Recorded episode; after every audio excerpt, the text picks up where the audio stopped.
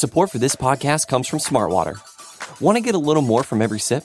Smartwater Alkaline doesn't just taste crisp and pure, it's loaded with everything you need to perform at your best, whether you're running marathons or boardroom meetings.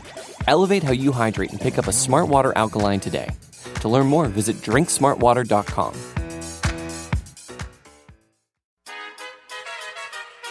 It's the Mixed Martial Arts Hour with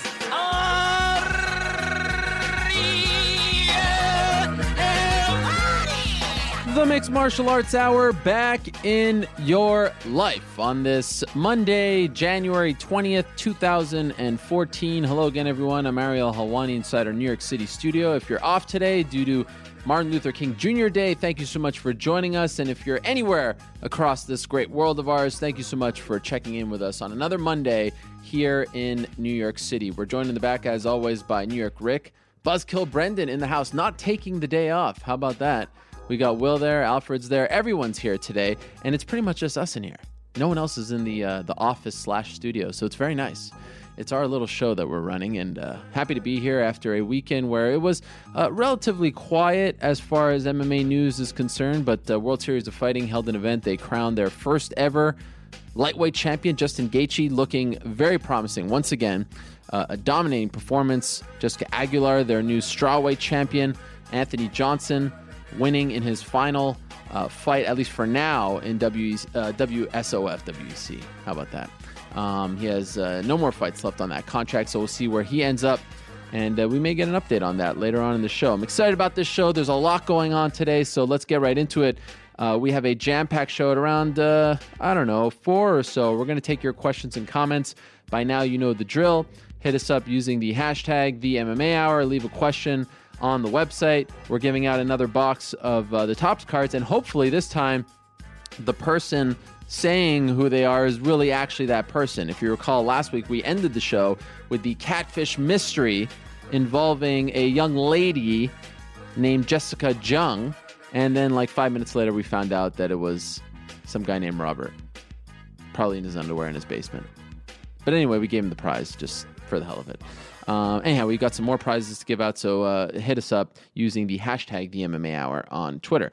At around 3:25 in studio, we'll be joined by Rener Gracie and his fiance Eve Torres, the former WWE diva. They'll be in studio, uh, and that's going to be great. I'm looking forward to that. Someone is drilling, and uh, my entire desk is shaking right now. That is a, a wonderful sound. Um, at around 3:05, Glenn Robinson, the uh, the CEO of Authentic Sports Management, aka the Blackzilians, he'll be stopping by to talk about their their resurrection as a team. Uh, Eric, can we ask uh, Buzzkill? T- yeah, okay. that's uh, that's an awesome sound. I hope you guys can hear it. Uh, at around uh, 2:45, Uriah Faber will stop by to talk about his uh, UFC 169 title fight against Renan Barão. 2:25, Travis Browne. He'll talk about his UFC on Fox 11 fight against Fabricio Werdum. Is that the main event? We shall see. 205, Cole Miller will talk about his big win on Wednesday at UFN 35 against uh, Sam Sicilia. Then calling out Cowboy Cerrone. Looking forward to having him back on uh, the show. Khabib Nurmagomedov at 145, joining us from Dagestan, Russia. Looking forward to that. Is everyone afraid to fight this guy? We'll find out. 125, we'll talk to Chris, the crippler, Leben. What is next for him in his fighting career? Hopefully, we find out today. But first, let us go to the Skype machine and welcome in our first guest of the day. He is uh, one of the leading voices in mixed martial arts and uh, boxing, of course. He has been doing this for a very long time, one of the pioneers of MMA journalism. He is the one and only Kevin Iole joining us from Las Vegas. Kevin, how are you? I'm great, Ariel. How are you doing? I'm doing great, and uh, you, of course, are joining us from the uh, fight capital of the world. But I, I, I want to challenge you for that title. I think that uh, Montreal is the new fight capital of the world with that great attendance they had on Saturday and the uh, the HBO boxing event, all the great attendance they have for UFC events. It's time to give up the title. What do you think? Montreal's getting there, but I think the problem is while you get the biggest MMA events that would go to Montreal, you don't get the absolute biggest boxing event. So Las Vegas gets both. So I think Las Vegas holds on to the title, although Montreal is definitely closing ground. Okay, I'm giving you a new title Best Skype connection that we've ever had in this show's history. This is unbelievable. What are you using over there? It looks like I'm actually sitting next to you in the studio. I've got uh, Cox, believe it or not, and I've got a hundred megabit uh, connection, so you know uh, it should be pretty good. It's unbelievable. Well, thank you very much for joining us. Wanted to have you on the the show for a very long time. A lot going on in the world of MMA. Let us start with Montreal's own George St. Pierre. Uh, last week, he uh, he caused a, a lot of ruckus in the world of MMA with some comments that he made about why he decided to leave the UFC right now, calling the UFC a monopoly, saying guys are afraid to speak up, saying that he was enormously disappointed that the UFC didn't stand by him as he was trying to get Johnny Hendricks to do the VADA testing prior to UFC 167. What did you make of his comments? Do you think that it's you know a little too late for him? I mean, he, you walk away and then you say this stuff, or because he's GSP, because he hadn't really abused his power in the past, it still held a lot of weight. Yeah, you know, Ariel, it really kind of bothered me that George waited until he was done. The week that he fought Johnny Hendricks on that Monday, I was up in his uh, suite with him. Uh, had a five o'clock interview that day, and George came out on time for the interview. Then all of a sudden, he got pulled away just as we were starting. It was the drug testing. So you know, he didn't know when he's going to be tested. So when he came back, we started to talk about the drug testing and I asked him if there was a problem and he just he just would not go there. He refused to really address it. You know, he said, "Hey, I'm trying to do my part," but he would not address the the issue at large. And to me, that's when he had the bully pulpit. Everybody in the world, you know, he had the big stage and, you know, right now he doesn't have that. So, you know, it doesn't mean his comments uh, you know, aren't founded, but it certainly, you know, I'm disappointed in the fact that he t- waited until after. And then there's evidence that would indicate he's incorrect that the UFC, in fact, did support him. So is it possible that he didn't want to talk about it beforehand because he didn't want to create some kind of distraction leading up to the fight, and now that he's free of any obligations, he feels like he can talk about it? Yeah, you know, I don't like to put words in somebody else's mouth. I mean, I suppose that's probably what it was. You know, that's that's the the best I can think of, Ariel. Um, but he knew the facts as they worked out. You know, like I talked to Lorenzo Fertitta multiple times about this. I talked to Mike Mersch and Lawrence Epstein, who were also uh, Zuffa executives. Um, George's side is not so forthcoming to be willing to talk about it. I'm still trying to reach Rodolphe uh, to get his version. But um, I talked to Francisco Aguilar, who was the chairman of the Nevada Athletic Commission. He and he unquestionably unquestionably sided with the UFC on this hmm. and said that they were willing to do any amount of testing, that they supported 100% the testing, and they said, we will pay for anybody to be tested as often as you want, randomly, not randomly, whatever you guys want to do. That would undermine George's position quite a bit. Um, and George went from being interested in being tested by a WADA-approved lab out of Salt Lake City, uh, and the results going to the Nevada Athletic Commission to then doing the testing with VADA. Uh, and VADA has been in the middle of a lot of controversy for whatever reason on some of these things. But you know, I think that uh, George lost a lot of heat for whatever reason, a lot of his power by waiting until after he left the UFC to make these comments. What's your take on VADA and guys trying to set this up on their own? Because I think that's what was bothering UFC President Dana White. He was saying that Johnny and George were kind of looking silly going back and forth here when they could just defer to the Nevada Athletic Commission and, and do it through them. What's your take? And I know this happens a lot in boxing as well. So curious as to what you think about VADA and how guys use it right now and let me explain to you a little bit of the difference too, so people who sure. don't understand, because you know Johnny Hendricks all throughout that fight talked about, yeah, I want to do WADA testing. That's the best, not VADA, and and so he had it wrong. He didn't even understand it. But you know, I, I think VADA is is a fine company. I and I think their intentions are honorable. It's run by Dr. Margaret Goodman, who used to be the head of the medical advisory board uh, on the Nevada Athletic Commission, and she certainly has the right idea. She wants to get rid of uh, performance enhancing drugs in sports, as we all do. So, you know, she's given the athletes a stage. But let me first explain what it is. VADA, it's not like there's VADA testing and Nevada Commission testing and WADA testing. It's you follow WADA protocols, the World Anti-Doping Agency, and whatever lab collects it. So the, there's a lab in Salt Lake City, as an example, that is certified by WADA, meaning that they follow the procedures that the World Anti-Doping Association puts out so that now when when there's competitions if you follow those you're you're following the exact testing that goes on in the olympics VADA follows that testing. The Nevada Athletic Commission, their testing isn't wasn't as rigorous, but now when they farm it out to this Salt Lake lab and they say work, they call it enhanced testing. When they're doing that, that is doing WADA testing. That is doing VADA testing, whatever you want to call it. The entity doing the testing is not VADA. It's not Dr. Margaret Goodman. It is not WADA. It's a lab in Salt Lake or a lab in UCLA or a lab in Montreal, wherever the athlete happens to be but the, the testing collection is being done under certified rules by a, a certified testing collection agency, and then the, the, the uh, doping is being tested by a WADA certified lab. So that's a big difference that I don't think a lot of people understand.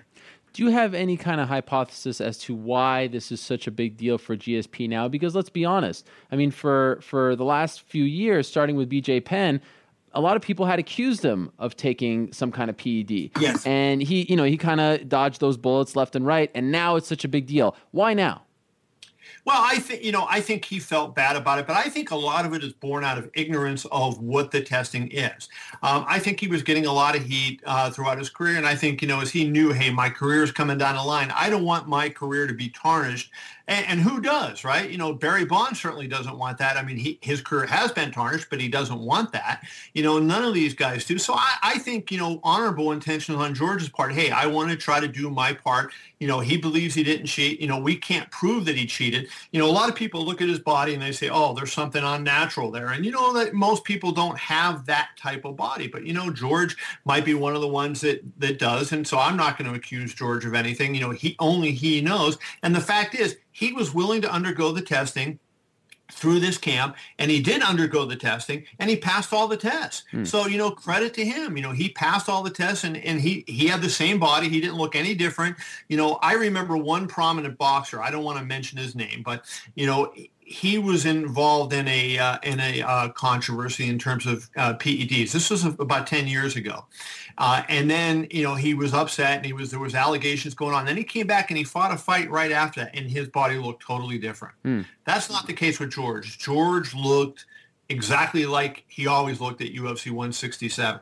So, you know, I, I will take George at his word and say he didn't do it. I think all he's trying to do is protect his legacy. He knew he was near the end of his career, and I think he was trying to say, hey, you know what? I deserve to be in the Hall of Fame. I did all these great things, and I did it on my own with nobody's help. Do you think this is about the UFC and their stance on drug testing, as he said uh, a few days ago, or is it simply about him getting his feelings hurt over the fact that Dana White called him and Johnny Hendricks stupid and that he didn't stand by him and all that stuff. Because even leading up to the fight, he spoke to La Presse in Montreal and said that he was hurt by that. So I feel, yeah. and Dana said that, you know, after the fact on Wednesday on Fox Sports One, he said that he was hurt, GSP was hurt because of what he said at the press conference. I think it has more to do what, about what Dana said in September, October leading up to the fight. What do you think?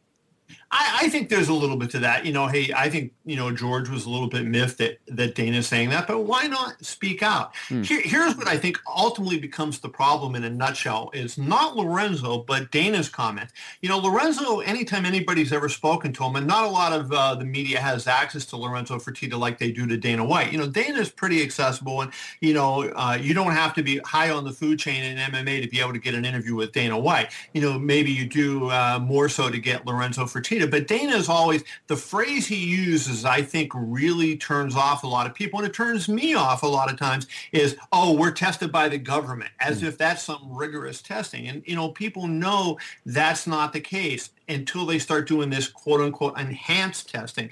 But these post-fight tests are, you know, you know they're coming, you know what's going on. And I think Dana dismissing it by saying that, you know, irritates a lot of people.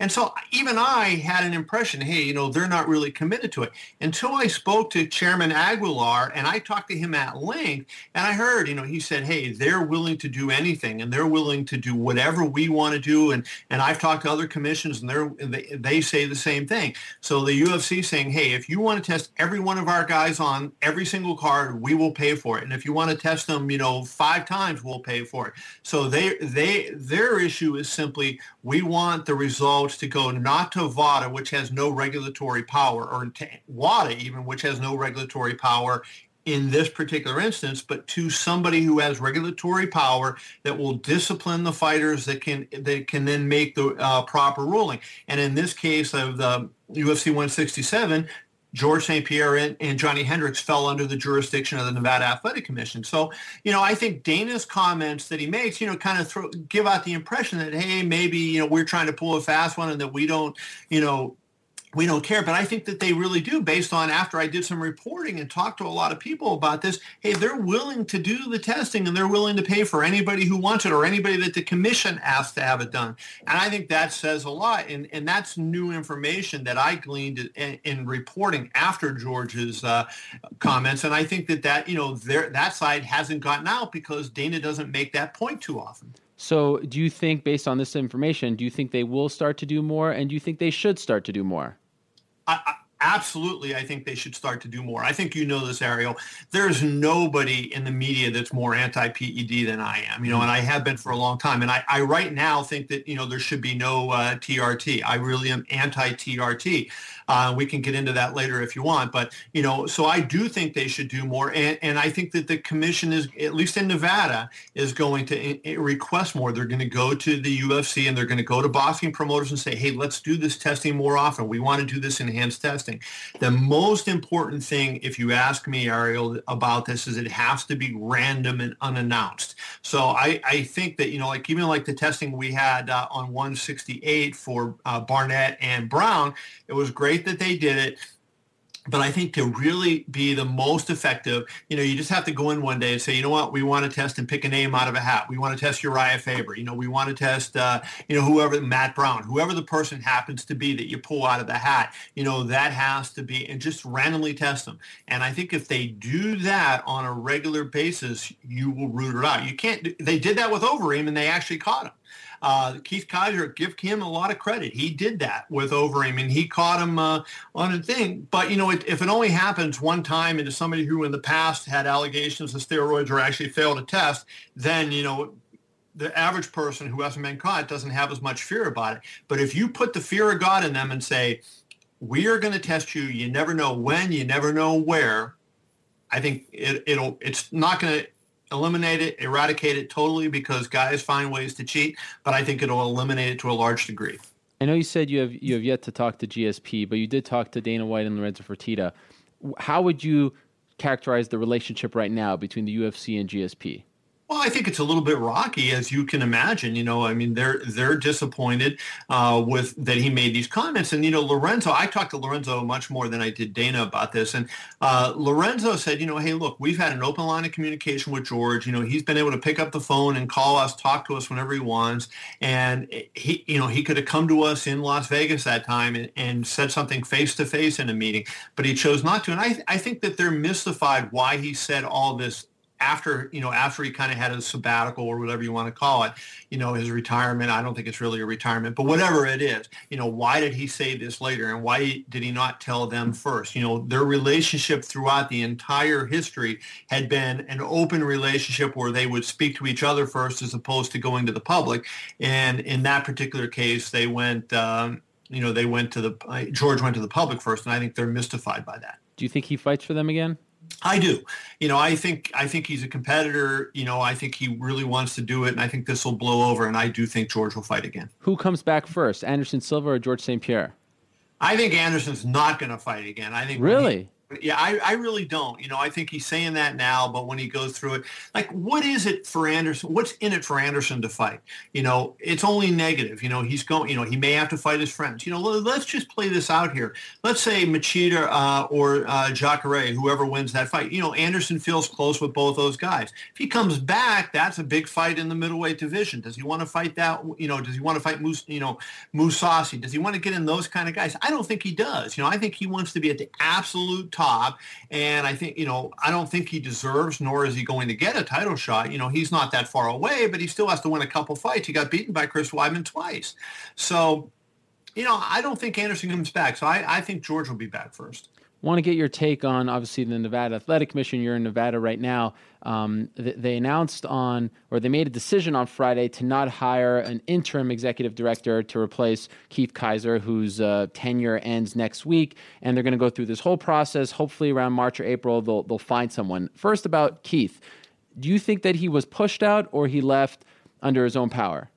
I think he was pushed out. Personally, I think he was definitely pushed out. By you? Know, he claims no, and you know I know Keith you know, very well, and he's an honest guy. And you know, I, I don't want to call Keith a liar, but uh, you know, I believe that there was pressure from the boxing promoters. You know, I believe there was pressure from the UFC. I believe on all sides, you know, that they were there was people that were unhappy with Keith, and I think that they, you know, they put pressure. I know Governor Sandoval got involved in uh, after the Mayweather fight because of the C.J. Ross scorecard, and that was, uh, and you know, when you get the governor involved in things at that level, that's not good. And I think ultimately, you know, all that pressure was building up, and there was a lot of people, and I think that you know Keith recognized it and you know, decided to walk. Any leading candidates right now that you're hearing about to, to, to be the new executive director?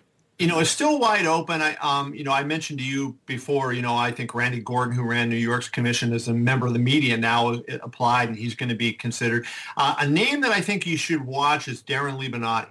Uh, Darren Libonati run uh, used to run the Thomas and Mack Center. Now he has a uh, consulting business in Las Vegas. I think he might be a guy that you know you can see he's very well known in Nevada. Knows everybody. Uh, was actually a kicker on the UNLV football team, uh, and Darren's pretty well connected in uh, in Nevada. Knows all the people. You know, has a good feel for both MMA and boxing. Um, I think he's a guy to watch. I'm not going to say he's the front runner for the job. A lot of the people that you know that are applying for the job are either really strong on boxing or really strong on MMA, uh, but don't have both. And they need to have both. You need to have somebody that can get in there that knows boxing, knows the fighters, knows the issues in boxing, but also knows MMA and can deal, you know, with that. It, as I wrote in my column, this is going to be a really tough hire and a really difficult job. If you were in charge, you had the pick of the litter, who would Kevin Iole hire? You could pick Ariel anyone. well, Ariel Helwani. Yeah, I mean that's that's a given. Well, if I had the money that I, you know, and I could do it, I mean, unquestionably, Marc Ratner is the guy. Um, but Marc Ratner's not going to do it. So, mm-hmm. you know, going after that. I don't right now. I don't see any one person that I know of that I would say this is the person. You got to get this person. You know, California just underwent this and they got Andy Foster. I think Andy's good. Um, is he perfect for the for the Nevada job? I don't know, but certainly I don't think he's going to want to leave after just getting you know getting the California job. Um, there's no one person out there that I think you know fits all the criteria and it, it would really you know be be perfect for this job. Um, there's a lot of people that are that are pretty good. The people that I keep thinking of are people that right away when I think about it, I say, nope, he won't do it. Nope, he won't do it. Nope, he won't do it. And that's the problem. Some somebody asked me uh, about Big John McCarthy, and I think Big John actually would have been a good candidate. But the comments that he made on Twitter, I think really, you know, and I not think I know because I talked to people on the commission and and around the commission, those comments he made celebrating Keith's. Uh, uh, demise, you know, really hurt him. Mm. I don't think it's going to hurt him coming back to Nevada as a referee. I do think he will be back, if not at UFC 170, at the next show in Nevada after that. I don't think there's any question. John McCarthy will be back with Keith being out. But I think any candidacy John might have had for the executive director's job basically was killed by those comments. Final thing this Saturday, the UFC returns to Fox. It's UFC on Fox 10. It's headlined by Benson Henderson versus Josh Thomson, the co main event, if you will, Gabriel Gonzaga versus Stipe Miocic. Not the uh, strongest offering on Fox in the last two years or so. What's your take on the card? Scale of 1 to 10, how interested are you in this card?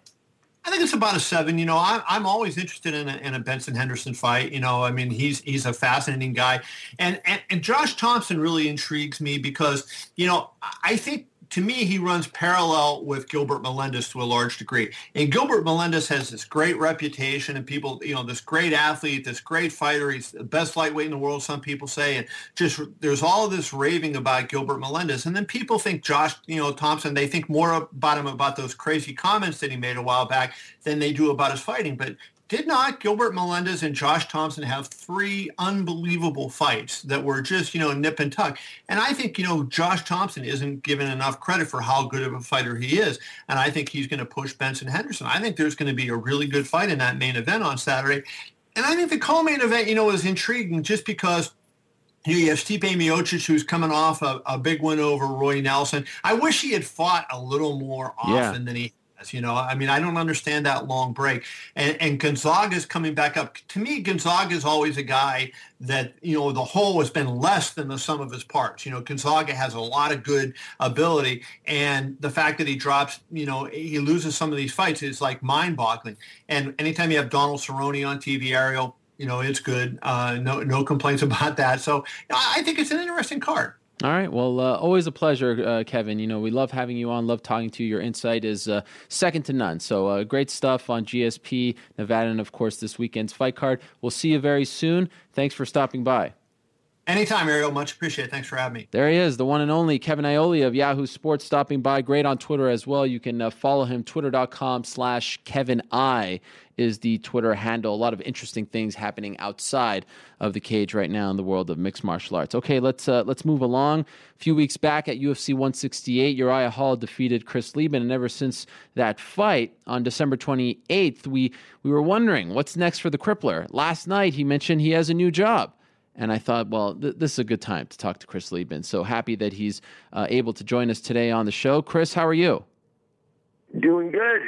Well, uh, thank you very much for stopping by once again. We've been wanting to talk to you for quite some time, uh, and, and, I think a lot of people, you know, we'll get to the job, we'll get to everything, but just want to know where do you stand? Because the last thing we heard from you, and I know it was pertaining to the fight, but people were trying to, you know, make it out to be a, a, a bigger message. You said to your corner, "I'm done." Were you talking about the fight or your career on that night?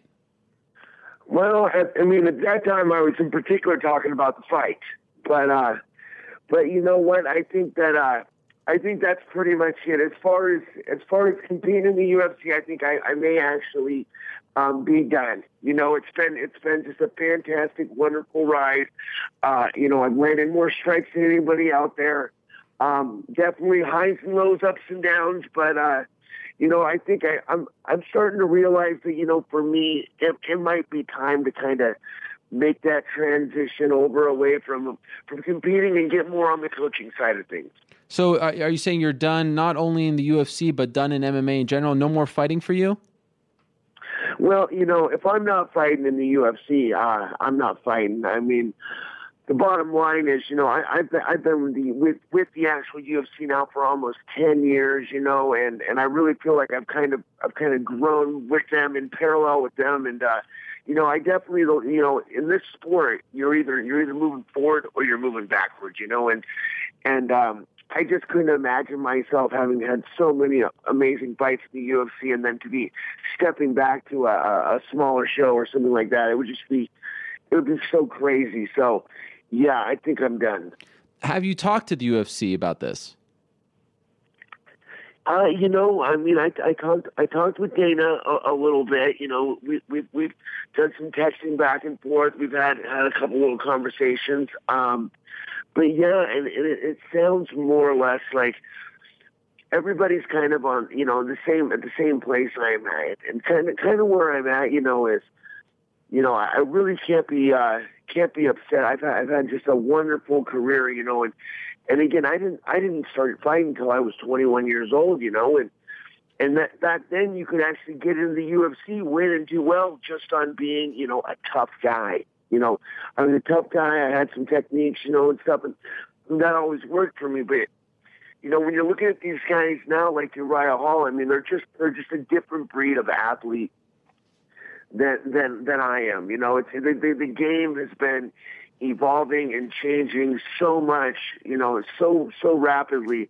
You know that uh, I'm actually pretty happy that I can say that I, I was in it for as long as I was in it. You know, a lot of times in in the world of fighting, guys don't want to leave on a loss. They're not happy with their performance. Are you content leaving at this point?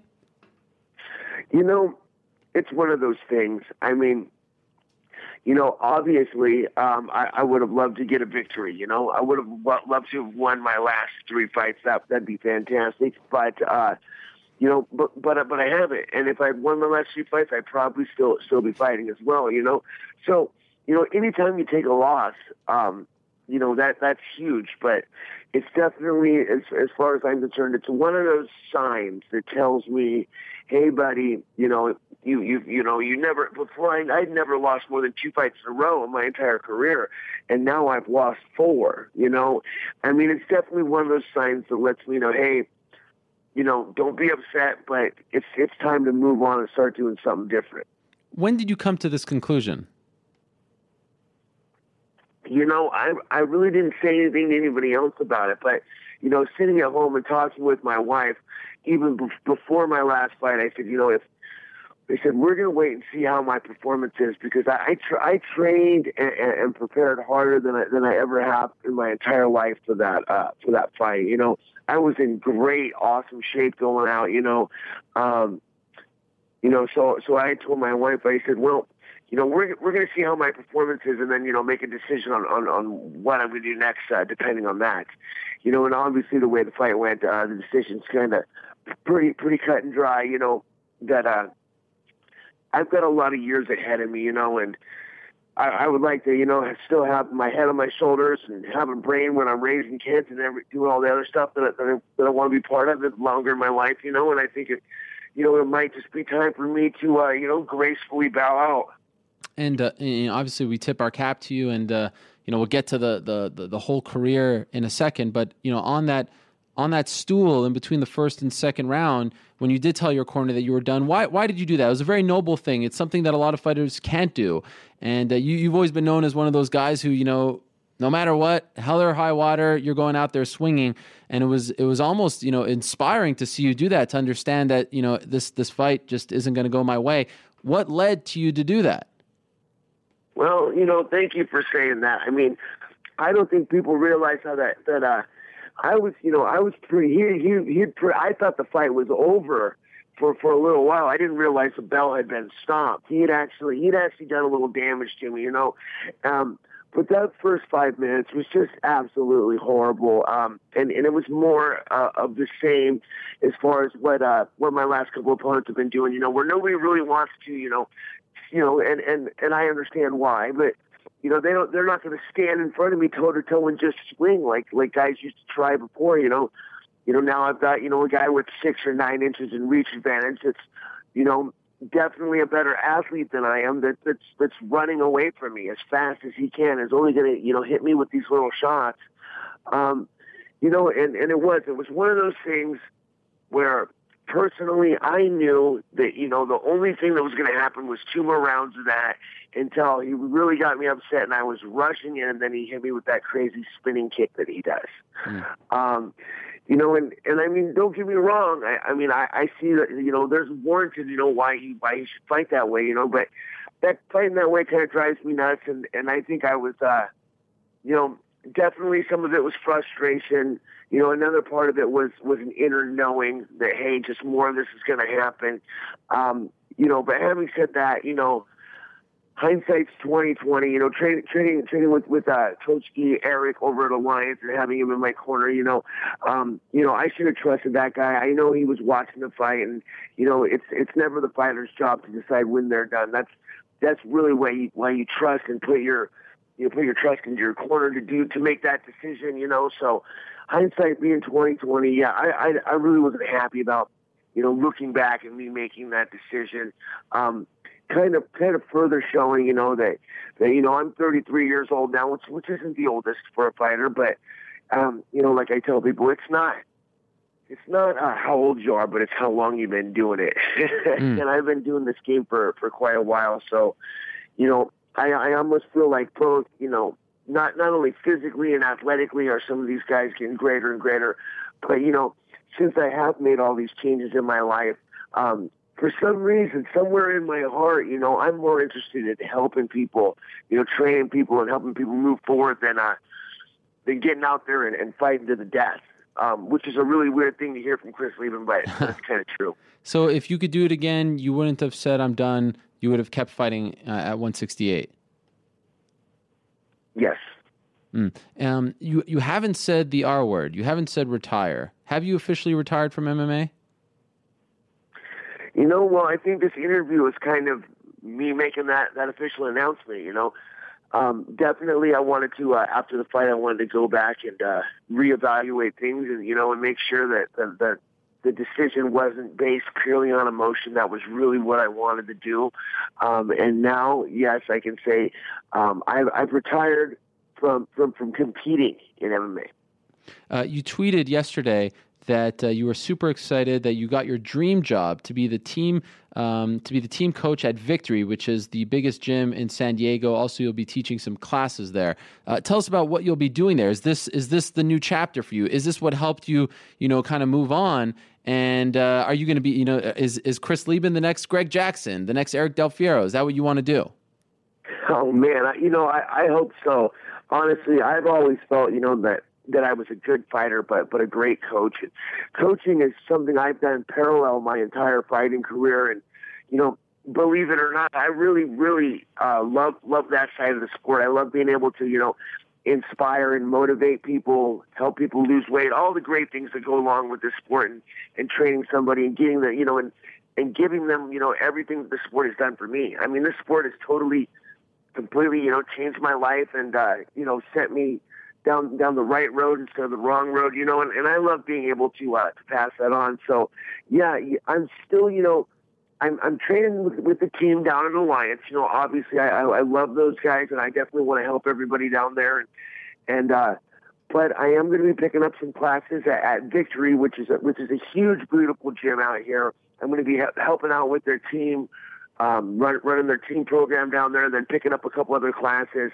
And uh, it, it's really exciting, you know, because it is, it is a it is a big, nice gym that's got a lot of members, you know. So I'm really excited to get to get down there and make a difference. You know, when we said that you were going to come on the show today, some people were kind of fearing the worst and thinking that you were going to retire. People who are, you know, big fans of yours. And a lot of them were telling me, you know, you're one of the major reasons why they became an MMA fan. When you were on The Ultimate Fighter, you helped build that that show into what it has become and really got them hooked on the UFC. Do you ever take a step back and think, wow, it's amazing. You know, what I did on that show, the opportunity that I got to be on that show, how everything, you know, it might not have looked all rosy while it was happening, but how it really kind of, you know, created this path for you to be the crippler, this, you know, this uh, international star and, and, and, and uh, a huge fan favorite. Now that it's done, can you take a step back and, and really appreciate what you've done? You never got the title or anything like that, but you truly were you know, one of the, the, the big fan favorites and one of the guys, a lot of people can't say this, one of the guys who got people hooked on this sport. That's a major feather in your cap. Uh, thanks, man. And yeah, you know, you're right.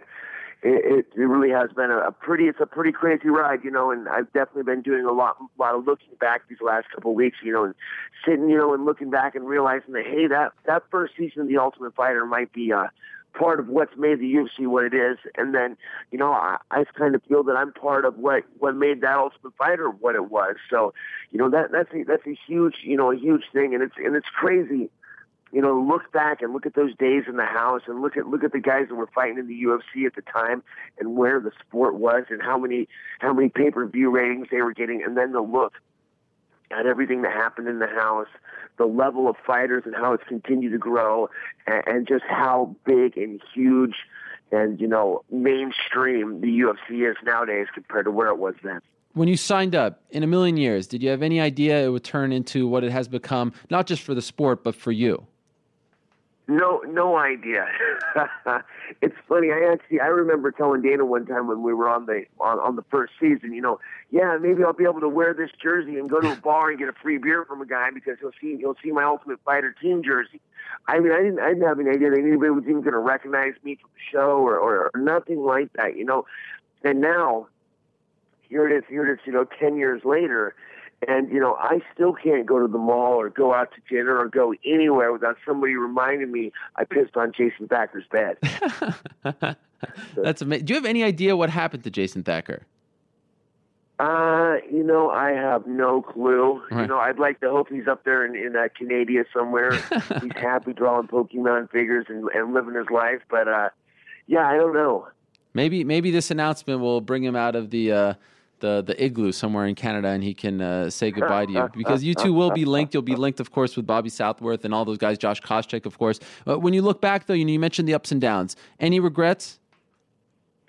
None. You know, I mean, yeah, it was a wild ride, like I said, and, and a lot of times it was really uncomfortable, and I definitely made some decisions that that were not very good, but. uh I think all that goes into uh, putting me, you know, to, to that's the reason I'm in the situation I'm in now, and, and I'm who I am right now, and I'm where I'm at right now, and you know, I think I think everything is really happens for a purpose, and I feel like you know, everything was meant to be, and I'm meant to be right here, right now, and and you know all that stuff caused that. So yeah, I wouldn't change a thing.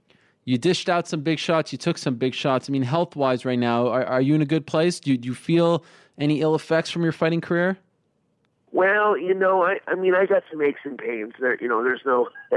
I've been through a lot of battles, you know, so there's no joking about that. But uh, I'm definitely kind of at, at one of those places where you know I've got I've got some aches and pains now, and I know it's only going to get worse, you know. So so I, I want to kind of that's kind of why I want to bow out before uh before I really do have a huge injury, you know, and it, and it is too late, and I've got something I've got to deal with for the rest of my life.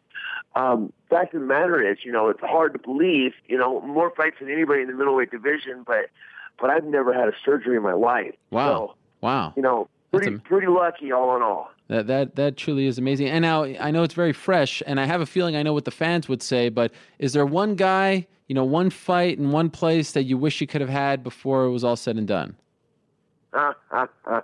you know, I, I've I've been a couple of my couple of my buddies that have been you know listening to what I've been thinking. You know, the last few days are kind of on the inside circle. Always, they're still asking me about that Josh Koscheck fight. If I go back and make that happen, you know, and I mean, besides that, really, pro- probably not. You know, because there, there really is no animosity. I mean, everybody that beat me that that day, they they were the better man. But uh, you know, and, and and a couple of years ago, I would have told you for sure, Josh Koscheck, one hundred percent. You know, because I can't stand him. But nowadays, you know, I, I think you know, you know, time time cures all wounds. You know, and, and we we we both moved on, and and yeah, not, not nobody really you know, you, you, also had some great moments. And uh, if you ask me, and I, I want to get your take, but I'll just throw mine out here right now. The the ultimate Chris the Cri- Crippler Leben moment was when you came back on two weeks' notice, UFC 116, and defeated Akiyama. When at a point, you know, you there, there was a time we didn't really know where you kind of stood, and all of a sudden you defeat Aaron Simpson. You, you say that you're on the couch eating pizza and drinking beer. They call you up, and there you are two weeks later in Las Vegas once again, and you defeat Akiyama when a lot of people thought you weren't going to beat him. That to me is the ultimate Chris Leben moment. That that kind of puts you in a nutshell. What was your favorite moment? Uh, you know, definitely that that was definitely one of them. Um, and then obviously, you know, Wanderlei. Yeah. That was, that was probably the next biggest one too, you know, because Wanderlei's always been been my hero. You know, when I when I started fighting, I used to walk, you know, walk two miles down to the store where I could buy these bootleg Pride videos to watch Wanderlei fight, and really watching him is what got me into the sport. So, you know, that that win over Wanderlei was probably for me, you know, that that was the icing on the cake does this mean the crippler is gone as well? I mean, the hair, the nails, all that stuff. Is that sticking around too, or is he uh, is he going to the retirement home? Uh, you know what? I I, I kind of like the nails. I'll be honest. So they'll probably stay around. You know, the red hair, we'll we'll have to see. You know, may, maybe a little bit here and there, but but I don't think I'm going to be walking around like a like a 33 year old bright red beacon every day. well, that's uh, that's fair. I mean, you are retired. I mean, after all, I, I do expect you to uh, play shuffleboard or whatever that game is called. You know, with the people in uh, Del Boca Vista in Florida. Um, uh, two more things before we let you go, Chris, and we we definitely appreciate the time and thank you so much for thank coming you. on the show to to talk about this. It, it means a lot, and uh, you know, I want to congratulate you on a on a tremendous career. Um, you know, as you you know, you've been on the show in the past, and you you've had some unbelievably honest interviews here. You know, without getting into it too much, are you in a good place right now? Are you happy? You talk about your wife a lot. We see the pictures on Twitter. Do you leave the sport in a good place? Yeah, you know, I, I am. I really, I really am happy, and I and I think that's the biggest thing. You know, I just don't have that mean streak anymore like I used to. You know, I'm really, I really am in a in a, in a good place. Um, I have, I'm happy with my life. I have, a, I have a good life. I'm not angry at anybody. So, so yeah, I mean, pr- pretty amazing. But uh, but I definitely uh, definitely turned things around, and you know we've been staying, we've been continuing to walk down the right road. You know, she's kind of like my 401k. I've got her in law school down here in San Diego, so you know, um, you know, only only the brightest in the future for us. That's amazing to hear. Very, very happy to hear that. This is a, a nice little forum here. Uh, a lot of people listening. You can talk to them right now. Anything you want to say to your fans? You had some of the uh, the more loyal fans in mixed martial arts. Oh man, yeah, absolutely. I, you know, I, I think one of the things about me was either you loved me or you hated me. No, nobody was ever ever in the middle there, you know. And and I absolutely had some of the best fans ever, you know. And a lot of times, you know, when I, you know, when I was down, when I was really bummed after after a loss or after I got in trouble again, you know, those those those Facebooks and those tweets, you know, from the fans saying, "Hey, we're still behind you," and and everything else. You know, those those are what those are what give you the energy to, to push on, to be able to, you know, turn it around and and not keep feeling sorry for yourself, and then you know change what you're doing and move ahead. You know, so. um yeah, I love love my fans, man, and I got to thank them for you know for being behind me for for for every fight, you know, and uh, you know I I hope they understand, you know, when you know when it's time, it's time, you know. I I want to go out, you know, I want to say, okay, you know, I'm I'm done, you know. I don't want to I don't want to keep just slowly fading away, and so you know, appreciate everything that they've done for me, and uh, yeah, thank thank you. That takes a lot of courage, and that might be the the most the brave thing that you've done in your career to know when is when, especially in this sport and with all the glitz and glamour. It's uh, it's great to hear. I think this is a moment that should be celebrated. Not only were you one of those guys who drew a lot of people into the sport, there was never a dull moment when the Crippler was around. It was great to cover you. I congratulate you on a great career, and good luck in this next chapter. Now, I think you'll be a fantastic coach. Right on. Thanks, man. Thank you. There he is, the one and only Chris Leben on the show, saying the retirement word, saying the R word, walking away from the sport. Uh, it, it, was time. Um, had uh, had lost four in a row, as he mentioned. Uh, most recently lost to Uriah Hall. Knew when to say when, even though he regrets it now. I think it was the right call. Knew when to say when between the first and second round.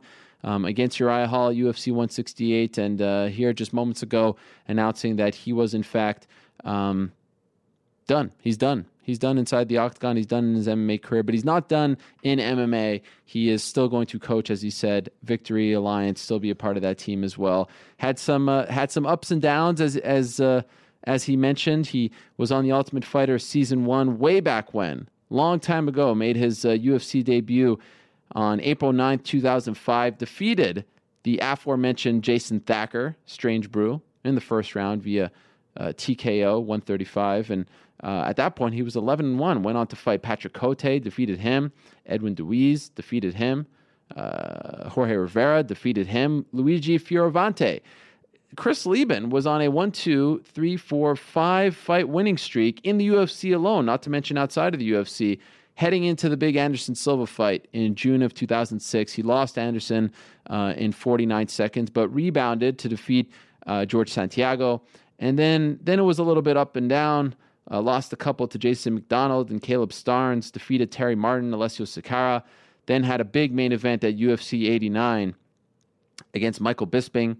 Um, it was, uh, you know, that was the fight where he uh, tested positive for a PED, came back after a suspension, defeated uh, actually lost to Jake Rosholt, excuse me, then defeated Jay Silva, defeated Aaron Simpson, and that was the big turnaround for him against Yoshihiro Akiyama. Defeated Aaron Simpson on June 19, 2010, came back on July 3rd, 2010 to win the fight of the night and to also submit Yoshihiro Akiyama with a triangle choke, an amazing scene at UFC 116. That was the uh, the card, of course, that featured Brock Lesnar defeating Shane Carwin via triangle choke for him to come back saying that on that Monday when he got the call after there was an injury uh, while eating pizza and drinking beer on his couch, uh, at that point, Chris Leben was arguably a top 10 guy.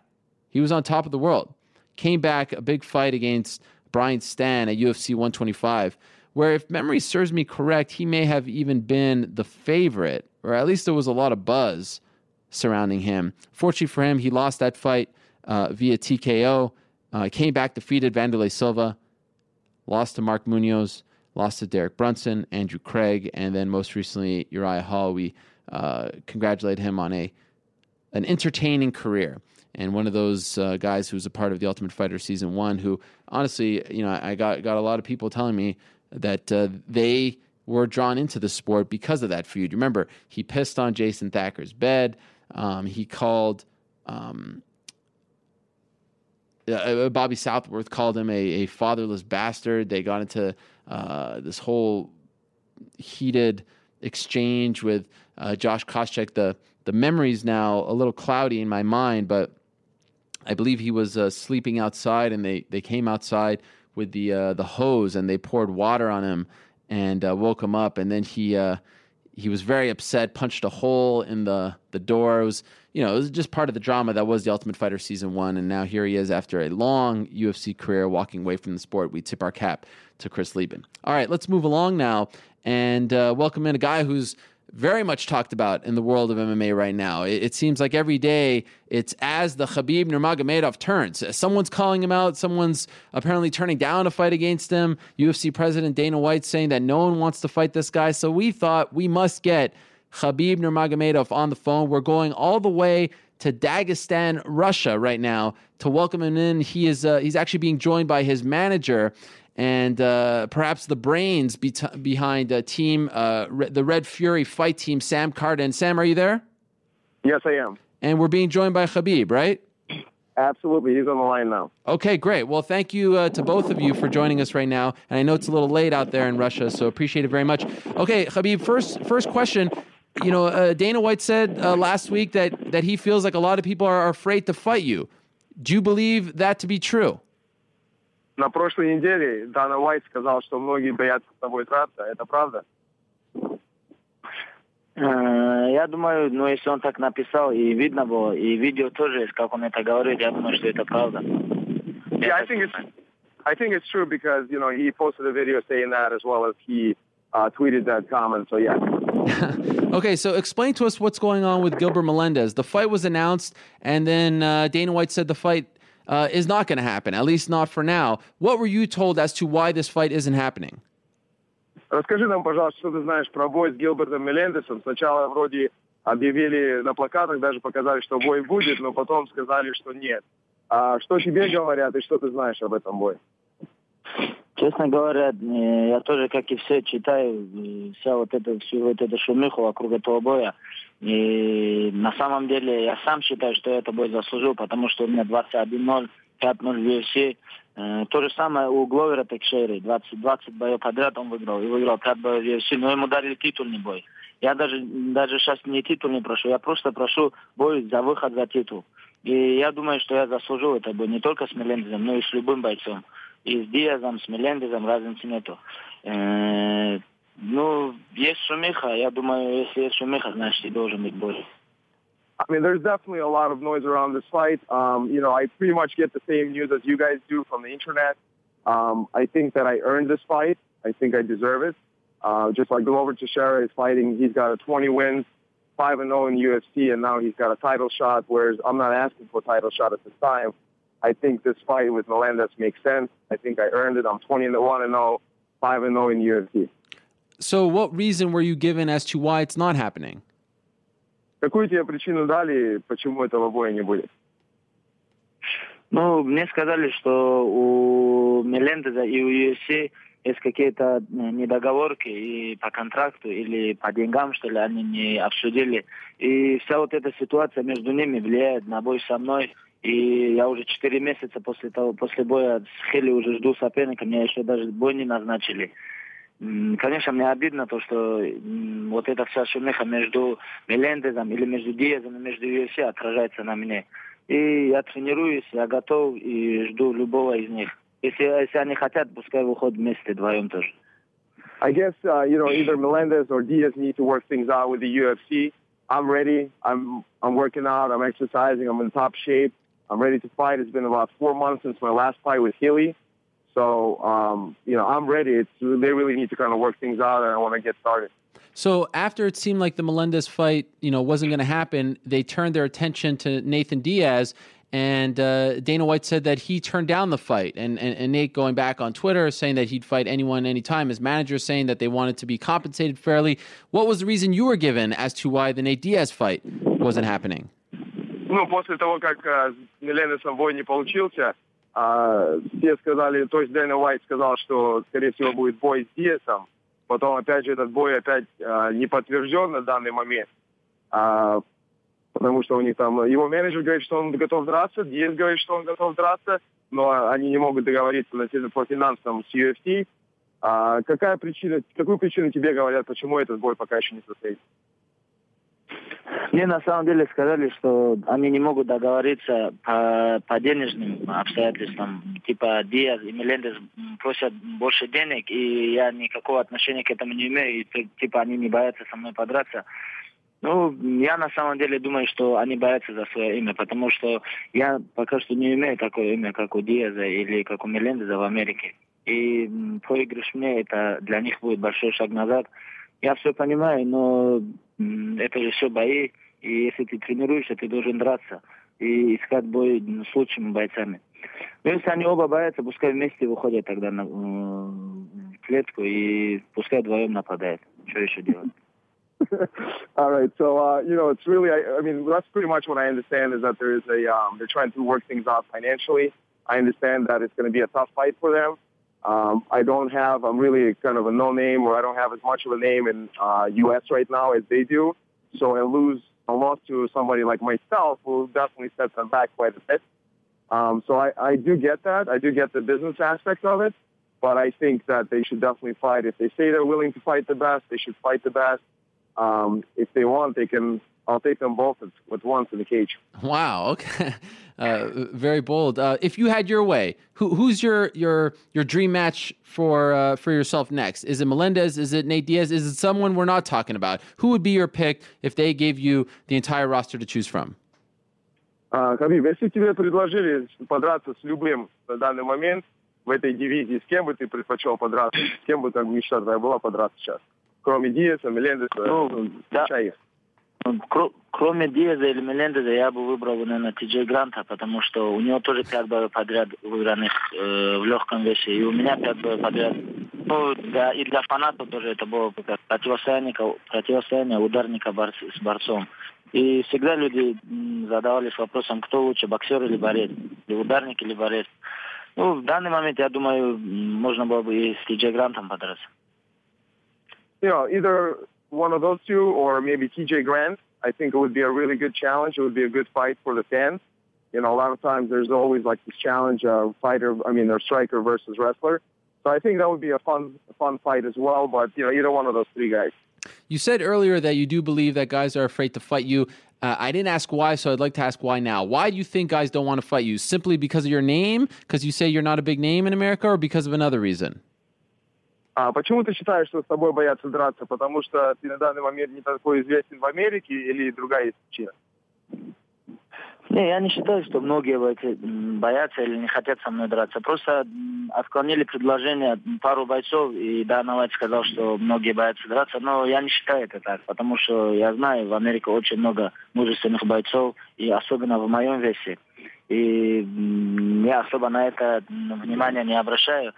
Ну, в данный момент, я думаю, элита легкого веса на самом деле боится драться, потому что э, я не имею большого имени, но, но у меня большие перспективы, потому что у меня 21-0, 5-0 в UFC, и все само за себя говорит.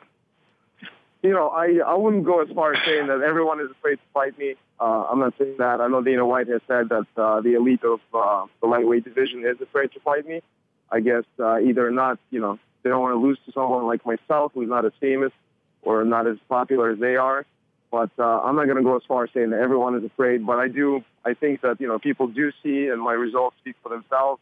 21 and 0. I have, I've never been defeated, and I have 5 and 0 in UFC. So, but I'm not going to say that everyone is afraid of me. There are a lot of good fighters in the U.S. That is very fair. So, one fighter who has stepped up is Michael Johnson. But uh, via Twitter, you said that uh, he's not quite at your level if you can't get Gilbert Melendez and Nate, why not give Michael Johnson a, a, chance? I mean, as far as the rankings are concerned, you're higher than him, but you know, Gil and Nate were higher than you. So why not give Michael Johnson a chance if he's the only one stepping up right now? один из бойцов, который выявил желание с тобой подраться, это Майкл Джонсон. по рейтингу он ниже тебя, но так же, как ты ниже Мелендеса и Диса. почему бы не подраться с Майклом Джонсоном? Не, я понял. Просто на самом деле Майкла Джонсона в UFC делали болевой на ногу. Его, он проигрывал удушающим, он проигрывал решением, он проигрывал в одни ворота. И у него 4 или 5 боев проигрыша в UFC. Но на самом деле на данном этапе карьеры для Майкла, ну, бой с Майклом Джонсоном для меня это не цель. И если, например, такие бойцы, как Диас, Грант, Мелендес, они не будут со мной драться, но мне придется принять это бой. На самом деле я хочу выше, я смотрю вперед, и я хочу бойцов, которые выше меня. И моя цель это Мелендес, Грант или Диас. Пускай любого дают. My goal is to fight Melendez, uh, Grant, or Diaz, just because I feel that they would be a much of a challenge to me in the fight. I mean, Michael Johnson, um, you know, I would say that if uh, one of those three doesn't accept a fight with me, I may have to fight him. But, uh, you know, he has lost in the UFC by decision, by submission. So I don't think he's posing as much of a challenge at this point. Um, so that's that's pretty much it.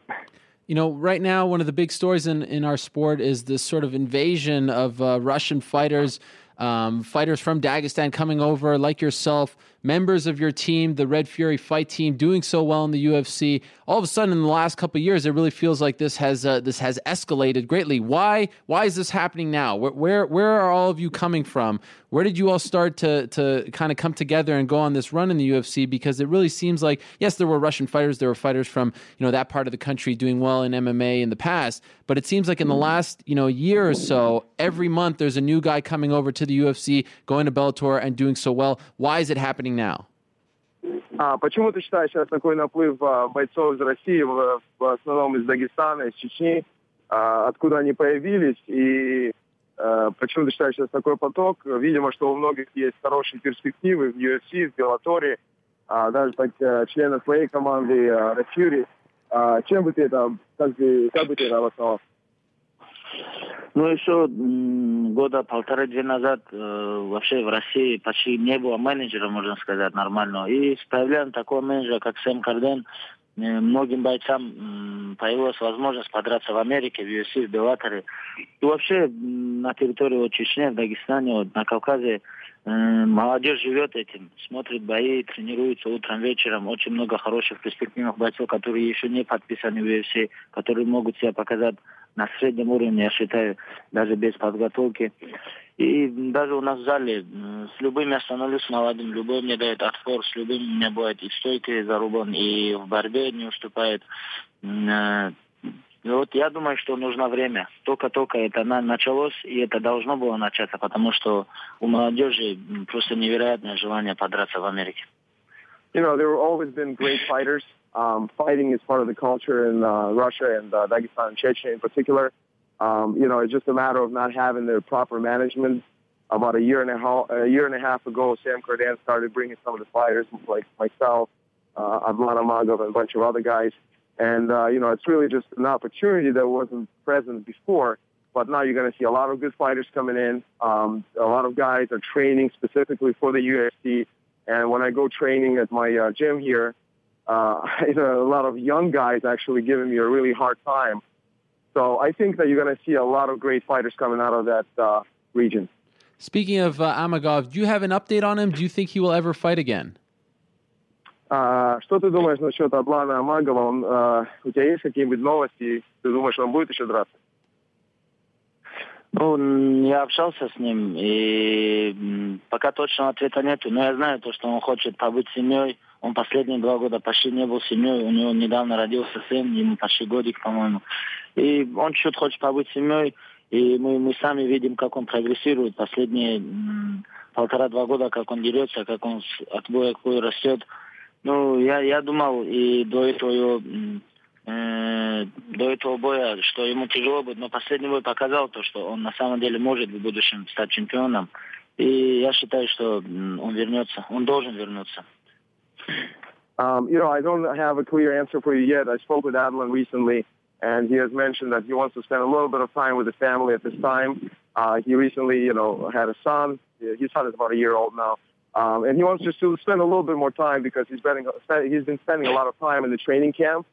So he hadn't had a, he hasn't had a chance to kind of uh, spend some time with his uh, wife and kid and his mom and dad. So that's his plan at this time. Um, I hope that he will come back just because he's been doing so well in his recent fights, and I think he has a great future at the UFC. And I'm wondering, you know, there was a video that came out uh, a few months back of a, of a young child wrestling a bear, and a lot of people said it was you wrestling this bear. Was that in fact you in that video? And if you were not in the video, have you ever wrestled a bear before? А, Хабиб, а, недавно, недавно вышло видео, что ты этот маленький мальчик какой-то боролся с медведем. и они хотят знать, если это ты был на этом видео, и если это не ты, ты когда-либо боролся с медведем? Я вообще за то, что это видео вышло в интернет, я был недоволен, потому что это мой секрет, секрет, э, как я выигрываю. И я очень много борюсь с этим, с животными, особенно, ну, сейчас перед последним боем мой спарринг партнер был Лев, а м, сейчас, если Мелендеза поставят, буду думать, кого выбрать из животных, чтобы он был спарринг партнером. uh, you know, I, uh, I wasn't really happy when that video came out simply because, you know, it's my secret training partner. So, um, you know, I didn't want to give out my secrets like that. But uh, I do wrestle uh, different animals before my fight, uh, getting ready. So if I if I end up fighting Melendez, I'll I'll wrestle the lion Wow. before taking the fight. Это Сэм, Сэм, Сэм. Скажи ему, если Диаз и Мелендес боятся, мне придется выбрать спарринг партнера какого-нибудь зайчика. Кого? Зайчика. Зайчика, зайчика, кролика, да. Um, if uh, if they end up not taking this fight, then I'll have to. I'm gonna have to take Bunny as my uh, training partner. So was that kid you? Was that really you? Это ты был на этом видео. Это, это большой секрет. It's a big secret. Wow. Okay. Um, in, in a perfect world, when would you like to fight? Uh, in terms of the dates, or Yeah, like what what month? When when when, when does he want to get back in there? Окей. Когда, б, э, когда бы ты хотел иметь свой следующий бой? То есть, скажем, март, апрель, в каком месяце? М, Я, я хоть завтра готов, я тренируюсь каждый день. И на самом деле, если выбирать дату, для меня самая оптимальная дата сейчас была бы 11 апреля. Я слышал, что UFC хочет на 11 апреля проводить турнир. Я бы хотел бы в этом турнире поучаствовать. И на самом деле 11 апреля для меня самый оптимальный вариант. Могу А. еще и раньше, если UFC захочет. I'm, re- I'm ready to go right now, but um, I would say I'd prefer uh, April 11 as a date, but I'm ready to go whenever UFC needs me. Okay, final question. Which uh, which animal has given you your toughest test? I mean, of all your training with animals, it sounds like you do it a lot. I'm just curious, which animal is the toughest? Из всех э, животных, с кем ты спаррингуешь, кем тяжелее? Ну, из всех животных э, пока что недосягаемый для меня орел. Потому что я сам являюсь орлом, и я думаю, что в будущем я бы хотел бы поспарринговаться с орлом. uh, right now, the toughest one is uh, the eagle. That's the one I. That's the one I uh, definitely cannot out wrestle right now. So that's that's the goal in the future. By the way, a, a happy anniversary to Khabib. It was exactly two years ago today that he made his UFC debut, January uh, 20th, 2012. So it's been a great run for him. Hoping to see him back inside the octagon. And, and honestly, I'm a little disappointed. I was hoping he'd say uh, in Russian, don't be scared, homie. Maybe he did and you missed it, but that would have been a perfect reply to the, the Diaz and Melendez camp. Khabib, я поздравляю с двухлетним юбилеем. Два года назад был твой первый дебют в UFC. И мы надеемся увидеть тебя скоро в октагоне. Я, говорит, надеялся бы, что ты сказал Диесу там, или Мелендесу напрямую, что не бойся меня э, в этом интервью. Чтобы я сказал сейчас? Да. Скажи по-английски. Ну, Скажи по-английски. Скажи. как было на английском? Скажи, скажи этот, знаешь как? Скажи, Нейт, don't be scared of me. Не, don't be scared me. Скажи это, знаешь, что скажи? Если он, если он не боится, пускай выйдет, я особо его бить не буду, я в основном бороться буду, скажи. А, это с Нейтом? Да, да, да. Не с Нейтом, не с Диазом, а с Нейтом. All right, this match is for Nate or Melendez. Um, if you guys take this fight, I promise I won't hit you hard. I'll just wrestle you. Fair enough. Uh, thank you so much, Khabib, for joining us. I know it's late there. Really Thank appreciate it. Good luck getting the fight. And Sam, to you, thank you very much for translating and uh, continued success to the uh, the Red Fury fight team and to MVC management. You guys are doing a tremendous job. Thank you. All right, there they are. Sam Kardan, the uh, the manager for one. Khabib Nurmagomedov and uh, Khabib himself stopping by, kind of telling uh, Mr. Diaz and Melendez to not be scared, homie. Great stuff there. Looking forward to seeing. And I think really, if they can't get the fight, Michael Johnson stepping up. I'm interested in it. Let's you know, let's see. He he makes uh, you know a good point as far as um, Johnson, you know, having a few losses and whatnot, but he's looked good as of late. And uh, sometimes you got to take the guy who's calling your number. And right now, Michael Johnson is calling his number. Uh, while we were doing that interview, in a minute, we'll be joined by Cole Miller, who's coming off a, uh, a big win over Sam Sicilia. Um, Bellator announcing that the season debut, Bellator 110, on February 28th, will feature Christian M'Pumbu versus Rampage Jackson on one side of a four man tournament, and Mikhail Zayats versus King Mo Lawal on the other side of the tournament. That means if Rampage and King Mo win, they're finally going to fight each other. How about that? Winner faces uh, the champion, who uh, will be determined when um, Attila Végh goes up against Emmanuel Newton, a unification bout for the Bellator light heavyweight title. So there we go. We know what uh, what is next for Rampage Jackson. Okay, let's move along and uh, welcome in our next guest. He had a big win on Wednesday in Duluth, Georgia, over Sam Sicilia. He is on a roll, and his post-fight interviews are nothing short of entertainment. They're they're they're very very fun to listen to, and he has been uh, somewhat reinventing himself as of late. You heard him after his last win a few months back. We wanted to talk to him today about his latest call out, or is it really his latest call out? You'll you'll see what I mean. Of course, we're talking about Cole Miller joining us on the line right now. Cole, how are you? Hey, Ariel. Thanks for having me. It's good to have you back on the show. So, uh, congratulations on the win, but I want to fast forward just a little bit and go All to right. the uh, the call out because I'm sitting there uh, waiting. I said this before the fight. Oh, I'm looking forward to seeing you know if he keeps up with the uh, the Colin McGruber stuff as you did back in England, and uh, you get the win, and then I'm really excited. And then you say that everyone knows who you're going to call out, and you call out Clown Boy Cerrone. Now we know you, you've had your issues with him in the past, but why didn't you stick on the Conor McGregor train? Uh, you know, I think that I uh, made my point with the whole uh, McGregor thing. You know, um, I'll be glad to fight that guy any day. But I think that I just wanted to, you know, raise some people's eyebrows and, and get them thinking, and not just, you know, uh, you know, buy on what this guy's selling, so to speak. You know, I, I think that uh, you, I, again, you don't get to beat up a 20 year old and now move to the front of the line and uh, talk trash on all these top 10 guys that work so hard to get where they're at, and then just because uh, you happen to be from a country where we're trying to get fans from now, you know, just because you're from there, you don't get to uh, fight Aldo for the title.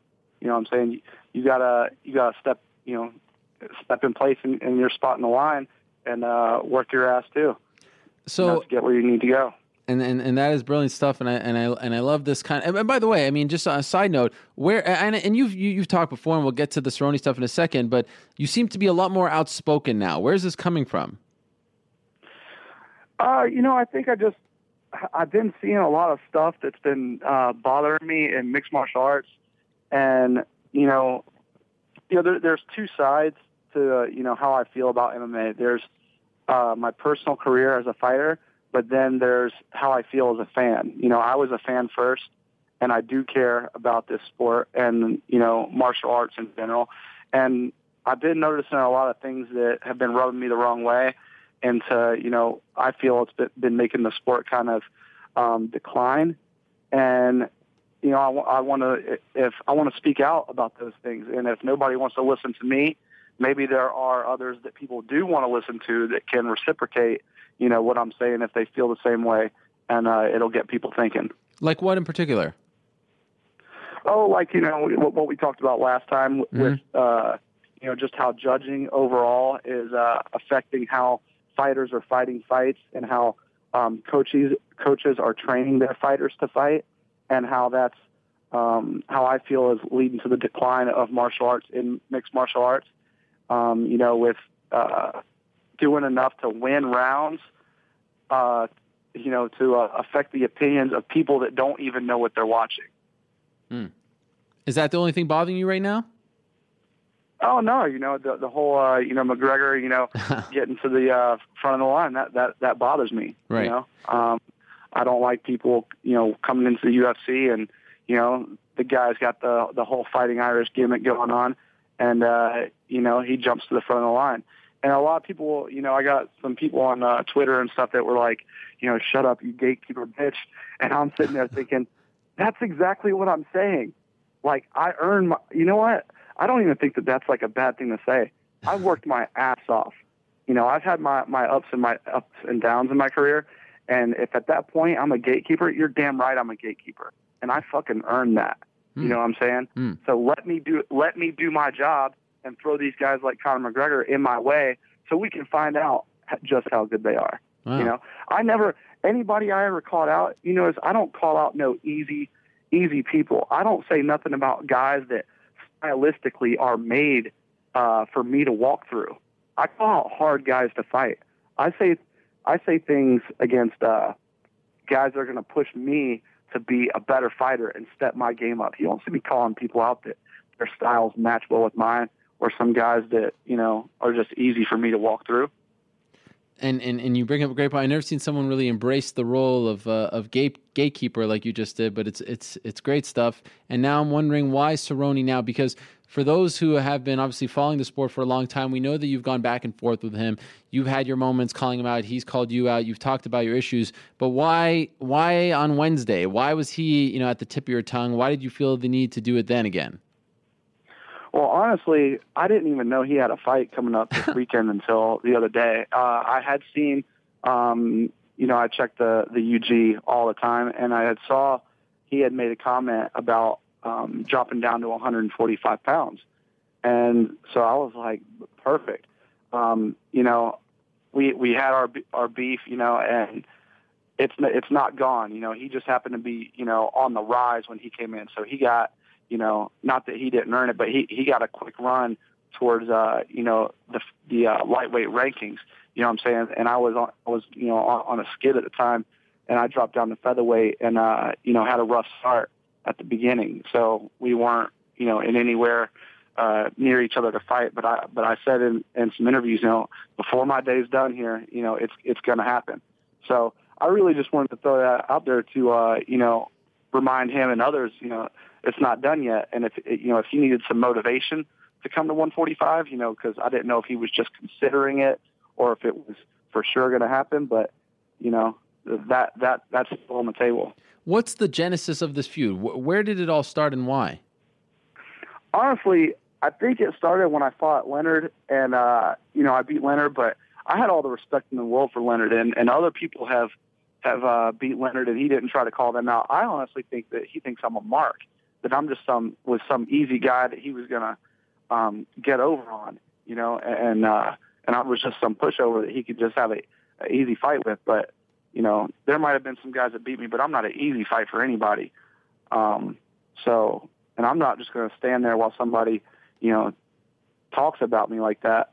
You know, we- can fight, and we've had a couple, you know, we've jog- jogged back and forth and had a couple close calls, you know, behind the scenes and things like that. But uh, you know, we haven't been able to um, get in the cage. So when I saw that on on the the underground where he uh, said in, an- in an interview that he was, you know, concerned dropping down to 145 pounds, it's like, hey, if you if you just need a, a little bit of mo- motivation to cut that weight, uh, you know, here it is. You fought Leonard in 2007. I- I'm surprised that this has lasted this long. Well, I, what it comes down to, I think, is we just don't like each other. Right. and uh, you know it, it, it's not going to matter uh, you know if you respect somebody's fighter fighting style or not you know i i, I said it's going to happen you know and I, I stick to my word so And it sounds like the UFC isn't all that keen on him going down to 145. Would you be interested in going back up to 155 to fight him? yeah you know or meet at 150 or something of that nature you know if i if i had known that uh that he wasn't going to come down i wouldn't have even mentioned his name you know what i'm saying Hmm. but uh but i thought that that was what was going on and again i didn't even know he had a fight coming up this weekend so But I think- that's my bad for No, honestly, for I, I actually research. thought I thought that you knew he had a fight, and I thought it was brilliant because now you're going to be asked. Uh, he's going to be asked about you all week long. I bet you more people are going to ask about you than his actual opponent this weekend. Yeah, I mean, I guess it kind of worked out good like that too. But um, you know, I I had not heard that he had a fight, so I was thinking this whole time maybe he was trying to do a test cut, you know, or maybe he's been working on it with a dietitian, or you know, because it's been a while since we we uh, seen him in action. So I was thinking, man, I haven't heard anything about him having a fight.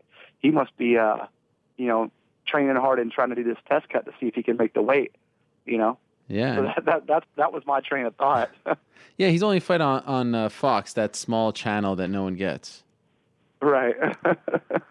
you need to check maybe the the schedules on the UG as well, not just the the actual uh, the forums, which I know you you frequent um, quite often. So okay, so you got you got the win. It was a very impressive performance. The last two in a row have been supremely impressive. What's been the difference for you? I mean, you were coming off that controversial loss to Manny Gamburyan. You had the win over Bart Palaszewski, but in the last two, I mean, you could say one could make the case, and I'd love to get your take on this.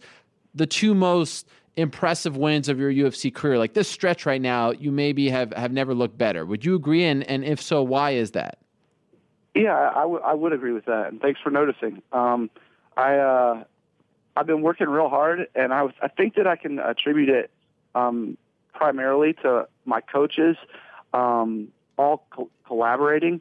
I think that we're all on the same page now, and the way that my uh, wrestling coach, uh, Carmen Barzini, is instructing me. It blends in really well with the way my striking coach, uh, Katel Kubis, is uh, instructing me.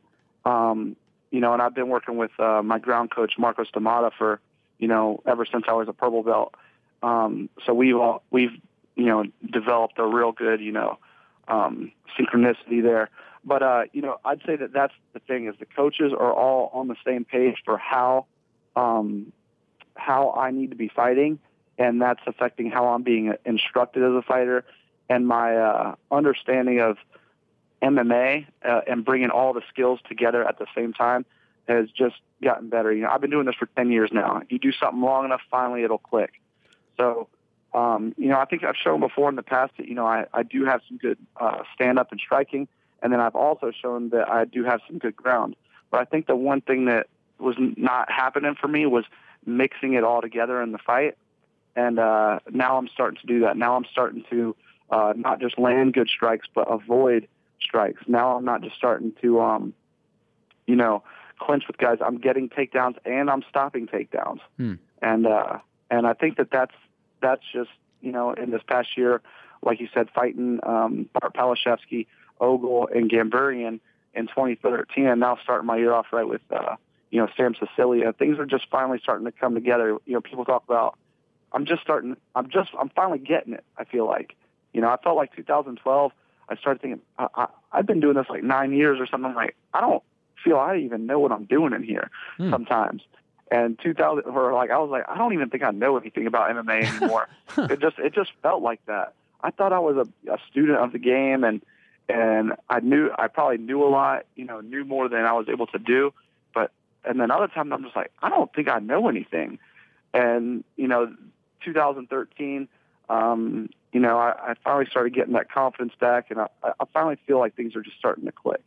I know you were embracing the the gatekeeper role, but are you starting to think now that you can go on a run here for the title? Oh yeah, I, I mean, I know I'm a top 10 featherweight. You know, when I'm talking about that gatekeeper role, I'm I'm referring to my inconsistencies. You know, the two wins, one loss, two wins, one loss, two wins, one loss. I know if you, no one's going to argue um, that my skill set is not top 10. You can't tell me that with all the, the top 10 guys that I can't strike or I can't grapple or I can't fight with any of those guys. I feel like I'm like the dark horse. I feel like those guys, none of them, none of them want to fight me. Um, and, uh, but yeah, I think I think that I'm a I'm a contender. I think that I've, uh, like you said, I think that I showed some real good performances in in 2013, and and that this is the best that I've ever looked in my career. And that's what I want to I want to do next. I want to fight a top 10 guy. Why do you yell at uh, Dana White after the fight? And I believe you said to him, "I'm a top ten guy," right? Yeah, I'm a top 10 featherweight. You know, because I, I want him to know. You know, I don't. You know, this is was my uh, 16th fight in the UFC, and I know that uh, Dana respects me. I know that Joe Silva and, and Sean Shelby and uh, you know Lorenzo and Frank. I know they respect me as a fighter, but I don't want to get overlooked for um, for the next big thing. Mm. You know, I feel like I, fe- I feel like I've always been kind of a late bloomer in life. You know, um, so just because I've had 16 fights and I didn't win my uh, season Ultimate Fighter, I didn't even make it to the uh, past the quarterfinals, and the guys that I've got six losses in the UFC, and none of them were top 10 guys when I fought them when I lost to them. But that doesn't mean that I can't keep going. You know, I'm I'm a constant work in progress, and I'm getting better every day. You've seen that in the past uh, three fights that I had in 2013, and this uh, this a really solid start to to 2014. And I don't think that you know I think that you could make the argument that I do belong in there with those guys based on those performances. So, so you tweeted that you did in fact uh, break your hand. Um, I'm wondering, a, which hand is it? Just so we're clear. Um, when did it Mm-hmm. happen, and how long will you be out for? Uh, I broke my left hand. Okay. I broke it in the same um, spot that I broke my right hand uh, against uh, T.J. O'Brien in uh, 2011. It was it's the index finger, one of those metacarpals down by the index finger, uh, close to the thumb. Um, in two and a half weeks, I have an appointment to get the cast removed and re-X-rayed to check to see how it's healing. Uh, basically, they said that right now we avoided the knife right off the bat because we want to see if it'll try to heal in one piece. But basically, it's like uh, eggshells in there right now. Wow. There's a the fracture is not just one; it's broken off into multiple pieces, but they are close together, and none of them are um, displaced. You know what I'm saying? So they, he said it is like eggshells in there, but let's wait three weeks and then re-X-ray. If it looks like it's starting to heal good, then we'll leave it alone. If it's not looking so hot, then we may have to uh, put a pin in, or you know, look look at something like that. So right now, you don't know exactly how long you'll be out for. Correct, but what I'm guessing um, is I'm probably looking at a June fight time because I figure any kind of broken bone or surgery, unless it's um, a ligament tear, usually is at eight weeks. And what that means is eight weeks. That's two months to heal, and then you usually need about a month or two months of training to get comfortable again, and then you need a two month um, training camp or eight week training camp. So usually when I get an injury like this, a broken bone, or I have to have surgery that's uh, non-ligament in a knee or something like that, you're you're you're always looking at six months. That could be around the time that uh, Mr. McGruber comes back All right, know, in Ireland. You wouldn't mind, right? I wouldn't mind at all. Let's take a trip. Yeah, that, that would be uh, that would be something else. So, what are you going to do to you know pass the time now with a broken hand? You are you able to work out, or are you just going to lay low?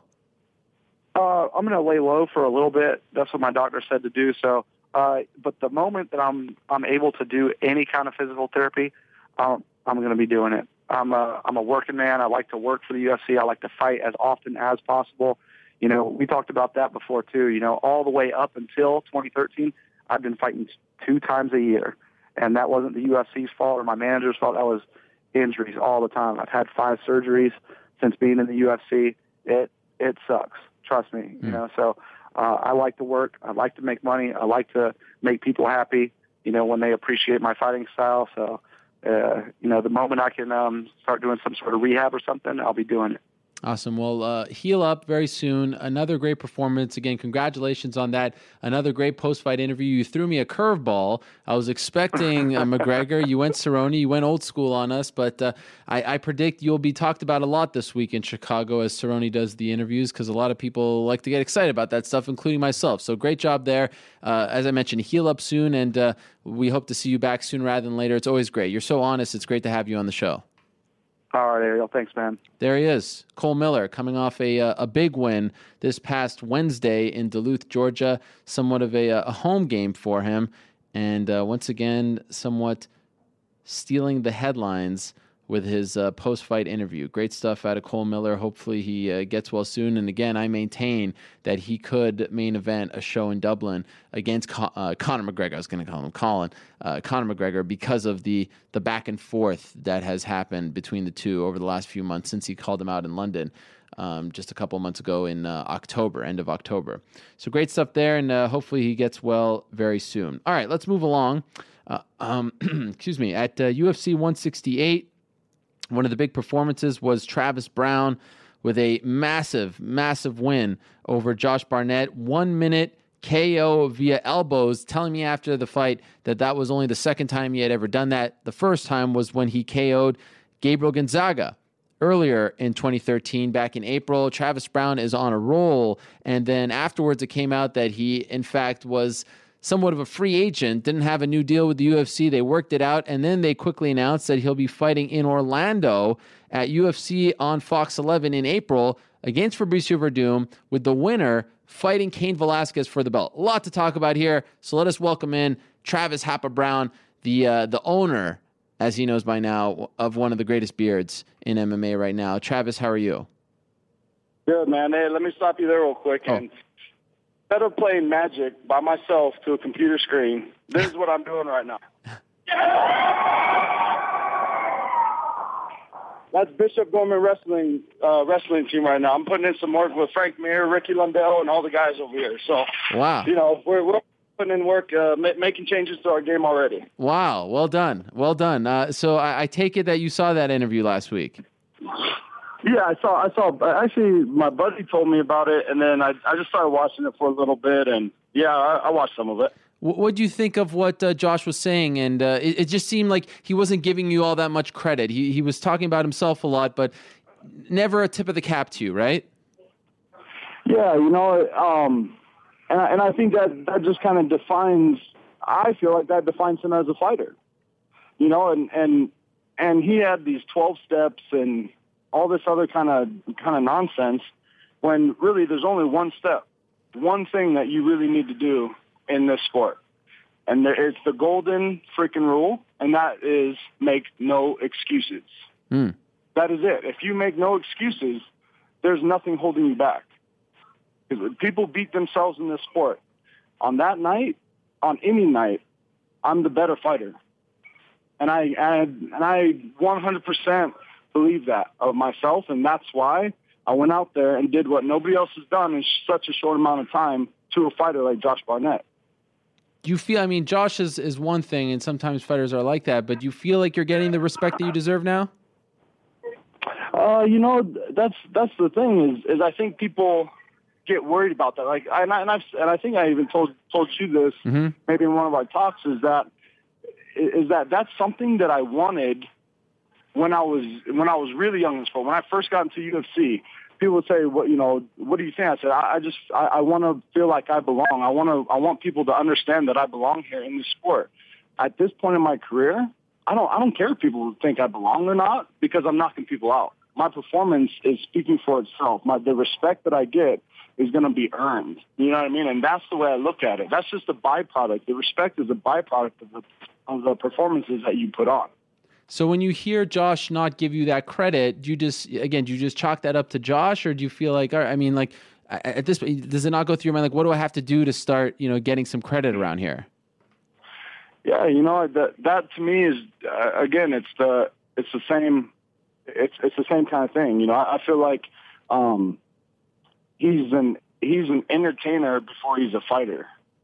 You know, and I and I think he has that personality, and, I think that and guys that I fought before, they give me respect because they understand they, they understand once we get in the cage, once we leave the cage, that you know, I mean how the the kind of athlete that I am, and so I get that respect. I don't really care if I get it from Josh, but um, you know, I think that's more just that's his personality, uh, and I honestly feel like that's one reason why he failed that night. Hmm. Why he came up short. You know, after the fact, it came out that uh, you were working on a new contract. You didn't have a new deal going into the fight. Why was that? Typically, a guy in your position, the UFC likes to sign him to that long-term deal before the fight. Why? Why did you uh, kind of roll the dice and uh, wait till after the fight?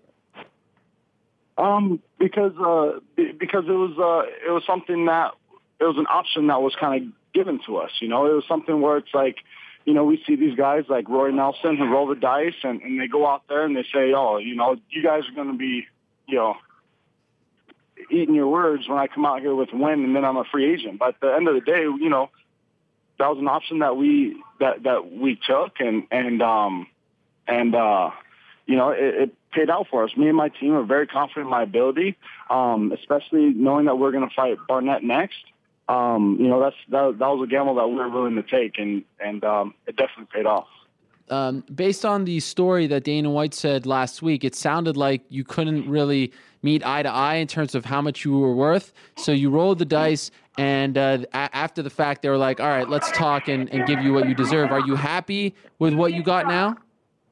Very much so, very much so, and you know, and, and even you know I'm going to be constantly proving myself. That's part of this sport. And so, um, you know, like like Dana said, it, it just couldn't couldn't really see eye to eye.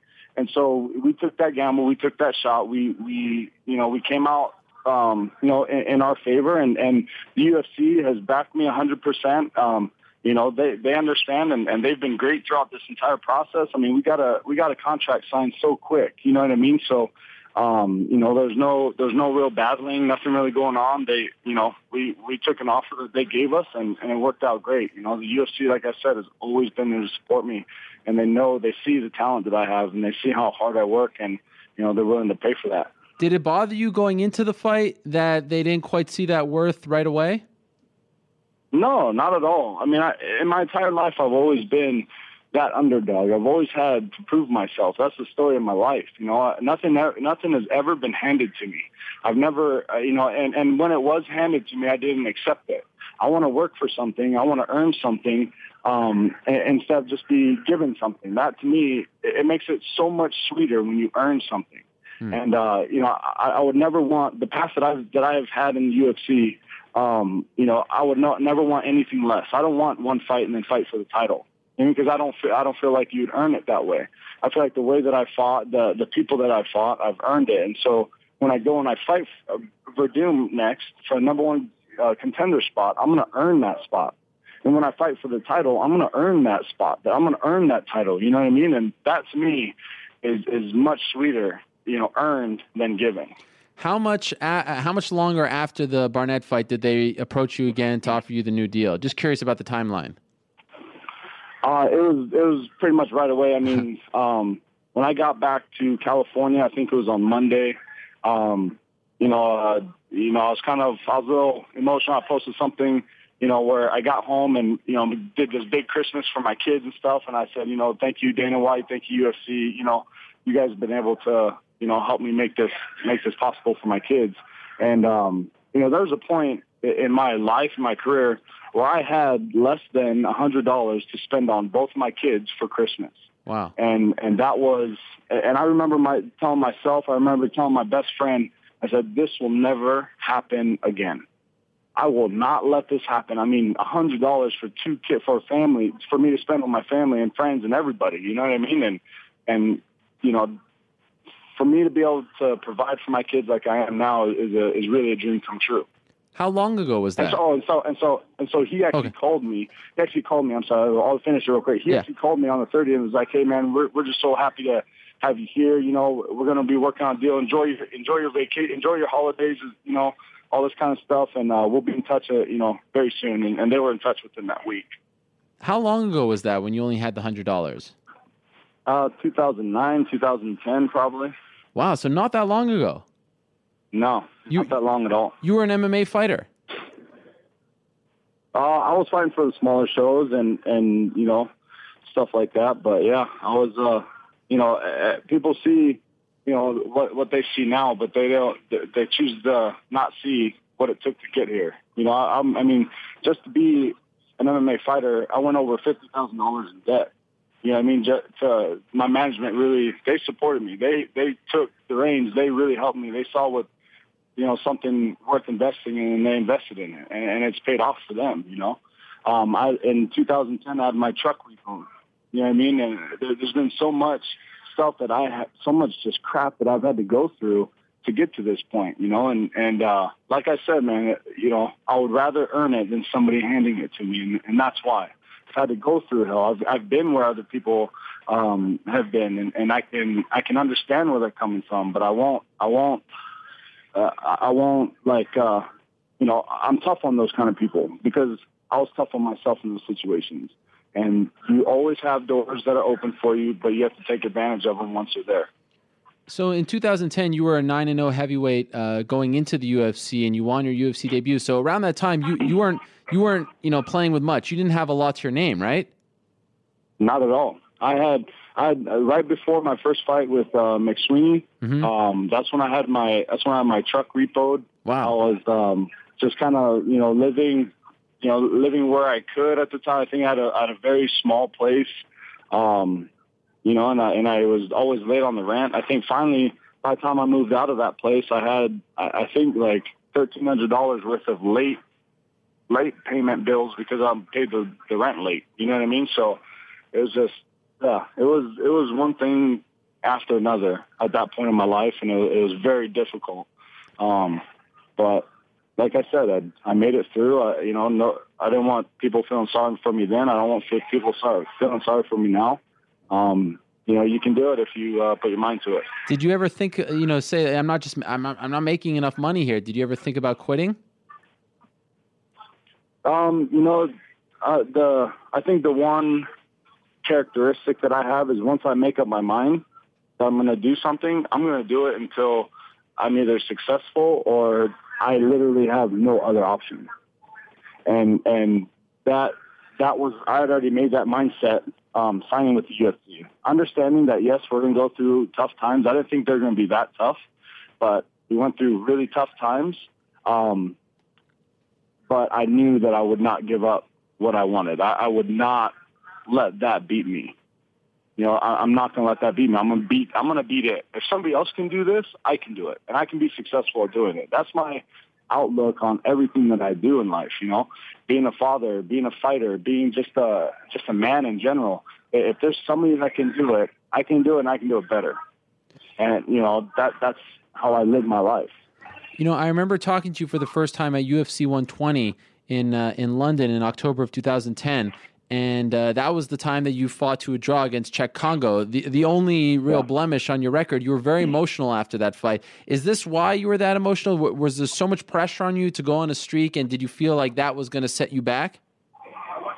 You know, it, it, I didn't feel the pressure because of a streak or, or wins or losses or or anything like that. You know, um, I felt the pressure because I didn't perform to my best ability. I and I and I also knew that you know at that time that was the difference. I made eight thousand dollars for that fight. It was a difference between eight thousand dollars and sixteen. And at that point, eight thousand dollars in my life was such a big difference to me. Mm. You know what I mean? It, it it made such a big difference, and I think you know my management. I, it was 2010, the Christmas 2010, because my management ended up sending out presents for my kids because I couldn't really get them anything. Wow. And then now, and I, I follow you on Twitter and everything. I saw you had a massive uh, Christmas, um, kind of late Christmas, if you will, with your family. And I believe, correct yeah. me, it, it, was like 808, right? Wasn't the number 808 the, the amount that you bought? Yeah, it was, yeah, it was 808. That's also the area code right. for Hawaii, so I had to post that. So. Yeah, that, that's that's yeah, an amazing was, thing. Yeah, I mean, I mean, three years later, you know, it, it's it's changed so drastically, and um, you know that's just I'm just so happy that I'm able to do that for my family. I notice, and and correct me if I'm wrong here, um, because obviously I wasn't around, you know, uh, your first fight, but you, I noticed you bring up your children a lot, and and you get emotional and you talk about them a lot. And they talk about in the countdown shows. In the last like year or so, you really mention your your two boys a lot. Is, is that? I mean, is there a specific reason for why you keep doing that? Yeah, because uh, you know I I've I've kind of touched base on before is everybody has what that motivation that's going to take them to that next level. Everybody has it. Some people just haven't found it yet, and maybe some people won't won't recognize it. But for me, like I said, like I had a hundred less than a hundred dollars in 2010 to spend on Christmas, and now I'm able to provide for them. I'm able to to do more than that, you know, and um, and and for me, that has been, you know, the driving force for the last two years um, for my success, for my for my willingness to work as hard as I do. You know, I, I've had to take myself out of San Diego and do my camps because I know myself good enough, and, and accepting that, you know, I am a father first, and I will never say otherwise.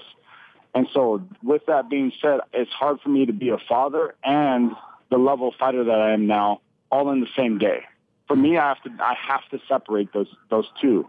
So when I do my camps now, I'm in Albuquerque. I'm away from my friends. I'm away from my family. I'm away from my two boys, and and that kills me. But that drives me to work as hard as I do because I have what I said earlier in this interview. I have no excuses. Mm. I have nothing holding me back. There's no reason for me to not put in the work that I need to put in in order to be successful. You know what I mean? So I have no excuses. If there's a man that beats me right now, there there is not an excuse. You are the better man, and I will, and I have no problem admitting that. The night that I fought Bigfoot, he was the better man. He beat me that night, and and that's and you know no excuses that you cannot have them in this sport. Otherwise, you'll get hurt. Just two more minutes left with Travis Browne. Incredible stuff. Thank you so much for the time. And I, and I should mention, I did say that the the Cheick Kongo fight was your lone blemish. I forget. uh, You know, it's amazing because it, it's it's hard to really say that uh, the Bigfoot fight was a loss, but you you know it, it is counted as one. We don't want to take anything away from him. But it was announced uh, last week that UFC on Fox 11, uh, it's you versus uh, Fabricio Werdum. It's a huge fight. Kind of unclear as to whether or not it's the main event, and uh, that's important because you know we'll determine whether or not it's a three round or five round fight. Do you know right now? Is it the main event? I don't know. Actually, I, I've you know I just I looked on Sherdog and it's me and Werdum a- as the main event. So you know the the thing is though is at this point, um, if I do what I'm supposed to be doing, I need to be training for five round fights every single time. Right. So there's you know that's what I'm training for. That's what we're getting ready for. Um, you know, and I welcome it. I'm I'm ready for it. I've trained for one when I fought Bigfoot, and it was hellacious. I mean, the training for a five round fight that goes into it. I mean, people don't understand that 10 minutes more in a fight equals, you know, hours and hours and hours of extra training that you have to do because you have to get your body ready for 10 rounds or for, for five rounds. Right. But, you know, you're doing about 10 rounds to get ready for those five rounds. You know what I mean? So you're doubling up on your, on your practices almost. Uh, you, you fought some big guys as of late, you know, tough guys, Silva, Gonzaga, Overeem, of course, Barnett. Where do you put Werdum? I mean, do you think he is the best guy, the toughest guy that you have faced thus far? Yeah, I mean, you know, he's he's the next guy in line, man. And you know, I build these guys up to be monsters in my mind. Um, you know, I I've even dreamt about them beating me, and and I told the, you know, I was I have a mental coach, and he was like, you know, um, you always, no matter what you do in these practices, in these mental coaching and all this kind of stuff, you always want to picture yourself coming out on top. Well, there's been times where I'm dreaming and I wake up with the feeling of a disappointment that, that I just lost to, to that person. And I've dreamt about these guys beating me. And, and when I do that, I think that already, that, that gives me more motivation to go out the next day, the next week, and even work that much harder so I never feel that feeling again.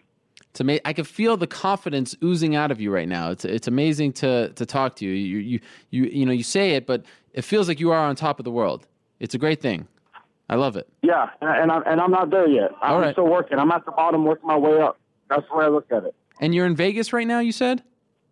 I'm in Vegas right now. I'm I'm working with Frank and uh, and Ricky Lundell. Mm-hmm. Um, you know, just coming out here, getting some wrestling in, getting uh, you know, just just always improving my game. This is what you know, getting up to that next level and having that that little bit extra income.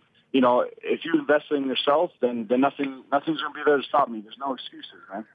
Well, good luck, Travis. First off, uh, you know, congratulations on the win. We we told you that when I when I saw you in uh, Las Vegas. Congratulations on the new contract. That's very exciting. and uh, congratulations on getting that big fight. Good luck. I'm sure I'll talk to you before then, but uh, it's great to hear a little more about you and uh, the road that you have uh, taken to get here because uh, that that is an amazing story and you deserve everything that you are receiving right now. So enjoy it and uh, enjoy the time out in Vegas with the training and, and all that stuff. And good luck as you prepare for right now the biggest fight of your career. Thank you, man. I really appreciate you having me on. Thanks for giving me time. Pleasure. There he is. The uh, the man who will be facing Fabricio Werdum April the 19th. The UFC returns to uh, Florida, and that's interesting because uh, just uh, well, less than two years ago, the UFC had an event in uh, South Florida. This time it's around Central Florida, but around South Florida, um, it was headlined by Demetrious Johnson versus Ian McCall. And uh, Dana White said afterwards that he didn't know if uh, they'd return anytime soon. The attendance wasn't great. It was a Friday night. It wasn't the biggest card of all time. It was a fight night. The co-main event was um, it was uh, Charlie Brenneman versus Erick Silva. So it wasn't the greatest fight of all time. But that being said, uh, the, the, here they are two two years later, less than two years later, and um, they're coming back with a huge card. Uh, they've got, as I mentioned, April 19th, Travis Browne versus Fabricio Werdum. We don't even know if that's the main event yet. Also, Liz Carmouche versus Miesha Tate. So that is what has been announced thus far, and that is taking place at the uh, what is that arena? It's the Amway Center or something like that. It's where the Orlando Magic play. What is it called? The Amway Center. Amway Center in Orlando. They return to Central Florida. I believe it's the first time that the UFC has ever held an event in Orlando, Florida. So that's UFC on Fox 11. The UFC returns uh, UFC on Fox 10 this Saturday. So good timing there. And congratulations once again to Travis Browne for getting that big contract. Now, uh, in a minute, we're going to be joined by Uriah Faber. We're trying to track him down.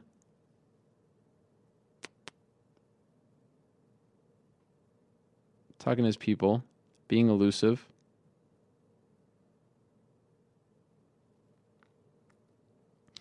He main events UFC 169 in uh, less than two weeks. It's in Newark, New Jersey.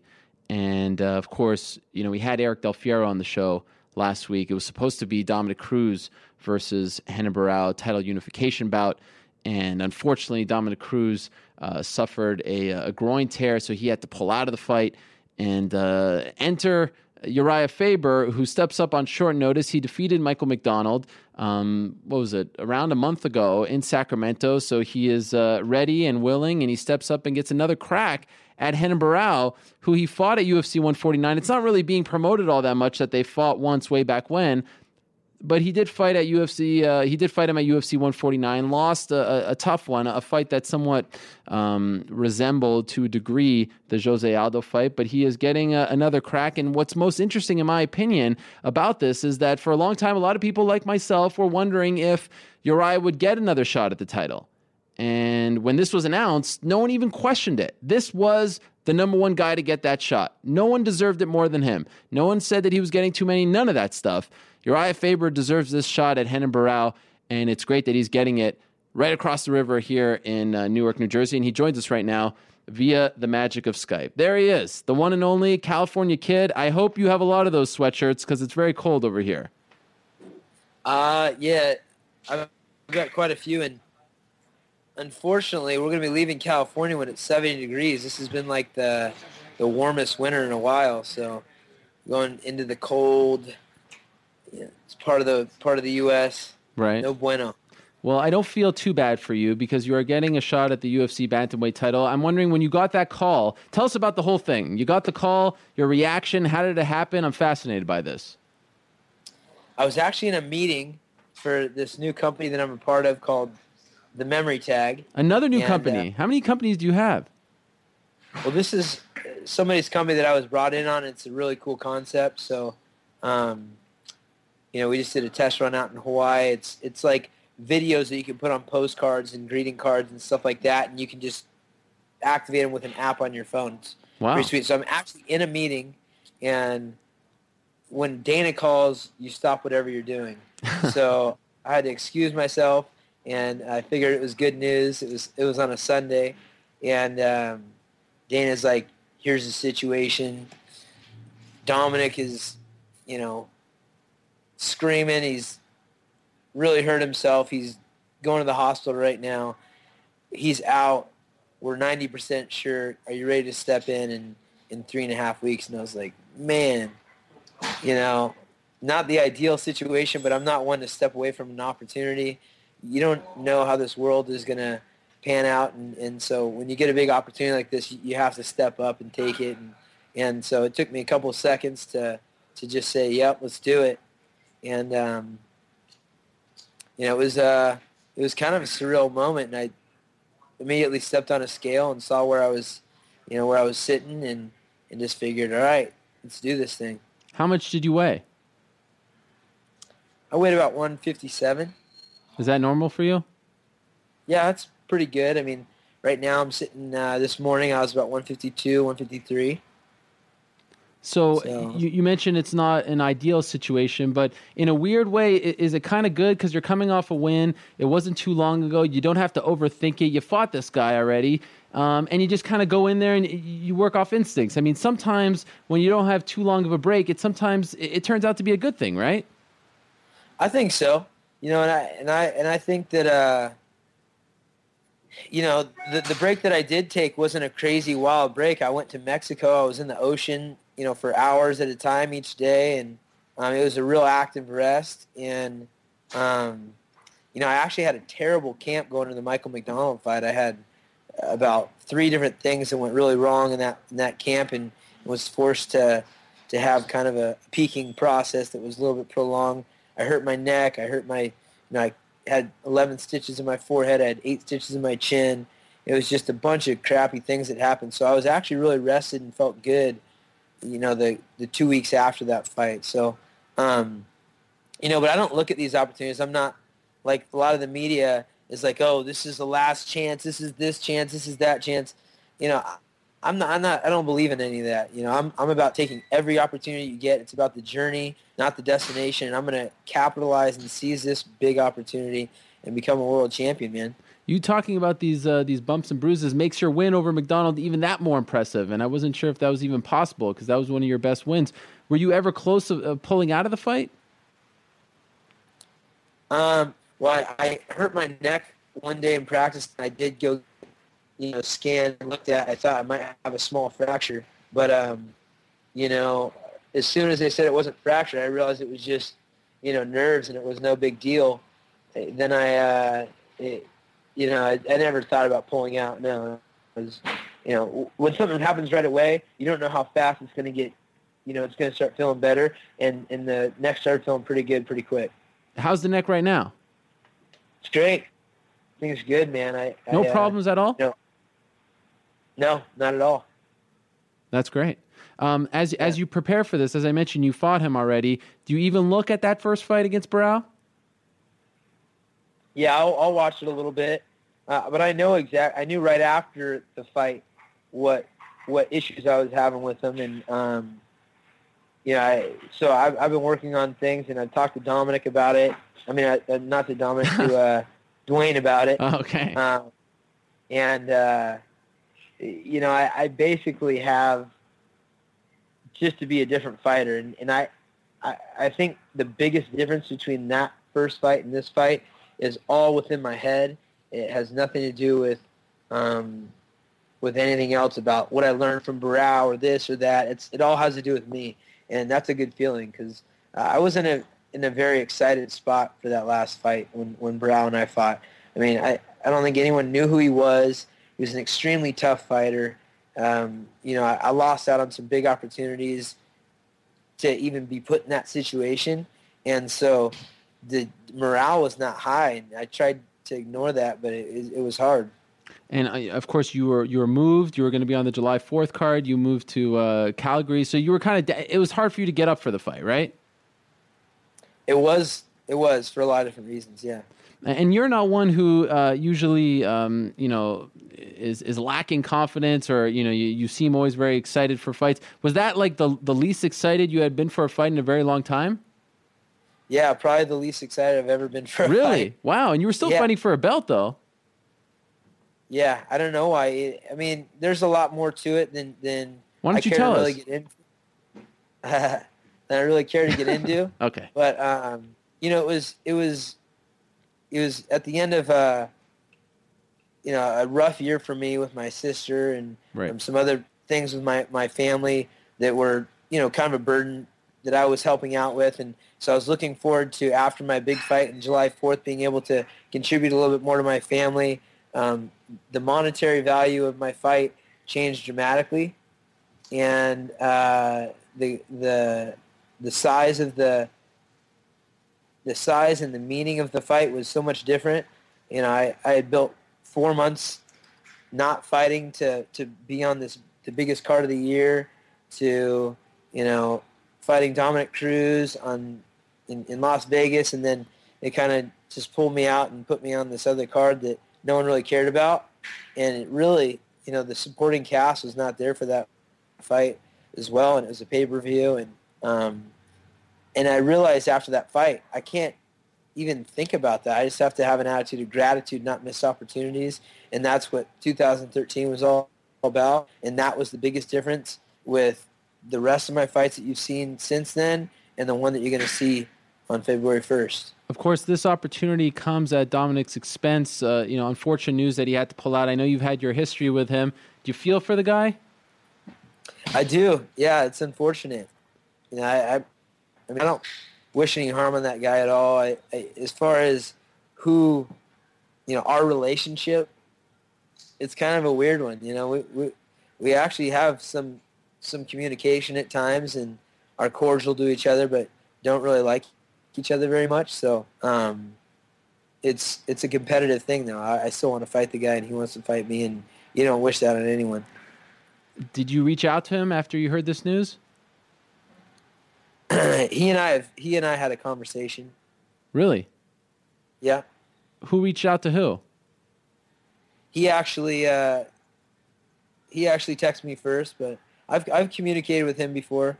We, we were forced. I don't know if you know this story. Yes. But we were forced to work as a team together before our last fight.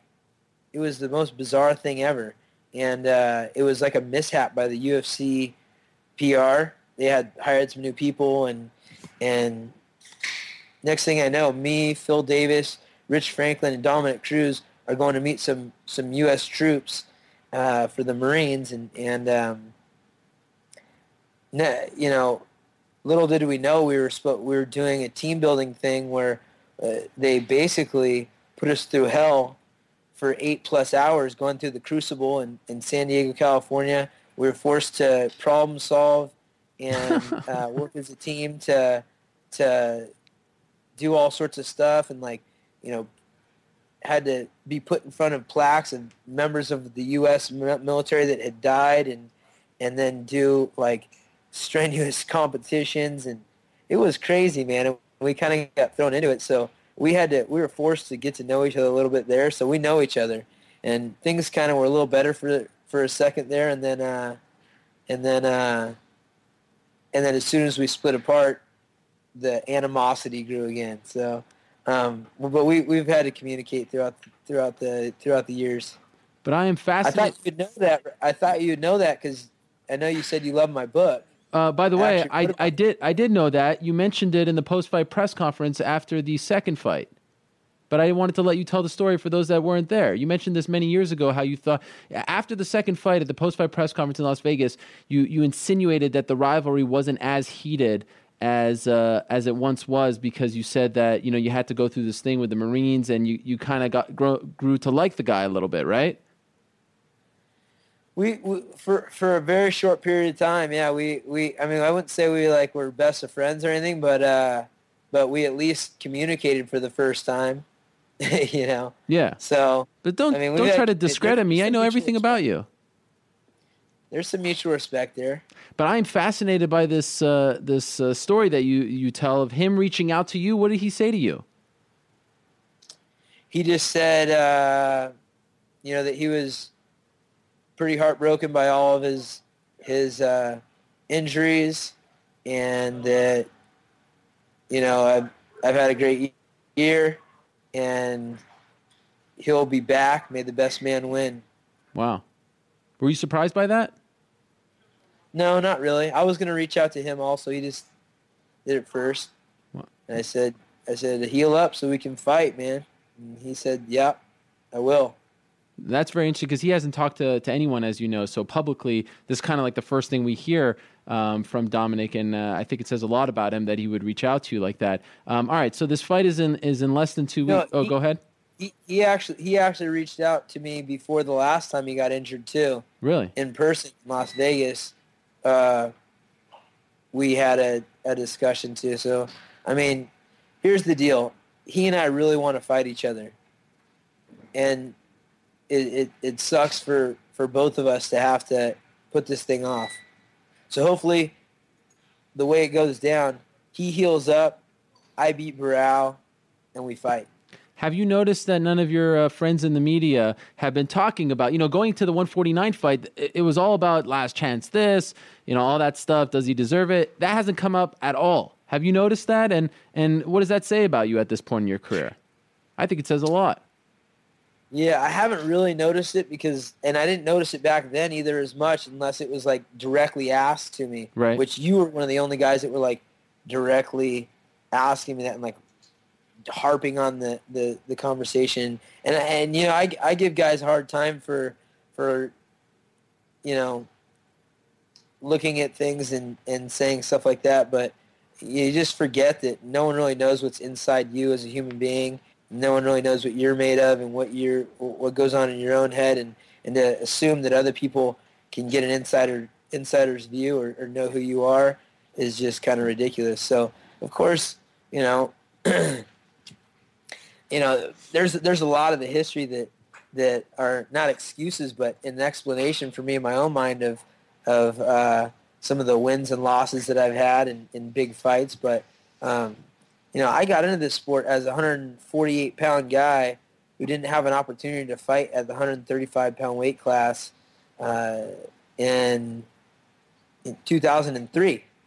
You know, I had to fight 155s, then I had to make a stand and say I'm only going to fight 145s, and then um, I was forced to stay at 145s for a long time because I was the world champion there, and and like I said, I'll never pass up a great opportunity, and and so uh, you know I've had some tough fights, broken hands, battered legs, all this kind of stuff. But my only losses have been in title fights, but 80% of my fights have been in title fights. I was a world champion for many years, and uh, it's not like I have trouble in title fights. Mm. I've just fought some tough guys and had some things that not have gone my way here and there. Where would you rank this current stretch? Would you say this is the best stretch of your career? Yeah, I'm not really good at sitting back and smelling the roses and looking at stuff like that. Um, I know after my first loss against Tyson Griffin in 2005, I, I fought seven times in 13 months. I went seven and zero. That was a pretty good stretch. Um, you know, I, I have to take a take a look when I'm all said and done. I'm not Mm. done yet though. Uh, you you take a step back. What, what do you think about you know Renan Barão right now? Is he better today than he was when he fought you at 149? Uh, I would say he's he's definitely better. I mean, I haven't seen like things that he's doing tremendously different, but he's getting more more confidence, more experience. Uh, he's the type of guy. He's a world champion, man. He really is a world champion. So, um, being a, a guy that has that mentality and continues to train and get better, you know, he has to improved a little bit, or else gotten worse. And uh, you know, no one's beat him, so I'd say he's getting better. Biggest key to defeating him because right now in the UFC he looks pretty much unbeatable. I think the biggest key to, to beating him is not letting him control the control the fight and the the speed and the distance of the fight. He did a really great job last time of of controlling the the pace of the fight. He was able to slow me down, who was a fa- pass, uh, a fast-paced fighter, and he was able to control the distance with with his reach and, and his weapons. So I need to get past that and make sure that I implement my game plan at my speed. And here's the big question: Will Rosie O'Donnell be in attendance on February 1st? Of course, Rosie will be in attendance, and I think she's bringing her son, who's actually uh, uh, wanting to get into MMA a little bit himself. He's a tough kid, and uh, she's hooking me up with the the lady that's going to do the cornrows. Oh wow! My hair's long, and yeah, Rosie's been a big supporter, and I'm I'm super fortunate because she's a cool chick. You know, I, I, I believe in this weird kind of stuff, not saying anything, not making any predictions, but it just feels, you know, it's a Super Bowl weekend. It's close to New York. It's a big stage. It's pay per view. Something's in the air here. Short notice. I'm feeling something weird. I don't know. I don't know about you. I don't know if you look at those stuff, at that kind of stuff, or look at the stars, or, well, there aren't any stars here in New York, maybe in California, but you, you know what I'm trying to say. Something seems up here as far as your story and how this whole thing unfolds. Yeah, you know, I'm I'm I'm looking to win, and uh, if that's part of the story you're talking about, then I think you're right. Well, I look forward to seeing you here again. Bring the warm clothes. If you need any tips on uh, what to wear, let me know. We'll talk offline. But congratulations on getting the fight, first and foremost. And good luck in the fight. Good luck in the last week or so as you prepare for it. Can't wait for it. You got it, brother. You must have a lot of fighters that back out or, or flake on your show. This is the most reminders I've ever had from you leading up to an interview. Have you been getting flaked on a lot lately, Ariel? No, actually, in fact, I decided to just remind the heck out of people so that they don't flake on me because I hate promoting that someone's going to be on and then they don't show up. So, in fact, we're on like a two year streak of no one backing out, and you were the featured guest. You had the big picture, so you can't back out. So that's why maybe I, I sent you maybe one or two extra texts, but I like to hear from you. I, I, I use this as an opportunity to interact, and I just use yeah, we the had show. some good interactions. I won't mention, yeah, yeah. you know, Sure. all the all the details, but let me say this. yes. That's why you're the best, buddy. Thank you. Perfectionist, making sure that everyone's uh, on point, crossing your T's, dotting your I's. Ariel Helwani, baby. Thank you very much. And my mom Are says you up for report of the year? I am. Yes, I am. Have you ever lost that? I have not. Wow. Are you I voting for me? you. Are you voting for me? I hope I didn't jinx you. I haven't voted yet, but I need to get on it. All right. Well, maybe we'll win at around the same time. Maybe. How about that? All right. My mom- Thanks again for all the reminders, dude. Couldn't My- have been on this call without all the reminders. Hey, my mom says good luck to you. She wishes you the best in this fight. She is watching right now. She might be a bigger fan than Rosie O'Donnell. And uh, don't mention about the reminders. The next time you're on, I'll send double the amount. oh, great. All right. Thank you, Urijah. good, man. I saw a cute picture of him. Thank you. I, a good appre- one. I appreciate it. There he is, the one and only, the California Kid. He returns to action in a matter of days. UFC 169, February 1st in Newark, New Jersey. A huge fight against Renan Barão for not the interim title, the real UFC bantamweight title. It goes down at the Prudential Center. Very excited about that. Why? Most importantly, I don't have to travel. I don't have to go on a plane to the fight. I'm very excited about that. Thank you very much to the Super Bowl for coming to these parts and uh, the UFC moving that fight card from Las Vegas to New Jersey. Okay, let's go to our next guest. His name is Glenn Robinson. He is the CEO of Authentic Sports Management. You might not have heard of that name because you probably hear of the other name they go by, the Blackzilians, and they are on a roll. They're doing great things. It's been one of the great stories in MMA, their turnaround. And for a long time, I've wanted to have Glenn Robinson on the show to talk about that turnaround and the team itself. So happy he's on the show right now. Glenn, how are you? Good, good. Thanks for having me on. Okay, first things first. Let's get the the business out of the way. Uh, one of your your your, your prized uh, members of your team, Anthony Johnson, had a fantastic performance on uh, Saturday at WSOF number eight. Is he Yeah, he going did to well. resign with uh, with World Series of Fighting? Well, I mean, you know, the World Series of fighting has been good to him, and he has. Uh, we're going to sit down and talk to them first. Ray and Ali and everyone over there have been really nice to him, so we're going to sit down and talk to them first and see what the offers and go from there. I mean, uh, what he wants to do now is relax for a few weeks, and then we'll meet with uh, World Series of Fighting, see what see what they put on the table, and uh, see if we can work something out. And uh, hopefully we can, and if we can't, we'll see what else is out there for him. Has the UFC expressed any interest in him? Yeah, I- I didn't feel it was really appropriate to to really do anything. Since World Series fighting's been good to him, I didn't really feel it was appropriate to approach anyone or discuss anything in uh, any kind of way until uh, until his contract was up, and we we want to give the first shot to them to talk to them. Okay, so there's a chance he may resign with him because the uh, the sort of easy pick. I mean, it, it seems like a natural. The UFC needs 205ers. He's looking very good as of late, knocking guys out. It would seem like he would want to go back to the UFC, but you're saying there's a chance here.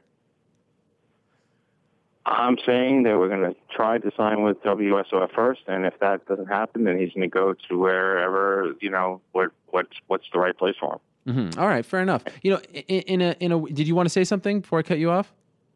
No. Okay. Uh, in a in a funny way, Anthony Johnson kind of represents this this uh, resurgence that I've been talking about because he went through his ups and downs, released from the UFC when he wasn't released, in my opinion, for performance issues. You know, he had the weight issues and whatnot, but still very much uh, a top guy in my opinion, and that's why it has been so interesting to watch him progress in World Series of Fighting. And you know, he's had this resurgence, and for a long time, it, it felt to me like people were dancing on your makeshift grave. People were celebrating the demise of the Blackzilians. You were on somewhat of a losing streak every time one of your guys fought and then lost. People were celebrating that record. And it seemed like a lot of people were happy about this. And then all of a sudden, one by one, you guys, it seemed to all come together, and now you are blazing hot. I'm wondering, first and foremost, did you notice that? Did, did you get the sense that there were people journalists, fans, other managers, fighters that just seemed to relish in the, this idea that the Blackzilians weren't coming together and were faltering under the bright lights. You know, life's kind of like a car accident. You know, I, I was driving back from Disney with my wife and kids um, a few months ago, and I was spending an extra three hours on the road because it was like a fender bender, and everyone had to stop and take a look. So people enjoy seeing other people's demise, in my opinion, and uh, they were taking it as our demise when it was really just a streak of bad luck. Some fights didn't win. The team was getting settled in.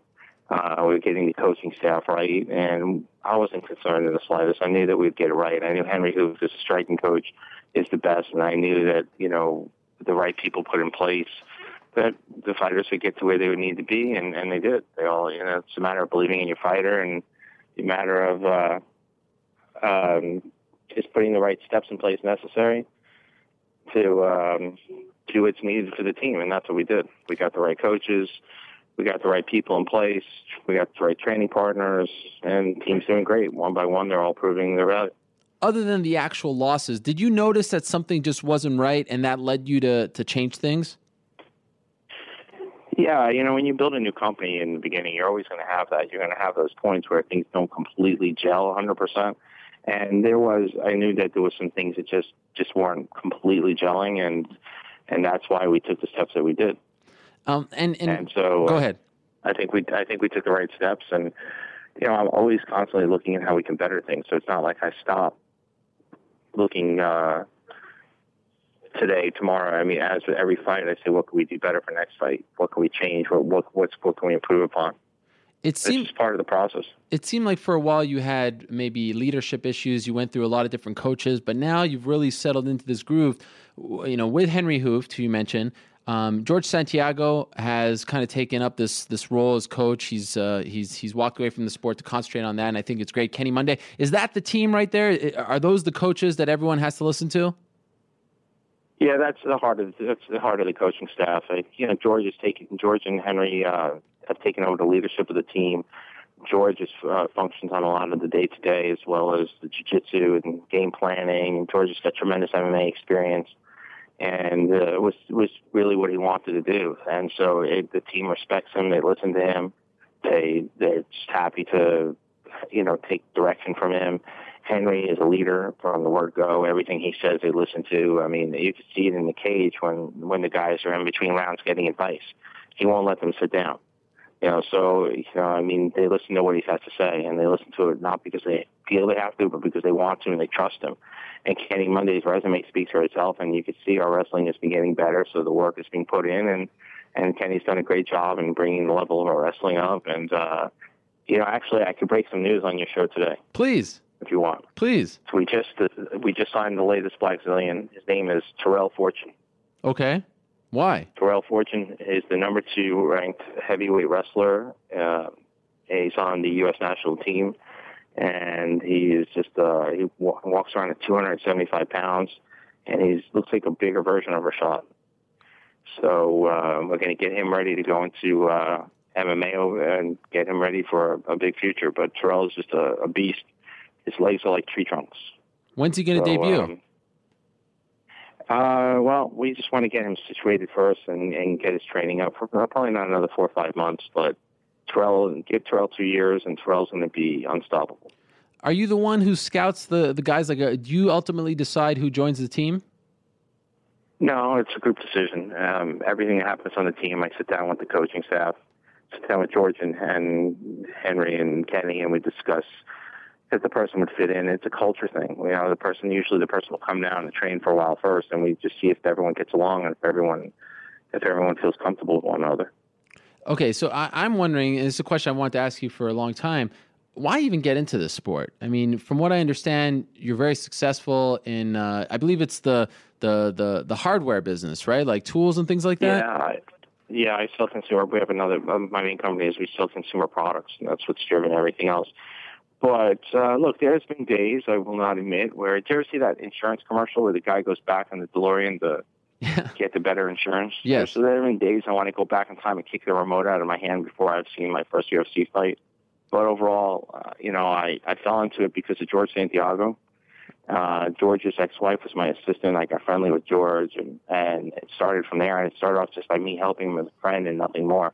And uh, fell in love with the sport and really enjoy helping the guys. I mean, I take a lot of pride in seeing them go from like everyone counted Anthony Johnson out, and now Anthony Johnson is who, who you know who's a better un, you know who's a better 205 or a free agent at this moment than Anthony Johnson. Right. Uh, so so you got into it. Did you get into it, you know, with the idea in mind to create this team and this gym and all that stuff, or did you just want to help out a couple guys?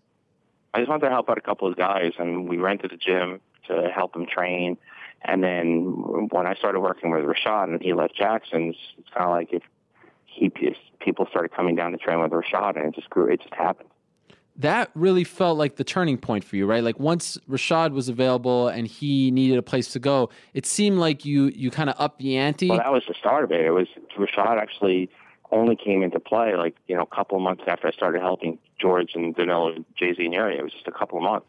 Right. Okay. So if and if I was helping Rashad from, I was helping Rashad already do some management work, and then he needed a place to train. So when they started training together, then other people started coming down to train with them, and it just it literally just happened. It wasn't something I sat down one day and said, "This is what I'm going to do." It just happened. uh, if Rashad's not available and none of that happens with uh, Jackson's, do you think you ever get into it like you like you are now? Uh, probably not.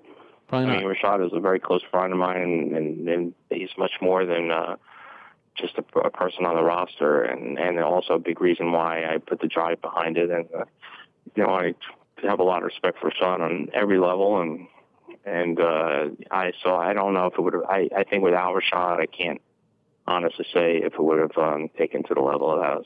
Did did uh, knowing George's ex-wife did that introduce you to MMA, or were you a fan beforehand? I was a fan beforehand, and I, I was already training um, Muay Thai just for exercise, just to, just because I enjoyed it. And uh, then George and I became friendly, and and uh, just started helping with just odds and ends, just as a favor. Like he'd stop in the office and ask me my opinion on something, and it was just very, very innocent, really nothing in mind. And then it just literally just happened. So, like some people say, "How did you get in?" Like I could say to you, "How did you get into what you're doing?" How did you get into? You, know, you could say, "Well, I went to school. I, I don't know if you did. I went to school. and I wanted to do journalism." How did you fall into mixed martial arts? Just some someday somewhere along the line, something happened, and right. this is and you know, and this is where you are today. Right now, authentic sports management is it a profitable venture for you? Yeah, it's. I mean, we're not making crazy money. It's very hard to make money managing fighters, but Right. you know, it's, it's doing okay. And then you also own Jaco and F3 Nu- Nutrition, right? I'm an investor in F3, but Jaco I own 100% of, and uh, Jaco's doing very well. It is doing very well. Yeah. Uh, is it something that you are gearing towards? Just uh, like are, are non MMA people? I know it used to be like a, a surfing Yeah. company, right? It started off as a surfing company years ago. We cater to a lot of CrossFit athletes. We cater to a lot of football players now. Um, we're starting to cater more and more people, more and more sports, more and more everyday people who want to, who just you know want to feel like an athlete that train CrossFit. Uh, so this it's not just going to pros. And the brand is picking up a lot of steam, and we're growing every single month, and, and it's been great. It's been a lot of fun, and it's it's it, I like building brands and something I enjoy. So yeah, it's it's doing well, and I think it's going to just keep getting better. How do you balance all of this? The managing, uh, you know, your your your previous job, the one that you kind of started all of this, the clothing, all that. How do you do all that? I have 40 people here. I work Oh wow, forty people. I thought it was just you and Ryan Loco. Uh, well, sometimes in the day it's just me and Ryan Loco talking about you. Right, Hey, well- did you talk to Ariel lately? Wow. Uh, did you? That's Did very you nice. Get uh, seven notifications from Ariel to be on the show. Hey, wow, everyone's giving me crap about that. Jeez, I just like people I, to be I, on time. I was listening to. I was listening to Urijah. I'm just joking. But uh, no, Ryan is a big part of things, though. He's um, he's been with us since I basically since we started, and uh, you know he's part of the family, and he does great work, and he's been a big asset to Jaco growth to the to the growth of Jaco with uh, the work he's done. And uh, I couldn't say enough. I couldn't possibly say enough good things about Ryan. It's just you know he's just a great guy. Are are you turning people down now? I mean, are, do you, do you have because you're not just you know uh, Blackzilians, so to speak. You got guys like you know from all walks of life now. It, it's it's certainly evolved. Are you at the point where you're turning people down? Yeah, we haven't really taken on. A, Tyrell was the first new person we've taken on in, in a while. And you know, if we bring on somebody, we want to make sure we can deliver. I don't want to just have a big, big roster and not be able to help people. So I want to make sure that whoever's on the roster is someone that we can legitimately do something for, make their life better, and make them feel like you know that yeah, I'm a part of your life, and your life is a little better for that reason. And if I can't do that, I don't really want to be part of it. Is Once it gets to be big enough, I can't do that, and then that's time for me to walk away. is uh, is Alistair Overeem still a member of the team? N- No, Alistair doesn't train with us. Alistair trains in Thailand. So he's I mean, done. He's welcome back, but he's um, decided to do this camp in Thailand, and it was a great camp. He, I talked to him uh, last night, and he, it was a great camp, and he said he feels fantastic, and and uh, he, he was really in good spirits. So I saw a lot of pictures of him. He looks great. Uh, coaches said he did great. So I talked to all his people over there, and uh, you know, Alistair and I talk, to him, you know, almost every day through text or however, and uh, so there's no issues in in uh, with Alistair and I, and just just wasn't right the right fit for him at that time. And Alistair's been in this business a long time, so he knows how he wants to train, and he knows what's right for his body, and he knows what's right for him.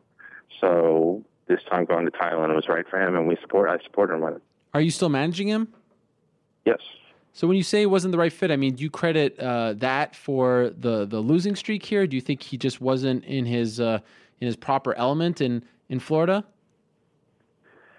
I think the reason he lost his last fight is because they didn't stop the fight soon enough. Because I think that in nine other fights out of ten, they would have stopped that fight when um, Travis Browne's knees buckled.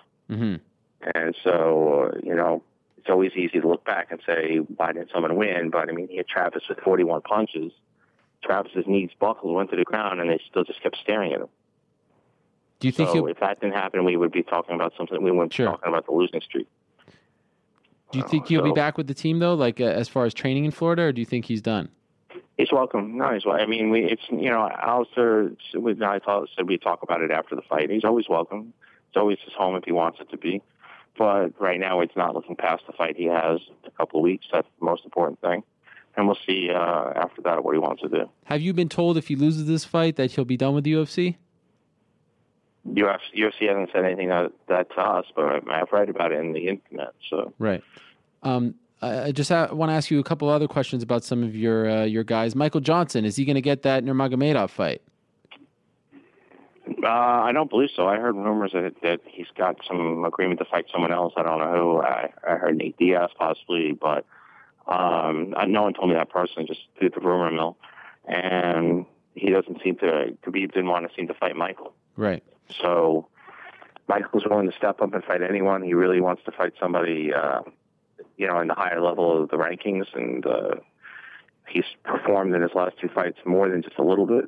Uh, you know, no one, uh, no one. He was the underdog in both fights. No one expected him to beat Joe Lauzon, but he did a pretty impressive job of beating him. And Gleison Tibau hasn't been knocked out since 2000 and what 2009, I think.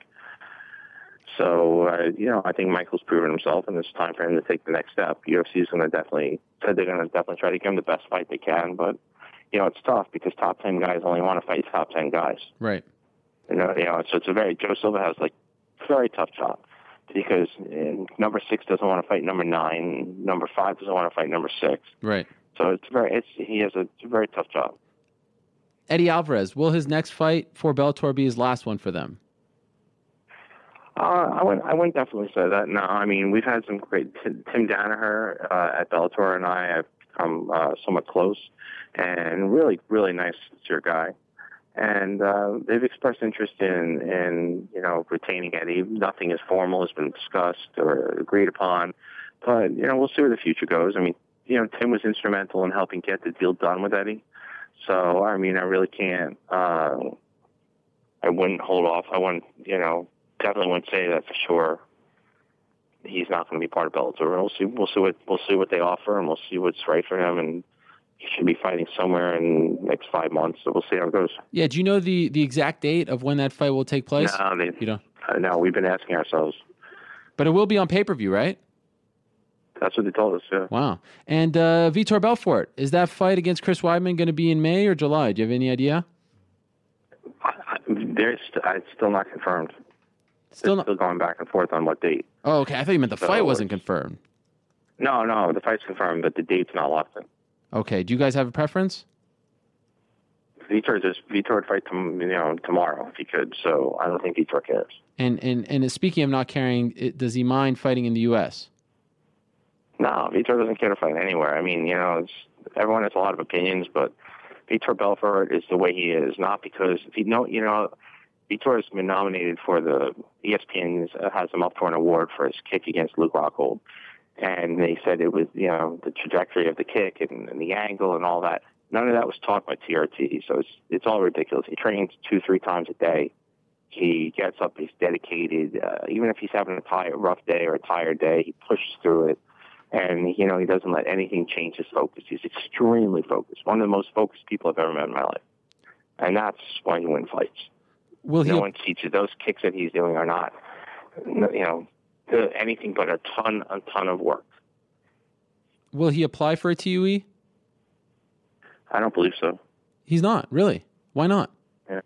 I, I, it's something uh, we haven't, him and I have not discussed. Uh, he trains with us, but most of it, he's because he's been in the, in the game so long. Everything for him is pretty well set. So Joanna, I think you probably met his wife before, does most of his day to day stuff, and um, but it's nothing that they've talked to me about. But you don't think he will? I don't think he will, to be honest with you. But it's nothing they've talked to me about, so I couldn't even really, I couldn't even really answer you straight. Okay, fair enough. Well, Glenn, I wanna I wanna wish you uh, all the best. I mean, you guys are doing great work. Like I said, said it on Fox a couple of weeks ago. It's one of the great stories. Uh, putting in the right guys, getting the team back on track. From Eddie to Michael Johnson, Rashad Evans, Tyrone Spong, of course, who we didn't really touch on. You guys are on fire as of late, and uh, I think you're doing a tremendous job. So, congratulations on all the success thus I really far, appreciate it. And uh, and good luck in the future to you and the team. Thank you so much, and um, I really appreciate being on your show. Thank you for uh, giving me the time, and and um, thanks. If you need anything, give me a call All right, there he is. or a text. okay, I'll send you multiple texts. All right. Uh, Glenn Robinson. No, no more than three days. Okay. okay. Uh, the CEO of Authentic Sports Management, aka the Blackzilians, doing great work, and uh, thank you to him for stopping by. All right, we're going to take a quick break because we need to rejigger some things here. Because in a matter of moments, we'll be joined in studio by the incomparable Rener Gracie and his fiance Eve Torres. You may know Eve from uh, World Wrestling Entertainment. She was once a diva over there. Now, and I don't say that you know I'm not calling her a diva. That's what they call the the, the female wrestlers. Now. Um, they're doing great work, of course, with Gracie Jiu Jitsu and all kinds of other things. Hopefully, he has brought me some acai. We will find out in a matter of minutes. So, while we rejigger things, take a look at this interview that I did with Joe Riggs in Brooklyn just a couple of weeks ago, less than a couple of weeks ago. One of the more honest interviews I've ever done about boxing, Nick Diaz, tax problems, retirement, all that kind of stuff. Great stuff out of Joe Diesel Riggs. And then in a minute, we'll be right back here with Henner and Eve in studio. All right, welcome back to the MMA Hour. Oh, getting some uh, feedback. Okay, there it's gone. Um, that was, of course, Dana White. He was in Duluth, Georgia last Wednesday following UFC Fight Night 35. Prior to that, we heard from Joe Riggs. Great stuff from him, and he'll be part of uh, Bellator Season 10 later on this year. But let's talk about the business at hand here. I'm very excited, so excited. And this kind of came out of nowhere just last night the one and only, the incomparable, as I said earlier. Rener Gracie is in studio, but we're not all that excited about him. We talk to him all the time. His mm. lovely fiance, the former WWE diva Eve Torres, also here. Thank you. Wow, Yeah, how about thanks this? Thanks for having us both. Worked out well. you guys don't usually do interviews together. I think this might be our first one, actually. First ever? I think so. I've been in the room when you do interviews. You've been in the room when I do interviews, but we don't really. We've done TV shows. We've done like you know E Network, NBC, ABC, CBS, things like that, but nothing this big. I noticed, and I felt like you needed. I I felt like you needed the the. The, the, the, the, the plug, the, Yeah, the rub, it's so to major, bro. speak. No, now she's a it's, she's a TV pro. She's talking into the mic. You're not. Well, I'm just trying to focus on the energy between Yeah. around me right now. This is very interesting. I know you're shy. You Yeah. get nervous Yeah. in front of the He's- cameras. Yeah, he doesn't like to talk too Right. much. Yeah. Um, I'd I'm, I'm just wondering because this is a very unique character, by the way, and you're, you're engaged. You're getting married in April. We're getting married in April, correct? How does one live with a character like this? Be honest. Well, you know what you see, the Rener, the Rener Gracie you see on YouTube. The energy. Um, the energy. Yeah. The energy. I will say that's real. That is Really? real. But 24 7? But it's not 24 7. Okay, okay. It's not 24 7. There is a side to Rener that he he's definitely calm and he's, I mean, this is the mastermind behind the Gracie Academy, everything that's happening, this big jujitsu movement. So Right. that takes a lot of thinking and a lot of internal, you know, there's a lot of stuff going on in there and he needs, uh, he needs his time to, Mm-hmm. you know, let that all process. So he's, uh, you know, I deal with him okay. But Yeah. She said he, you're the mastermind, and I pick up on these things. Does that mean it's all you? It's not your brother? No, Ryron? here's what's very interesting. Okay. Let's just say this: I'm the um, me and Ryron are very interesting matching how we work together. And a lot of people really don't understand, and they know I talk more when we're on camera together. Like, man, Rener, shut up! Like he don't talk sometimes, and I know, and it's just my instinct to just want to deliver and get it out there. And for me, it's like we just got to get the message across. So I, I do whatever I can. But uh, the way me and Ryron work together is very interesting. It's like the best example was we were filming Gracie Combatives, our Mm-hmm. instructional series, self defense, and I was showing a technique. We were showing it together, like lesson number 12, some headlock defense. And throughout the whole technique, I was thinking to myself, shoot, I'm talking a lot, but I know I'm missing something. I'm thinking to myself, Right. my dad, I'm gonna finish shooting this. And those were all one take, by the way. It wasn't like, oh, cut, do it again. No, it was one takes. And I thought, I'm gonna finish this, and my dad's gonna be pissed that I'm missing this detail right now because I'm I'm not honoring the technique that was handed down to the family. And after a 15 minute slide showing all the techniques, and I spoke probably 80% of the time, at the very end, I'm thinking, I can't think of it. And I'm trying to waste time because I'm trying to get it in. At the very end, Ryron says, You guys, and the most important detail is right here. Sit low and keep your head back to make sure the opponent can't throw your head on the ground. And I didn't tell him I was missing the detail. He didn't know I was stressing about a missing detail, but he knew there was a missing detail as well. So somehow between us two, everything gets done. And Well, uh, and Ryron's not- input is not only minor, but when it happens, it's game changing, Right. Yeah. revolutionary. And not only that, but I feel like a lot of the ideas that you guys have start from Ryron. Like Yeah. Ryron is like the one who just like one day will say, "Hey, what if we did this?" And Yeah. then Rener's like, "Oh my gosh," you know what I mean? And so And then Ryron forgets Hen- about it the next day, Yeah. and then two years later, like- it comes out. Exactly. Let's make a DVD series for kids, Rener, where they can teach parents can teach their kids, and then he'll go off to like Costa Rica for vacation, you know, and then I'll just grind it in the lab. So Yeah. he's a very much of an idea guy, and You guys I'm more work of an very well execution guy. together, yeah. And I think if we were both executioners, like executioners of the of the of the missions, it would uh, it wouldn't work well because we would step on each other a little bit too much. So he kind of, hey, Rener, do your thing, and. And Too I let him have his energy, he would- ideas, but the Ryron as the idea guy, he comes with some good ideas, but he comes with some crazy ideas too. So he needs a filter. But uh, You're the you know, filter. Um, kind of. His wife Victoria is a great filter as well, and me and Eve and everybody around him. But altogether, it's a thousand times more good than bad in terms of these ideas that he comes out with, and they're they're they're life changing stuff. Really, some big movements like the keep it playful movement. Right. You know that uh, you, if you train jujitsu with us, like you promised to do one day, yes, you will. Um, I thought that's why you're here to officially because I don't know if you noticed this, but I have a black belt. I know. I Amanda got- Moore's I black got belt. it in- right. I got it in the mail. Yeah, that's and true. I figured this is all it takes. Adam Sandler got one of those too. Oh, you did? Yeah. So I finally have something in common with Adam Sandler, other than being Jewish. Okay, I want to know how did you meet this man? I met. Um, Which it's version? Which version? Yeah, right. Which there's two- version, bro? The the best The real one? version. The real Okay. version. I'll go next. Okay, yeah, go ahead. You go come on. first. Then. No. Um. Well, I okay. I'll, I'll start with, with why I kind of was interested in jujitsu, which was that I started on the road with WWE, Right. And uh, I won the Diva Search end of 2007. Started on the road 2008, and I had an incident on the road where I was traveling by myself, and uh, and I stopped at a gas station. I was traveling through the East Coast, this lovely part of the country, and uh, and I stopped at a ga- gas station. I had just got done with the show. I was still in my heels, was still kind of dressed up, and encountered three gentlemen, not gentlemen, Right. in a Yeah. gas station, and, and they started asking me obscene questions and really started harassing me. I just completely ignored them like they didn't exist, and I, you know, I just didn't acknowledge them. And the more I didn't acknowledge them, the angrier they got, and they got aggressive to the point where I dropped everything, ran out of the gas station. They chased, they were following me out, yelling obscenities and um, got in my car, took off, and like had one of those like breakdown moments I think every woman has at some point in her life, which is like, okay, like I, that really could have been bad. And for mm-hmm. some women, it does get bad. It gets beyond just a, a close call, and uh, so that was a, a an eye opening experience for me for sure. Well, coincidentally, about a, a month later, I was talking to my friend Victoria, who mm-hmm. I knew from the dance world. We danced on a couple shows together, and we had worked together. Became really good friends, and she invited me to the Gracie Academy.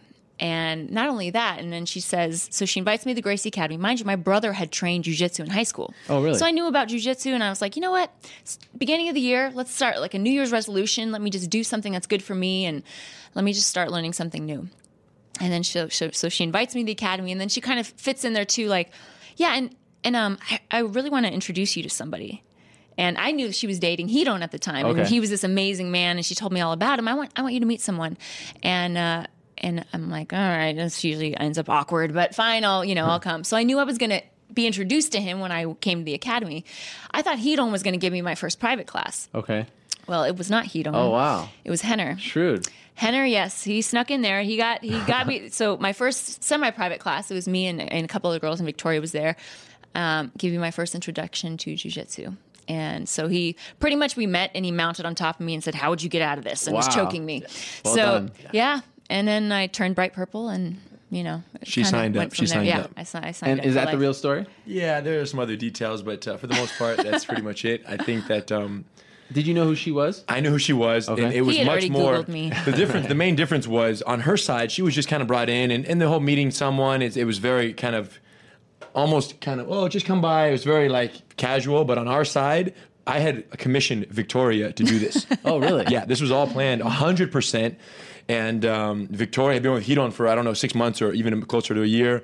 And I said, Victoria, you know, I need to meet one of your friends, you know, and who do you got for me? Like, what's going on here? And uh, what are the options? Because Victoria was cool, man. I Right. met her. I was like, man, this girl's pretty cool. She's a, you know, professional dancer, like on tour. And Yeah, she doesn't do drugs. smart, she's that- beautiful. yeah. She's like super friendly. Everyone loves her. And I'm like, man, he don't really kind of scored here. You know what I'm saying? I'm like, all right, Victoria, you have any friends? You know, the typical, typical sure, question. And uh, she like takes these requests pretty seriously. Oh wow! So she was like, "Well, actually, let me investigate." Came back three days later, and she was like, "Well, I have three options. Um, one of them is married, one of them has drug abuse problems, and one has a boyfriend." And I'm like, "What help is that for me?" Which one was? I was the drug abuse. No, I'm just kidding. I'm just kidding. I don't want to make no, it- so she gave three options, and I'm like, "Thanks for nothing, Victoria." And then, um, anyway, she came back a little bit later and she said, "Rener, this one, the, you know, the one that I had a boyfriend had not had it for six months. She's been, you know, single, and I danced with her in this thing and this show, and they're, she's amazing. And here's my only concern: she might be too good for you." Wow! And when she said that, bro, That's a good friend right yeah, there. right. That's That like- was one of the few times where I almost got into like you know fight or flight mode, like self defense. Like that was. But then I thought, okay, if that if you think she might be too good, she's perfect. Let's go get her. Wow. So then it was like, yo, bring her in. We'll bring her for a class. It was all planned, you know. And uh, typically I don't mix business and pleasure like that, but um, I figured that you know if she had an intro class. If she had her first class with jujitsu with me, if she didn't fall in love with me right away, she would fall in love with jujitsu, and that would give me time to work the magic over several, however long it took. And it so worked which was it? Which did you fall in love with first? Um, it was pretty even. It I'm not gonna lie. It actually was. I mean, I started training right away. I was like interested in, you know, wanted to continue my training.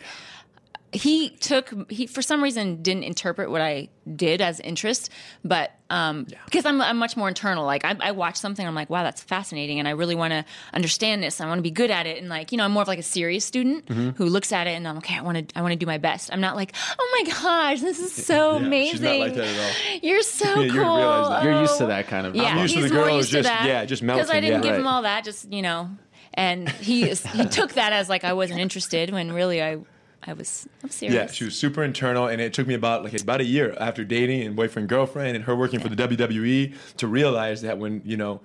When Eve says nothing, she's madly in love with you. Like, Wow. she- yeah, and when she like, oh, how are you? She's very cordial and like very outgoing. That means she doesn't really, not that she doesn't care, but she doesn't love you, and she's just being normal. But when she's like, I'm like, Eve, how'd you like the class? She's like, "Mm, it's pretty good. I did not say that. And that Okay. means that See, this is where it gets. now. You know the same way, like you know preschoolers, like a little pre- when she was a little girl in preschool and she liked a boy, she would just beat him up. Oh, okay. That's her way of saying that she loves him. You know. So with this situation, it's just don't care, don't act like you care.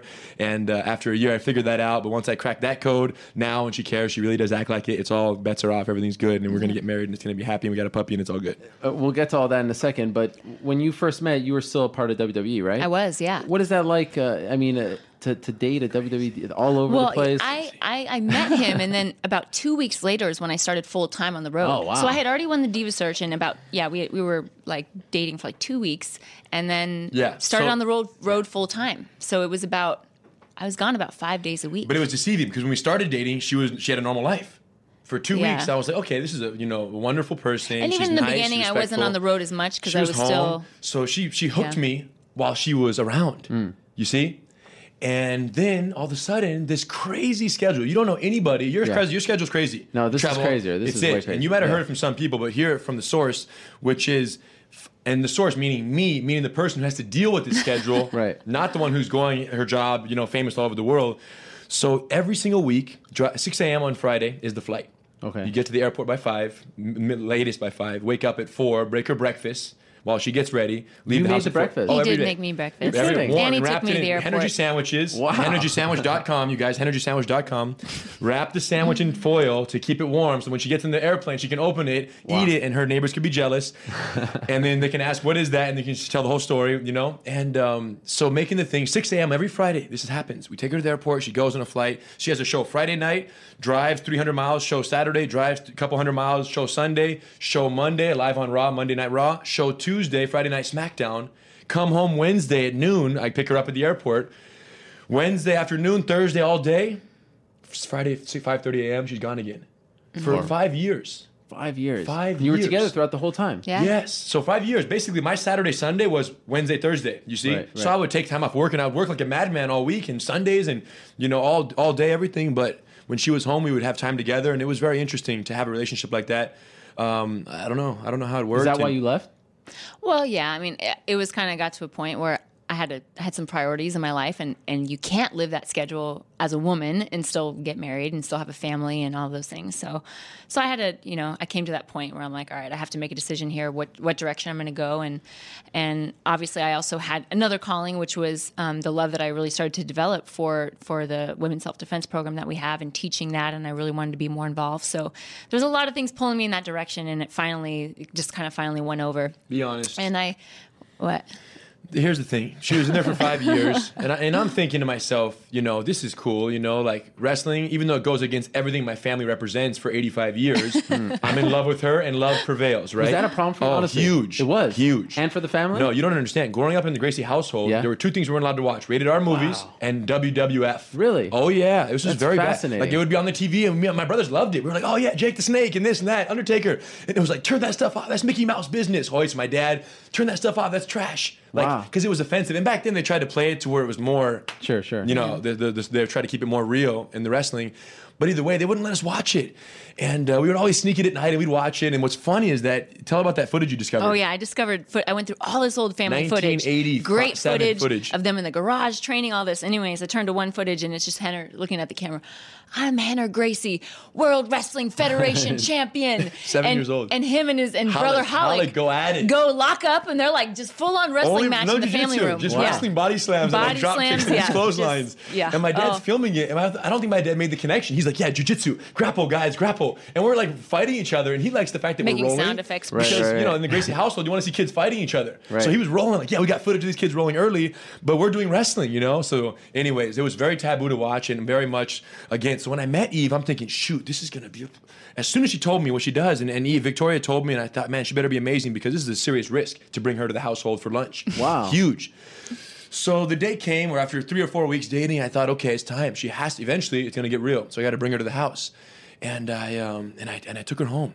And in my mind, I'm thinking, how am I gonna tell my dad that she's a fake? I mean, a WWE entertainer. wrestler, entertainer. yes. And I'm like, this is not gonna go over very well. And I'm still, as a kid, seven year old, trauma has Right. survived. And I'm thinking, okay, I'm just gonna say it. I'm gonna say, hey guys, and I kind of make it real lighthearted. I'm like, you guys, so this is Eve, you know, and she's my new friend, and she's training at the academy, and you know, we're dating, and blah blah blah, and she does WWE wrestling, the stuff on TV. And everyone laughed. Ah, it was all good, no problem. No problem. So I had brought this trauma as a child. This is be careful not to abuse your children because Right, it right, carries with them. So this is one of those you get Noted. stuck. And my dad never even cared, no problem at all, full respect, and you know loves her, and she's an amazing teacher, has helped jujitsu grow, and has never been an issue at all, you know, from the get go. But it was amazing how it affected my situation But what- psychologically. what, what about for you? Because from what I hear, I know some people in the quote unquote business, it's tough to have a relationship outside of the business, right? For sure. Actually, for me, I actually it, that was like my savior. I feel like like that's what kept me grounded. You're what welcome. kept me sane. It's true. I had something outside of that world where whereas a lot of people because they have relationships in, in the business, um, which is which I you know I understand if you if you literally like if you're stuck on an island with with Right. someone, what's going to happen, right?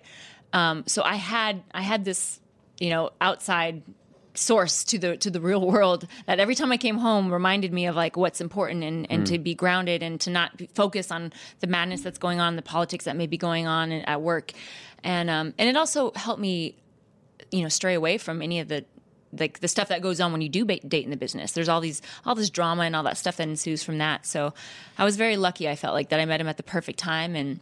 And then you know, of course, at first it's like you know all the guys like try to try to feel you out, like you're like the new whatever fresh meat there. And then once they knew, you know, once they knew who I was dating, and he got started coming around, then it was like oh let me go respect, to- respect, respect. Oh, yeah. like, Oh, you know, So everyone it a- loved I- Rener. I made it a point to go to these shows. You know what I'm saying? And Oh, like, yeah. You know, How often would you go? Anytime I could, really. I, and I was, and it was cool. For, you know, we made it work. You know, like I would schedule seminars. I'm like, okay, you're gonna be in Chicago. I'm gonna schedule four seminars in Chicago and go make a tour of jujitsu teaching while you guys are there, and we'll meet up and we'll do that. We'll, I'll see you at the Monday Night Raw, hmm. and we would do things like that. And it was pretty regular. I'd say at least every couple months I would set a seminar Yeah. when I because her schedule is in a year in advance. They know.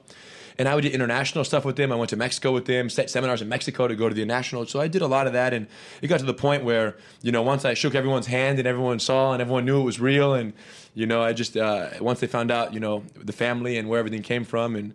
You know that uh, if they got out of hand, that there would be some chokes, you know, delivered. It By- was uh, by it was him all or me. good. Did you ever try to convince him to cross over into your world? No. No. Uh, that would just be wasted breath. I feel like. I mean, Would you ever do it? Well, so here's you Don't ever lie. You've had it? some. You've So had some here's the dreams. thing. Here's the thing. You've had some Here's dreams. the thing. When you live with someone who they come home and all they're talking about is the psychology of the match and the ideas and this and that and how you know the perfect match and explaining everything. And when they're watching TV, Eve sits down to watch herself or one of the girls on Monday Night Raw or even any match, and she's like this and like rewatching it a week later, and like she's in front of the match and she's getting all into it and like she's wrestling with nobody, but she's watching a match and she's doing her moves, and I'm like, baby, you're not. The match is already over. Everything's gonna be okay. Calm down.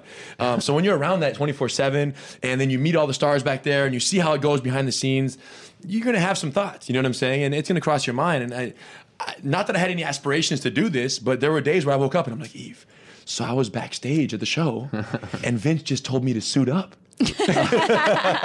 And, I'm, and I'm like, I don't know why this is happening. Like, I don't want to wrestle, but they're like, Rener, we need you. Go and get in the ring. And I'm like, all right. And I would go do it. And it worked out because of the things we learned and I watched. And uh, so there were a few times where I was like, He was, was like, Rener Daddy Longlegs Gracie. Not bad. So, you know, it was You got just the funny. size? I know, I know. It was really funny. But I, got to I get just told him if you start shaving your legs, it's over. That's the only problem. Yeah. so how bad is it backstage? I mean, as far as like you know, saying that you need you have this guy in your life, like, did you ever have to come and you know say defend her honor or things like that, or did people respect you? I, I I- I defended my honor Okay, actually good. there. You know, I'm, Well I'm done. I'm very I'm very good at that, and I don't really play too many games with people. And What about you the know, politics? Is it tough po- that, that politics are for sure tough. You know, it's it's hard. It was harder in the beginning for sure because you don't you just don't have. You know, you don't ha- haven't earned as much respect. Towards the end, it was easy. It was it was nothing. You know, but um, but in the beginning, it's really you're trying to figure everybody out, and you don't know who's kind of arranged with what, and Right. um, who has power because of this or that. So it was really tough in the beginning. There were times that I was like, I don't know how much longer I can do this. Like it was mentally and, and emotionally draining to work with some of the people I had to work with and to feel like I just felt like how can you work so hard at something and just try to try your best and then it just doesn't matter, you know? And then it got I got to a point where finally I was like, okay, my, my hard work finally paid off. And you know, I was Divas champion once and twice and then three times and and uh, I really felt like I finally got to see the fruit of my labor. But it was it was a while I felt like before that happened and that can be demor- you know, demoralizing for anyone. And unlike in your world, someone else is kind of deciding your fate. Like you can be a champion in jiu-jitsu and do it on your own. Right. There's a lot that goes yeah, on. but let's not get it twisted. That's the same in any large company. Sure. You're going to start somewhere and you're going to climb the ladder, and you're going to do as hard as you want. But for political reasons, you're not going to get where you deserve Maybe, to yeah. get. And so this is a very normal thing. The only difference is they're with each other five days a week on the road in random places, in these little isolated groups that are that naturally amplifies, I think, the the political The drama. You yeah. can't go home at the end of the day and just unwind. You're there on the road with the same girls, same people, talking about the same things. You may have to have the It's same like a match little- with somebody that you don't like for like months in a, in a row. You know, Yeah. I mean, there's there's stuff like that. So it, it was it was challenging, but it's interesting now that um you know now that Rener was working with more and more UFC fighters and they're friends of ours. I see so many similarities. Really? I, I what way? definitely do some similarities of WWE and, and UFC. Well, I think in general, I think UFC is whether they've intentionally done it or whether it's just kind of been the progress of, of the company. I think they're taking from the ideas of yeah. Now there's a little bit more of like storylines and there's there's characters and there's you know whether you're the good guy, the bad guy, and and um, and even about how they, you know, their champions become the face of the company, Right. right? So there's there's some politics behind that, regardless, you know, of who they want, and and if you do something wrong, they're going to try to punish you and do, you know, put you in a bad situation or whatever. And you know, there's always stuff like that with with WWE. I felt like, and and a lot of the and and the fact that these these UFC fighters work super hard. You know, I I feel like that's something I can relate to because working for WWE, you you know, especially when you're champ. Oh man, you're doing media like nonstop. So it's not just the the matches that you're wrestling. Right. You're doing nonstop media. You know, you're you're the face of the company. You're doing whatever you can, and you know, for free, of course. so so, and I'm, I'm sure it's very similar with you know with the UFC and a lot of the fighters now. So it's been a year since you left, right? It's been a year, almost exactly. Yeah. Yeah, I saw on your Twitter someone Yeah. said uh, one year. Do you miss it? Are you are you planning on going back? Or are you done? No, you know, I I actually went back um a few. I went back a few weeks. first out of the way, Yes, yeah, I, I went back a few weeks ago for like a one-time appearance. It was the Okay. Slammies. I got to present the award. So things like that, I'm all about. You know, I, I I still love the company, and I still have a lot of friends there, and I and I left on good terms. I really left feeling like I felt good about it. You know, I look back and I don't think all these terrible thoughts. I think like, what a great time I had, and so that's good. Wh- wh- if it's like a one-time thing, of course, you know. But I just I can't go back to the road. Not not with kind of my new lifestyle. Now that I'm used to sleeping in my own bed, and now that I and now that I have a puppy, Yes. I can't can't this leave puppy him. uh, Chokey. Yeah. What does that even mean? Oh, choke, like the actual, but it's it's it's spelled differently. Well, you know how like there's Yes. I just yeah. I just figured it out. Here's out. the He thing. yes, his name is Choki. Yeah. and it's uh, it's a it's a Portuguese name. Okay. Um, and it has a Portuguese spelling, which is T I O K I. Okay. And um, it, it's you know it's the same Okay, you here's have. the here's the truth. Rener wanted to name him Chokey. Like straight up. like Straight straight, up. up, like Okay. Chokey. Like, hey, let's. He's got to have a jujitsu name. And then Chokey came up, and I just looked at him with like blank face. Boom, like, totally really. blank. I and I was like, like, all right, if we're gonna do this, we at least have to make it kind of trendy or Exotic. different, or like you know, Exotify exotic, and pretend like it has another meaning, even though it really just is because it sounds like choke. Yeah. So, so we gave it the Portuguese spelling, make it a little more exotic. Because you know, there's this name Thiago. yes. Yeah. Thiago Yeah, yeah, Alves, yeah. Thiago Caristo, my friends. Um, so Thiago, so Chio, Right. Choki. Chokey. Chokey. Chokey. But you, you, you and look, the look on your faces, you're like proud parents. But he, We are. he, he or she, He. He. he has an Instagram, has a Twitter. I Yeah, I mean, don't this know. is- I don't know how that started. This is I something. Just, I just didn't. I didn't want to be. Well, I am clearly that girl. Okay. I'm that girl with the with the dog who's just like. I just didn't want to flood my Instagram with like thousands of pictures of people being like, "All right, Eve, cool, but can we see some pictures of you and what you're doing?" And it's just all pictures of my puppy like licking my face and all of that. So I figured if people want to see cute dog pictures, they can follow him, and then I'll post all the pictures of there, so I can still be my Reasonable. How much do a you miss proud him? puppy mom. Yeah. I miss him a lot. Yeah. I can't wait to go home. Uh, we'll talk about why you're here. You were just in Connecticut yesterday, and you made uh, some very big news.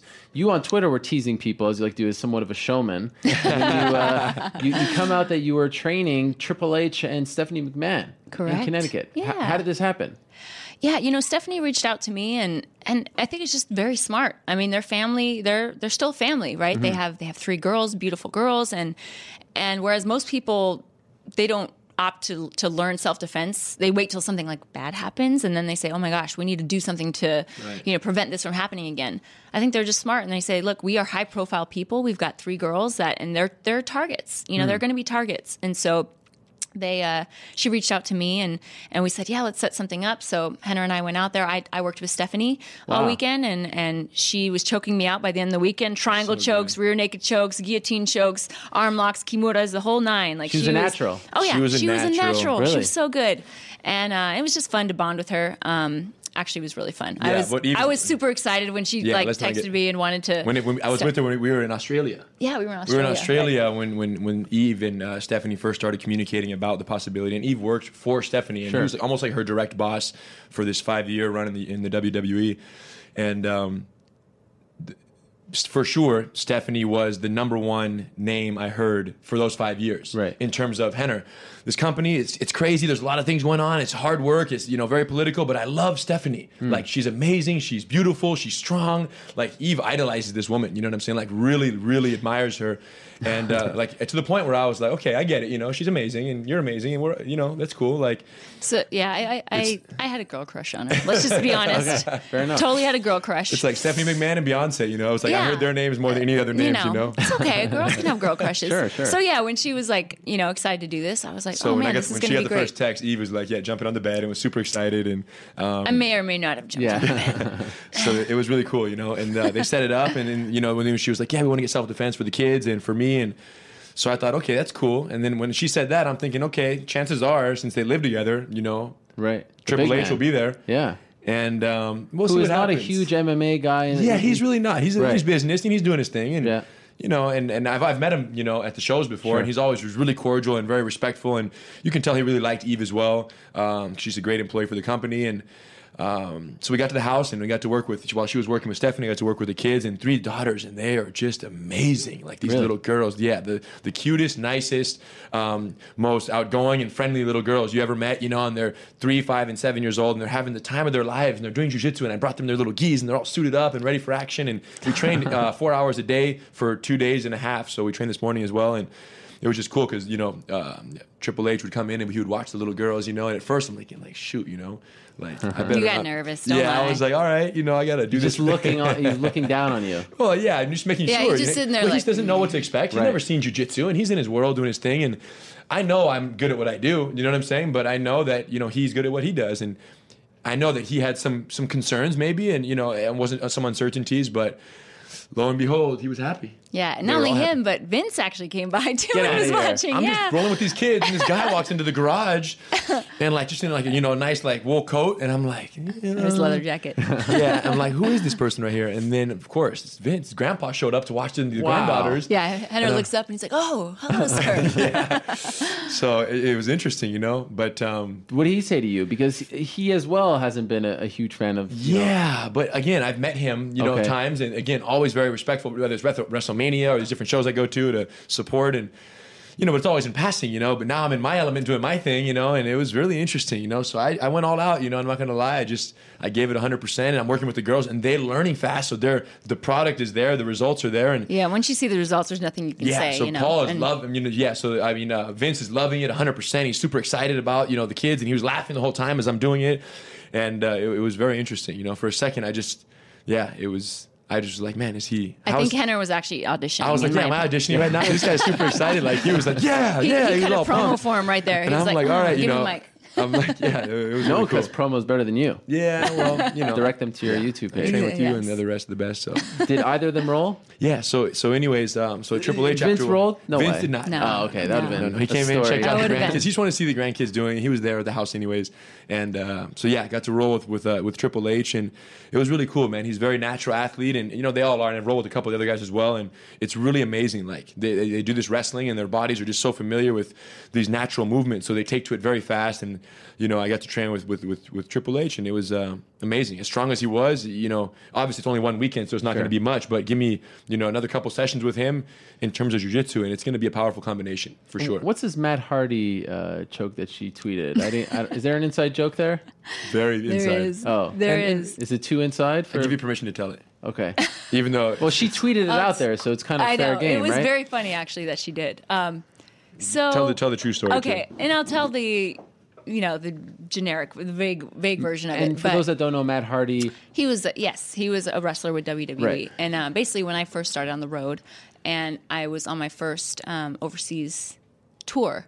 You know, everyone kind of like messes you a little bit. Everyone's testing you out, whatever, and so um, I'm sure there was, you know, on, on their end, a lot of alcohol going on. This is like something that just happens overseas. There, everyone's getting, you know, everyone's drinking. Everyone's back then. It was even worse because for- there wasn't like the drug policy wasn't fully enforced. Okay. Whatever. But um, so basically, he starts kind of like trying to play wrestle with me. And like, you know, mind you, I had been training jujitsu for maybe like three or four months.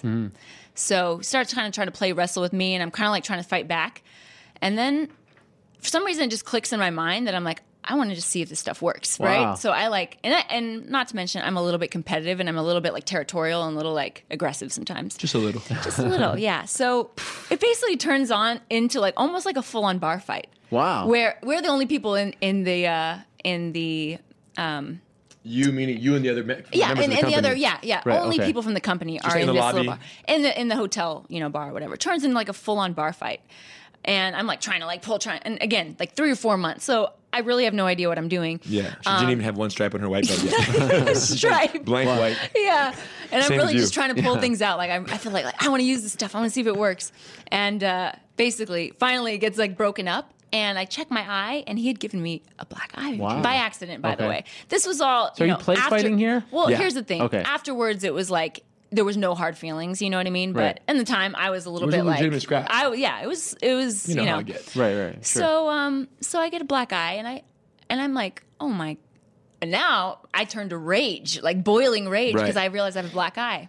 And you're on, and so, you're on tour. So yeah, exactly. And I like just started the company. So I literally sink in a rear naked choke and put my hooks in wow, and he goes to sleep. really? Yeah. Didn't and he tap. and he starts um, snoring.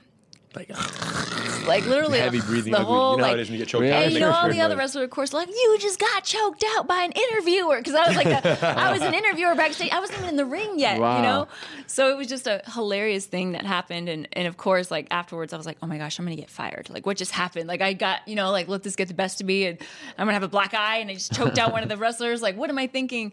And uh, of course, it turns out couldn't. It was the best thing possible for my career because number one, none of the guys ever messed with me again. Yes. And it like it uh, got this rumor that spread, and of course, it switched from like, oh, Eve choked out, you know, one of the wrestlers, to oh, yeah, she beat him up, and then she broke his arm, and then she like, you know, it turned into some big story, which I didn't mind, you know. Sure, sure. So um, so it was a good thing actually to do fairly early on in my career, and then everyone like would, you know, if anytime anyone tested me, like, careful, she'll choke you out. it's like a big thing. And how how So- were you with Matt after that? I mean, did he take it like afterwards the truth is i don't even know if he remembered the, the thing that went down like Sure. it was you know but he he was like just like oh whatever sure yeah No, it acted like it was yeah. funny you know but everyone else loved it because they just you know thought it was a funny story i guess So, what is your role now in the the? Uh, obviously, you're about to get married, but you have an active role in what he's doing, the Gracie Yes. Jiu-Jitsu movement, if you will. It continues to move along. You're you're, you're a very big part of it, right? Yeah, yeah, I would think I, I believe so. I think you know my part is really where it comes in is is this the second half of the world demographic, which is the women, right?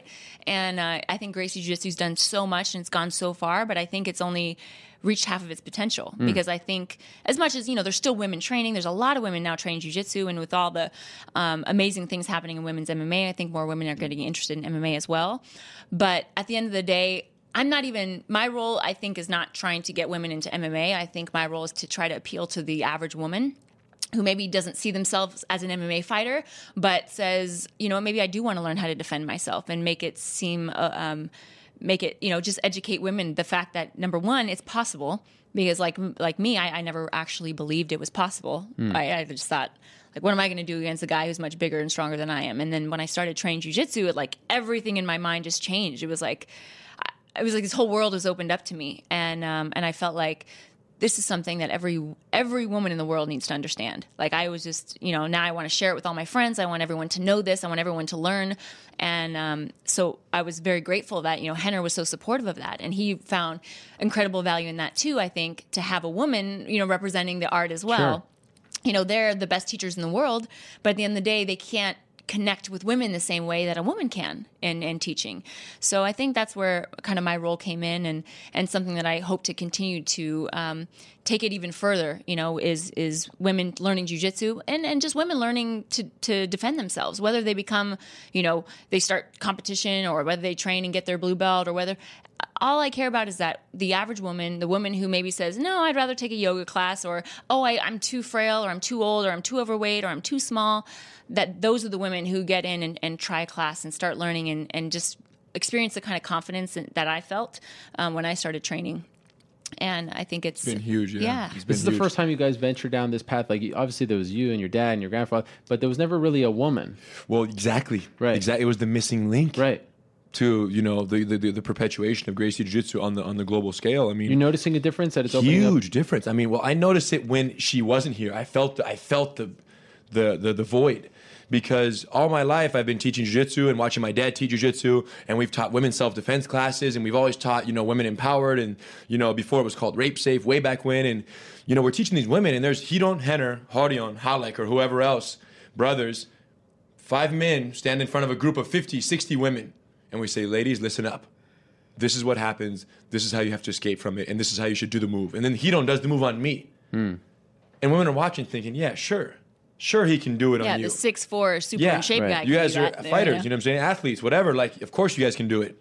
So it was a huge deal. And then, of course, as soon as I met Eve, and it wasn't even like, you know, an aspiration from the get go, but as soon as I saw how she took to jujitsu, I thought, wow, this is this is huge here because you know she's passionate for it. She speaks extremely well, and she has a great energy and enthusiasm. And you know, so we basically we put her through a whole instructor training process, and and she adopted it as her own. So we couldn't have asked for more. And it's we've noticed a huge difference. We created the Women Empowered DVD program that she's featured on, and and not only have you know women all over the country sent in feedback saying listen and men saying hey rener because of the women empowered and because of eve and your sister sage who are on the dvds my wife saw that and said that she could do it. So now we're training off the dvds from home learning together husband and wife practicing these moves.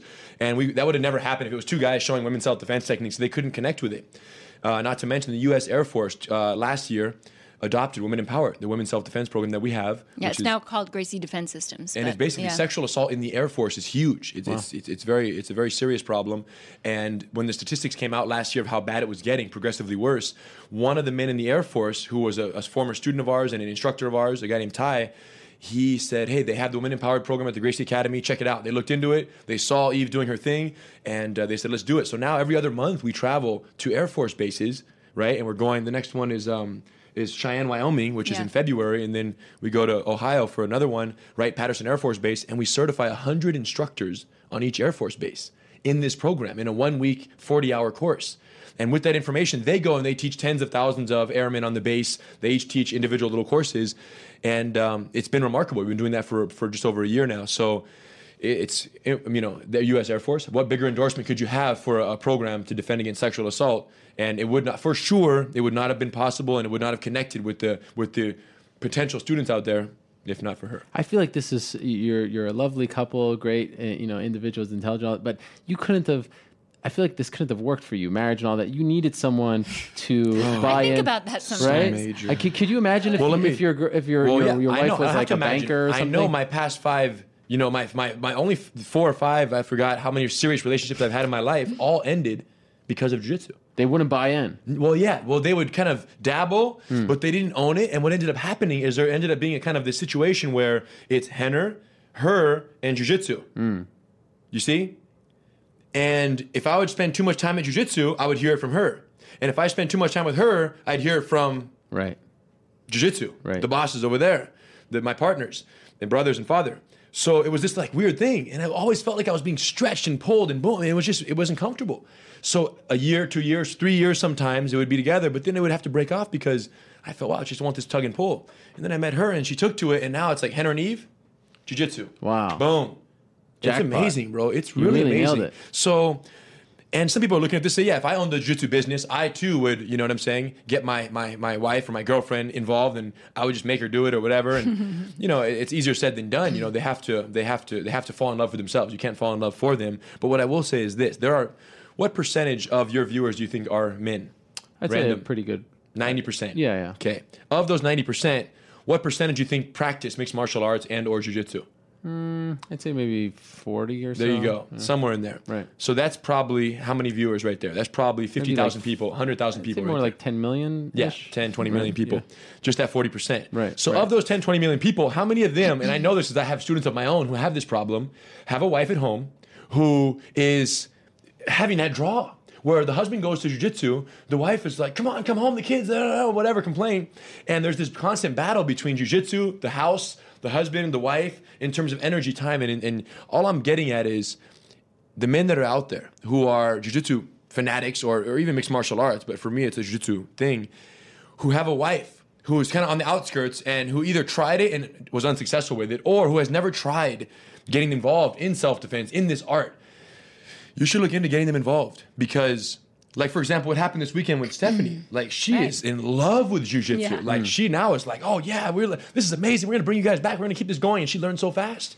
If they're introduced properly and they fall in love with the art there doesn't have to be that tug and pull anymore. It can be something you do together. Not only will it prevent you from breaking apart but it'll strengthen the bond hmm. Jiu-jitsu we for have- marriage, jiu-jitsu for relationships. we have it. actually a lot of families at, at the Gracie Academy. It always starts with what? It's usually it starts like the kids. Yes, they, they throw the kids in the up. class Yeah. to make sure it's safe. Right. You know And about then- this? They and throw the then- kids to the wolves to see if it's going to be okay. if the kid Which is funny. survives, Yeah. then the dad will Then sign the up. dad, right, right. Okay. So then the dad signs up. Then the dad, they, they train for like three, four, five years, right? Long the mom time. always dropping off the kid, always coming to watch class, always just sitting there. And then finally we have like duty. a free women's empowered seminar or whatever. And we just try, hey, moms, like come in and Just take one a class. class, free. Just one time. Just it'll be so much fun. Finally we get the moms in, and then what happens? Now everyone's training. The whole family It's is training together. We And go it's to the like, academy. We're all going yeah, to the we've got like academy. academy families, like Flo and Jay. It's They've great. got It's three kids. It's like the new It's awesome. soccer mom. It's just everybody comes Right? together, but this time mom. she's actually playing soccer is the whole point. Right. She's Yeah. doing it. So she has a vested interest and it- it's a family thing. It really brings the family because think about it. If your family doesn't have something that you guys all do together regularly, You're always going to be apart. Yeah, Doing you're always going to be You're like, I'm doing going here, you're going there. We, we eat dinner together and we do homework together. But if that's it, if there's no hobbies that connect you beyond just being family members. Now, some people say, "Oh, you have family, you have to have your own things. You know, Right. you got to have I your separate things with that. you do." yeah. And she Hmm. dances and does her thing and, and her cardio bar and you know her Zumba, and I do my surfing and I do my skimboarding and I do my workouts and stuff like that. And we can have our separate things, but there should be a united hobby, something that brings them together at home. They can watch and care about together. And the thing is, we only started realizing how important this was with Gracie University, with the Women Empowered DVD programs, with things that put training in the home. Families are getting it and saying, Rener, this is helping our marriage. My kids are doing bully proof, and then my wife started the Women Empowered, and now we're doing it together, husband and wife. Gracie Combatives Women Empowered. I'm teaching her, and we were on the rocks there for a while. It was just not a great marriage, but this is bonding us. So Yeah, that kind of feedback, True story, yeah. you you can't you can't put a price on But that. there's you know a very saying? specific. I mean, it could either go really right or it can go wrong, This and that's true. the thing. Is like you really have to approach it the right way. Whereas if a man, sometimes a man when he teaches a woman, he wants to say, "Oh no, you're doing," and, and they almost care too much, right? Right. Oh, you're doing it wrong. Very- this is, you know, and then once you get that. It's like it's not a good. It's not a good thing. Well, yeah, yeah, then you it tr- becomes have more you ever tried to tension. teach your and wife something? Yeah, yeah, yeah. Isn't it interesting? It could be tough, yeah. Very interesting. Why? because your wife wants to impress you. She spent her whole life becoming a person that could be perfect for you to have kids and have a family and live happily ever after. So when she's trying to peel an apple, as in my case, for example, or Wow. you know, Yes. scoop a papaya seeds out, Oh, wow. or cut an avocado and chop the seed out of the center, like, and she's trying to be perfect and do it, and you're here saying, no, no, no, honey, no, no, no, no, no, no, no, no, no, no, no, no, no, do it like this, do it like oh, that. I do bet this happens all the time Oh, with yeah. this guy and Dude. his tutorials well, and yeah. everything. So it's so it's a very tricky thing. Right. So you know, and and, and and and the avocado is something that really matters, and you got to really make sure it's perfect. So I have to intervene. But for something that like self defense or practicing at home, what we suggest is expect nothing, praise everything. Mm. Okay, so you show a technique. Let's say your wife watches the technique on the Gracie University website, and she sees lesson one, and she's doing a trap and roll, and she grabs the wrist incorrectly. You have two options. You can say, "No, honey, grab like this," Or you can say, That was amazing. Let's try it again. And then she does it again. That was really good, honey. Let's watch it one more time. And then we plug it in, we watch it one more time. Five minutes later, she sees the thumb detail on her own. Hmm. She fixes it on her own. Next time. So she'll get the details over time. Don't have to correct everything. Now, why does the husband want to correct everything? Number one, he wants to show don't know. that he Why knows does it all. he wanna correct I'll tell you. I'll tell you. Number one, he wants to show that he knows better. Right. Number two, and I'm guilty of this with the avocados. Number two is that he cares about hi- her doing the move correctly. Like he's thinking, if I can teach her the move perfectly today, then she won't get sexually assaulted tomorrow. Right. So she has to do it perfectly like Henry, and he don't show it on the DVD, or like Eve shows it on the DVD. So, honey, no, no, no, it can't be like that. It's got to be like this. Problem is, if you have that attitude with that approach of instruction, now this is for kids. You're gonna need that pretty soon. Bullyproof. I'm gonna send you the Bullyproof DVD series. What's the young champ's name? Uh, Oliver. Oliver. Yes. The champ needs Bullyproof. He's two and a half. He's two. He's almost two. Typically, we start him around two and a half. Gracie Games all the way. Tackle the Giant, Crazy Legs, Crazy Horse, Bulldozer, Spider Kid, Crazy Legs. All the fun is games. we'll get him. Thank you. So, but the most important thing with the kid is what? Expect nothing, praise everything, so that you think, okay, I need them to do the move perfectly. That's why you want the dad wants the kid to do the move right, or the husband wants the wife to do the move right. That's a big picture thought. They got to do the move right, so we got to make sure it's perfect. The bigger picture, as Ryron would say, is that you need them to stay engaged long enough to get the reflexes for it to one day work against that potential mm-hmm. threat. Mm-hmm. Yeah. Which and if they're not having fun, they won't stick they around. They won't do class They number two if their association is jujitsu means disappointing my husband, my father, whoever. Mm. You see? So when kids go to class and you're coaching them from the sideline, what do they start to associate? Jujitsu learning is a- an opportunity to disappoint my dad because I do everything wrong. Be careful when you coach from the sideline. That is for all parents, not just jujitsu dads or moms. It's for soccer, it's for anything. If you want them to have fun, don't yell at them from the sideline. Whenever they do, tell them good job. It's all good because the kid only really knows what you tell them. And if you tell them that they're doing a whack job or they're not doing very good, they won't stick in it long enough to get the results that you signed them up for to begin with. Right. I'm done. Man, it- it- you- everything you're saying is right. This guy is a motivational speaker right here. I Yes, mean, he is. it- it Very must be- motivating. I, I'd love to see what uh, family life is like at home. One last question, and we're, we're running out of time. Why I've noticed you more at events. I've noticed you more. You're with Rhonda. You're with Brendan. You're very observant, man. wh- what's going? Why all of a sudden? What's happening Well- there? And and how much of your time? Because you do all this stuff. You travel, Sure. and then you have to be there with these guys or girls. Uh, how do you balance the two? First, why is it happening all of a sudden? Well, um, Rhonda, uh, Brendan Schaub, Jake Ellenberger, uh, Lyoto are four of the primaries we're teaching right now. It seemed like a year ago. I never saw you at any Yeah. event. Um, well, here's the deal. They're they're realizing right what I've known, you know, about Ryron, for example, for my whole life. You know what I mean? I've trained with some of the best grapplers and fighters in the world, and no one threatens my life like Ryron does. And you know, he's not here, but if you ask him, I'm sure he'd say the similar thing about me. And uh, people are realizing that now. You know, for example, Lyoto, you know, came to me and was we were rolling and did the first class. He just walked in and wanted to do a group class. Lyoto came to the Gracie Academy and said, "I want to sign up for regular group classes. like I don't want to be coached. Like I don't need the Gracie to like be my personal coach." He was just like, Right. "Can I just jump into class?" You just came into class, and I rolled with him in the class. And then I said, "Hey, come on, bro, let's do a private class. I'll pull you aside." And we did some stuff on the side, and it took like two months. And then he finally said it. He's like, "Rener, like this is amazing. Like people talk about Gracie Jiu Jitsu, and people talk about you know Brazilian Jiu Jitsu and BJJ, and I never knew there was a difference." But this is what, what I just felt from you and from Ryron. I want that. I've trained with grapplers all over the world, and no one submits me and threatens me jiu-jitsu wise like you guys do. And you know, he said this other to other people as well before, and you know, and and I thought, wow, that's interesting. Like I've known this about Ryron, but I've never had a you know chance to train with Lyoto to feel that from someone on the outside. And you know, it was it was it was cool to hear that from him, who has trained with the top echelon of UFC Sure. fighters in the world.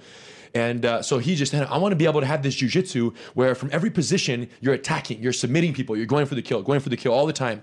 So they're realizing that that is a very systematic based approach, very scientific, and you see it in the Gracie breakdowns. Like we're not just there blabbing about randomness. Sure, Like we're isolating very specific things that are happening in these fights, and and uh, and, and and and they're catching on to that, you know. And it just you know took some time, and like everyone, like a fighter will mature. We're maturing as instructors, and you know people are realizing that little by little. And I taught Rhonda two night, uh, three nights ago, uh, Thursday before I came to Connecticut. And I said, Rhonda, like, and, and I helped her with the last fight, and I'm going to be in Vegas with her for this next one. I said, so how did you hear about us? You know, like, how did this even start? Because she started rolling heat on it first, and she's like, I saw a Gracie breakdown. Wow. Yeah, she's like, I watched a Funny, I Gracie didn't know that. breakdown of, of one of my fights that you guys did, and a lot of people do like analysis of my mm-hmm. fights, and I never really watch them, and a lot of them suck. But when I watch you guys' breakdown of my fight, I learned stuff from your breakdown of my fight, and I thought, okay. That's cool. Like Gracie breakdowns are working. Yeah, you know of what I'm course. saying? From from Rondas to regular people in, in, in everyday life, you know, they're they're encouraging people to take action. Right. And whether it's a professional fighter or someone who's just at the couch at home and sees that and thinks, man, that's MMA, but that's Gracie Jiu Jitsu within it. And I think that I can do that, you know, and I feel like until you have stepped on the mat, until you've done your first official class, not the informal Gracie breakdown choke at, Oh, the, oh, now you're in the calling me backstage. out, okay. Until you've done your official first class, Sure. Gracie University or Gracie Academy, the Gracie breakdowns have not served their most important purpose.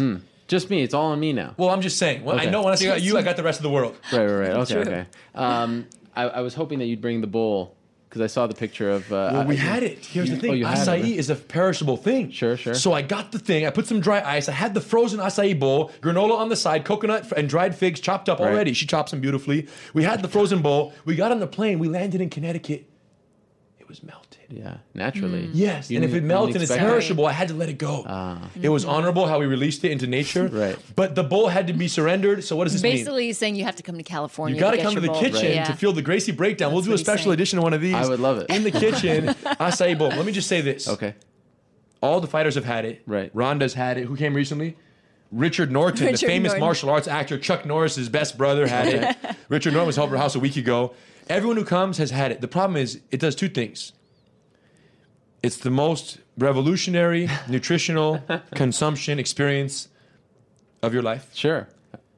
But it also ruins all chances for future excitement because this is only Enjoyment of other- Well, yeah. yeah, because it's only Now you're exists in one place. Right. And you always have to just compare from Right. that point. Naturally, you're going to compare. I want The best you've I ever need had. it. Yeah. And I uh, thought you were going to surprise me. I- I- Yeah, I'm not well, gonna lie. I thought He- you were going to surprise honestly, he probably would have, but to be fair, we were literally driving from Sure, no, Connecticut respect, in the car. I was respect. feeding Rener in the car. Yeah, hand, we were hand rushing here, fed. bro. You said don't be late. What's up? Watermelon. Yeah, and you were early. Yeah, Not Yes, when- we actually 25 were. minutes Yes. early. We were So, scared of New York traffic, very scared, but we made it. Much respect. This Yes. has been a joy. Really appreciate it. Hold on. Let's Sure. plug oh, Yes. Metamoris. Yes, yes, yes. the Let's plug Metamoris. the Yes. Okay, here, Come on. Metamoris. Yes, there it the is. belt. Well, The here's your, this is from your last Metamoris. Yeah, I hope I get another one. I get The- two black belts. yes. So you guys, for those who don't know, March 29th, 2014. Um, Just in- announced, like Southern three hours ago. California. Just today. announced. Yeah. My brother Ralek announced it. Uh, Metamoris 3 is going down. Eddie Bravo, the Twister, rubber guard master. Eddie Bravo against Royler Gracie. Um, Part my- two. Yes, part two. Part two. It's uh, it's going down, and uh, people didn't think it was going it to go going down. I think it's in LA. It's Southern Okay. California. Yeah.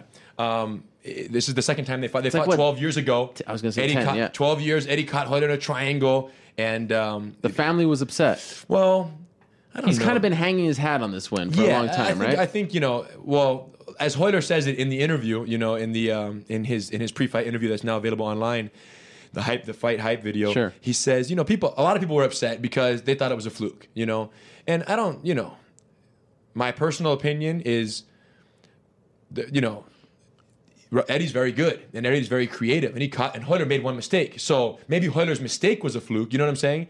But the fact is Eddie is good, you know, and, and if you mess up, you can get caught. But um, you know, if you ask me who's gonna win the rematch, you know what I'm saying? Right.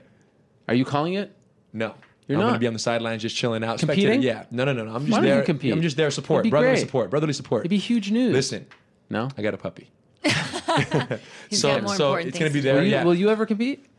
Uh, no. No. I don't. Well, I guess never say never, but at this point in my life, I, f- I feel like And- yeah. again the the vision is kind of more with the, the teaching and Right. sharing and Fair enough. And That's I would have thing. to literally be training every single day Right. nonstop. You know, It's to the same question I get for the. UFC and for Metamoris and for everything else. The reality is, I have so much respect for UFC fighters, So much, for these yeah. competitors who are competing on the world level. Right. Uh, for Metamoris, even these guys are professional Brazilian jiu-jitsu. They make a living isn't competing full something you time. do as a hobby. It's yeah, not and I, since you know- I've been around it my whole life, I know that unless you give your whole life to the training for that encounter, Mm-hmm. you don't just go in there and just do that. You know what I'm saying? Like it's not. You don't just go and casually do that, or at least in my opinion, my personal knowing my work ethic and my dedication to these things. So you know, the teaching has taken such an amount of energy and time and, and focus because I know there's millions out there waiting to learn. I got to get to them. You know what I'm saying? Because that's my passion. and That's what I want to do. And if I don't do it, nobody will. And I just figure if I'm going to put my energy all in that, it's got to be, I got to be the best in the world at something. I'm going to be the best in the world at getting people off the couch, onto the mat, training jujitsu, and all the positive life changes that come with that. If I do that, everyone else can fight amongst themselves and uh, we'll see them at the top. So that's, that's my idea. And it's just, you know, it's where we have to go with it. We got to do it. Fair enough. Best in the world, like our friend Respect. CM Punk. That's right. Yes. Right? Who I'll be seeing uh, later on this week in Chicago. Yes, Cool. he's going to be out in LA Yeah. soon. February 10th is out in LA. He's going to try to come train as well. So Another CM Punk. person who has uh, drank the Kool Aid, so to speak. Oh yes, he has. Yeah, yeah. Wearing those sweatshirts all the Mm-hmm. time. And him on the acai bowls, ask him Oh, about the yeah. bowl, bro. This Yeah. guy's like, hey, I'm coming to LA, have my bowls ready. Thank you so much. Really appreciate it. I know you guys here for a limited amount of time. Much respect, Sure you guys. Everyone Thanks for out there having who's just like, you know, they're thinking about it. They're like, I think jujitsu might be right for me, and Yeah. I've seen a thousand Gracie breakdowns, and I've seen all the MMA hours and all this talk, but you're not sure. It's very simple, you guys. GracieUniversity.com. Watch the first three lessons. If they're not the best lessons you've ever seen in your entire life, I'll let you choke Ryron for free. Wow. How about that? If you can get heard- It's a good neck. deal. You heard it here first. Thank you very much to Rener, Eve. Great people, and uh, check them out online. You, you see the Twitter accounts, it's below their names right here if you want to ask them anything. This man replies usually in longer than 140 characters because it's hard Sometimes. to. Yeah. If you want the basic replies, follow the dog, follow the and, dog. And Mazel Tov on the, uh, as we say in my country, Yes. on the wedding. Thank you very much. Thank you, April. bro. That means Appreciate it. congratulations. Yes. Good luck, all That that stuff. All right, in a second, um, we will be back to answer your questions, giving out those Topps cards. Right now, speaking of training, uh, Ronda Rousey, Joe Warren told me a couple days ago that he'll be training Ronda Rousey as well for that Sara McMann fight. Here's that interview that I had with uh, Joe Warren in Brooklyn just uh, a little less than two weeks ago. We'll be back in a second right here on the MMA Hour. So there you have it. Joe Warren at the end of that interview uh, dropping the nugget that uh, Ronda, through his management, had reached out to him. Interesting because he has a history with one uh, Sara McMann. Of course, we know about his wrestling background, and it sounds like he might be joining the Energy himself and helping Ronda prepare for Sara McMann February 28th in Las Vegas. That's UFC 170 you can watch the rest of that interview uh, right now over at MMAfighting.com. All right, just a few minutes left uh, on the program. Trying not to extend the past four hours, which, uh, as you may have um, heard on the show in the past, I, I start to deconstruct as a human being once we hit the uh, the five o'clock Eastern. Uh, by the way, um, New York Rick, are you there? Yep, I'm here. It's been a fun show today. Actually, one of my favorites in a while. I was just, oh my gosh. What's up? It just hit me that the uh, the Knicks were playing a, a, a rare Monday matinee game because of Martin Luther King Jr. Day. Yep. Wow. Let us not speak of that right now. Oh, is, did you just check the score? Is yeah, it bad? I did. Oh, it, it just kind of hit me that I was like, oh, my gosh. Um, anyhow, okay, let's uh, let's answer some questions. We have uh, the Topps cards, right? Yep. We have the Topps cards from. Uh, who, who are you typing to right now? Are you busy? Uh, are we interrupting you? Actually, yes, but I will continue to do the read um, before you interrupted. 2013 UFC Bloodlines uh, out in stores now, uh, celebrating the global phenomenon that is the UFC. Each box, each that big box that Ariel's holding right there, contains 10 mini boxes, and each mini box contains five cards uh, that could contain a fighter autograph, a piece of fighter memorabilia, or both. Uh, so five autographs and five memorabilia cards per box. Uh, for more information, visit www.topps.com or facebook.com slash topps. All right, and my uh, my good friend Andy Mayer, who is in Florida right now, just texted me that he was so inspired by that last segment. He just signed up for the Gracie Academy in San Diego. He's moving there. So how about that, Rener? You owe me one. All right, let's uh, let's answer some questions. Uh, okay, uh, Scott Cohn, uh, the artist who did the Bloodline stuff, the stuff that you see in the studio, he's saying you can win um, the original art for the cards. I'm not sure how. I'm trying to find that out now, but either All way, um, you can win that as well. Website first? What's that? Yeah, let's start with the website, as usual.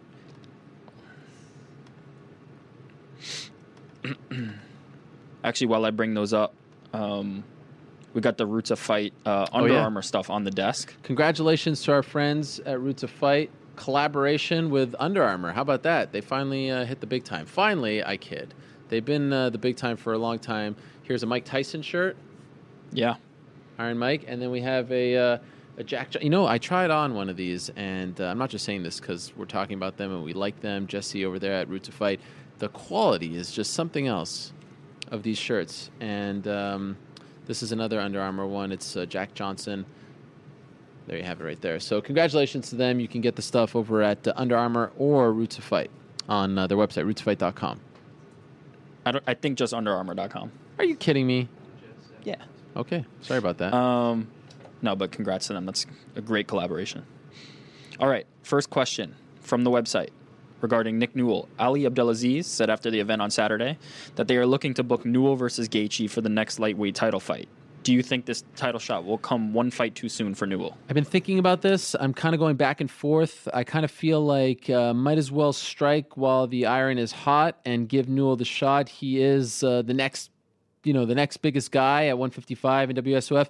But here's my thing: they're going to make their debut on NBC later on uh, this summer, right? I, I, I- truly believe that that's the fight that should probably main event or co-main event um, the show. Can they keep Newell and Gaethje on the sidelines until then, or do you roll the dice, have Newell fight in say March or so? If he wins that fight against a step up, then he gets Gaethje. So I could see both ways. All roads need to lead to NBC with Nick Newell. Uh, Nick Newell needs to be on that show, in my opinion. Um, and if he can win one more, more power to them. If you, if you feel like it's too risky, then make the title fight right away. But in a perfect world, I would book him in March against someone, get one more win, and then have him fight Gaethje on NBC this summer. Our next question Thoughts on Anthony Johnson's resurgence? He knocks out Mike Kyle in one round, hasn't missed weight at his new weight class of 205, and he's 6 0 since, cut by, since being cut by the UFC. Is it time for Anthony Johnson to come back to the UFC? I mean, look, in, in, a, in a scenario like this, you're kind of crapping on WSOF. But if you're asking me, does Anthony Johnson deserve to be in the UFC 100%? Anthony Johnson should be in the UFC. Uh, he is uh, he is worthy enough of being in the UFC. He is good enough to be in the UFC, and quite frankly, he was good enough to be in the UFC a few years ago when he was cut. Unfortunately, he couldn't make weight at 170, missed weight at 185 against Vitor Belfort, and uh, has finally found his home at 205. Uh, if he wants to go to the UFC, in my opinion, he deserves to be there. He should be there. It's a matter of A, how loyal is he to WSOF?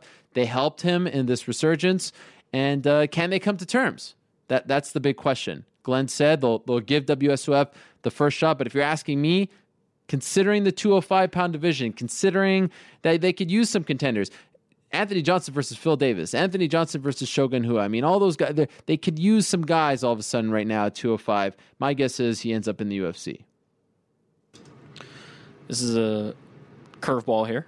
With Benson Henderson being the main event this Saturday, I was reminded of he Ah, yes. and Ariel's one-on-one basketball game that never happened. It's the middle of basketball season. After this Saturday, can this still happen? And he's suggesting you tape it. Sure. I mean, that would be unbelievable. I would want it to be put on the record that I beat a former UFC lightweight champion, a potentially future lightweight champion in a game of basketball in some kind of athletic endeavor. Um, I kind of, you know, move back on that one because he has a fight. You know, I don't want to get a, something crazy happens, he gets hurt. I don't want to be responsible for any of that. But uh, I will see him. And as I've told him, I'm usually at most of the events. You can find me. I'm very easy to spot. Um, let me know when you're around. after the fight, if he has some free time, NBA All Star game. I mean, I, I don't know. You know, they like to do the dunk contest, the three point contest, all that stuff. I kind of feel like we're a bit above that. I, you know, I, I, don't know if that's something they want, we want to give away for free. TNT, you know, ESPN, whatever. Uh, maybe pay per view. We could talk about it. But uh, once he is done with Thomson and has some free time, I am obviously willing to discuss, you know, the terms, the place. I mean, for me, it's really anywhere, anytime, any place. For him, he's the one that has all these restrictions. So again, he knows where to find me. I'm right here. I'm not going anywhere. Uh, take care of your business in Chicago, and then we can talk. Our next question BJ Penn is training at Nova Uniao. I've seen some shots on Instagram of him and Renan Barão. BJ doesn't look too thin, but he doesn't look bigger than Barão. Return of the prodigal son? Question mark. Well, I mean, this is probably a question for you. When you saw those pictures, and I know you did. Yep. In the um, it was like a jacuzzi of sorts, hot tub. I There mean, were other ones outside of that one. What were you feeling? I'm excited. I mean, I noticed that he looked smaller. Did you? Yeah, I mean, mm, B, it's not. Uh, BJ looked okay. Uh, um, the last time he went down to 155, it wasn't like uh, we haven't seen him been been in great shape before. Um, and that, that I don't really put any stock into that. Um, but the fact that he's outside of his comfort zone of Hawaii and training, you know, with some of the best fighters on the planet, that really going back to his roots. Yeah, that really gives me, gives me a reason to be excited about his return. At the same time, um, you know, I'm still a little hesitant. I've been, I've been hurt too many times by by BJ Wow. Penn. How about that? But you can bet that I will be So cheering it- my face off. So, until- so, if, so if you had it your way, you would prefer he doesn't return. No, what? Well, I mean, if if he's hurt you, this and that, like just let it be. Why come back? Know when to say when. Yeah, I, need to be hurt like that. I, You he want has to- to you're happy back. to see he him has back. to come back, but he has to. Why does he have to come back? He has to perform. Well, I mean, I, I think BJ Penn still has some fight in him. It's not like uh, I mean he has been through some wars, but I don't think he's been through the the type of ups and downs where um, he's just been a punching bag his entire career. He he kind of still has some fight in him, um, and I, I think he deserves to leave on better terms, and I, and I think he will. Uh, I, I think he'll he'll be motivated for this fight, and I mean, you know, this training camp um, that he's doing now is, is proof of that. Is that you know he's he's looking to do something outside of what he's been doing to this point. Yeah, I mean, look, we'll see.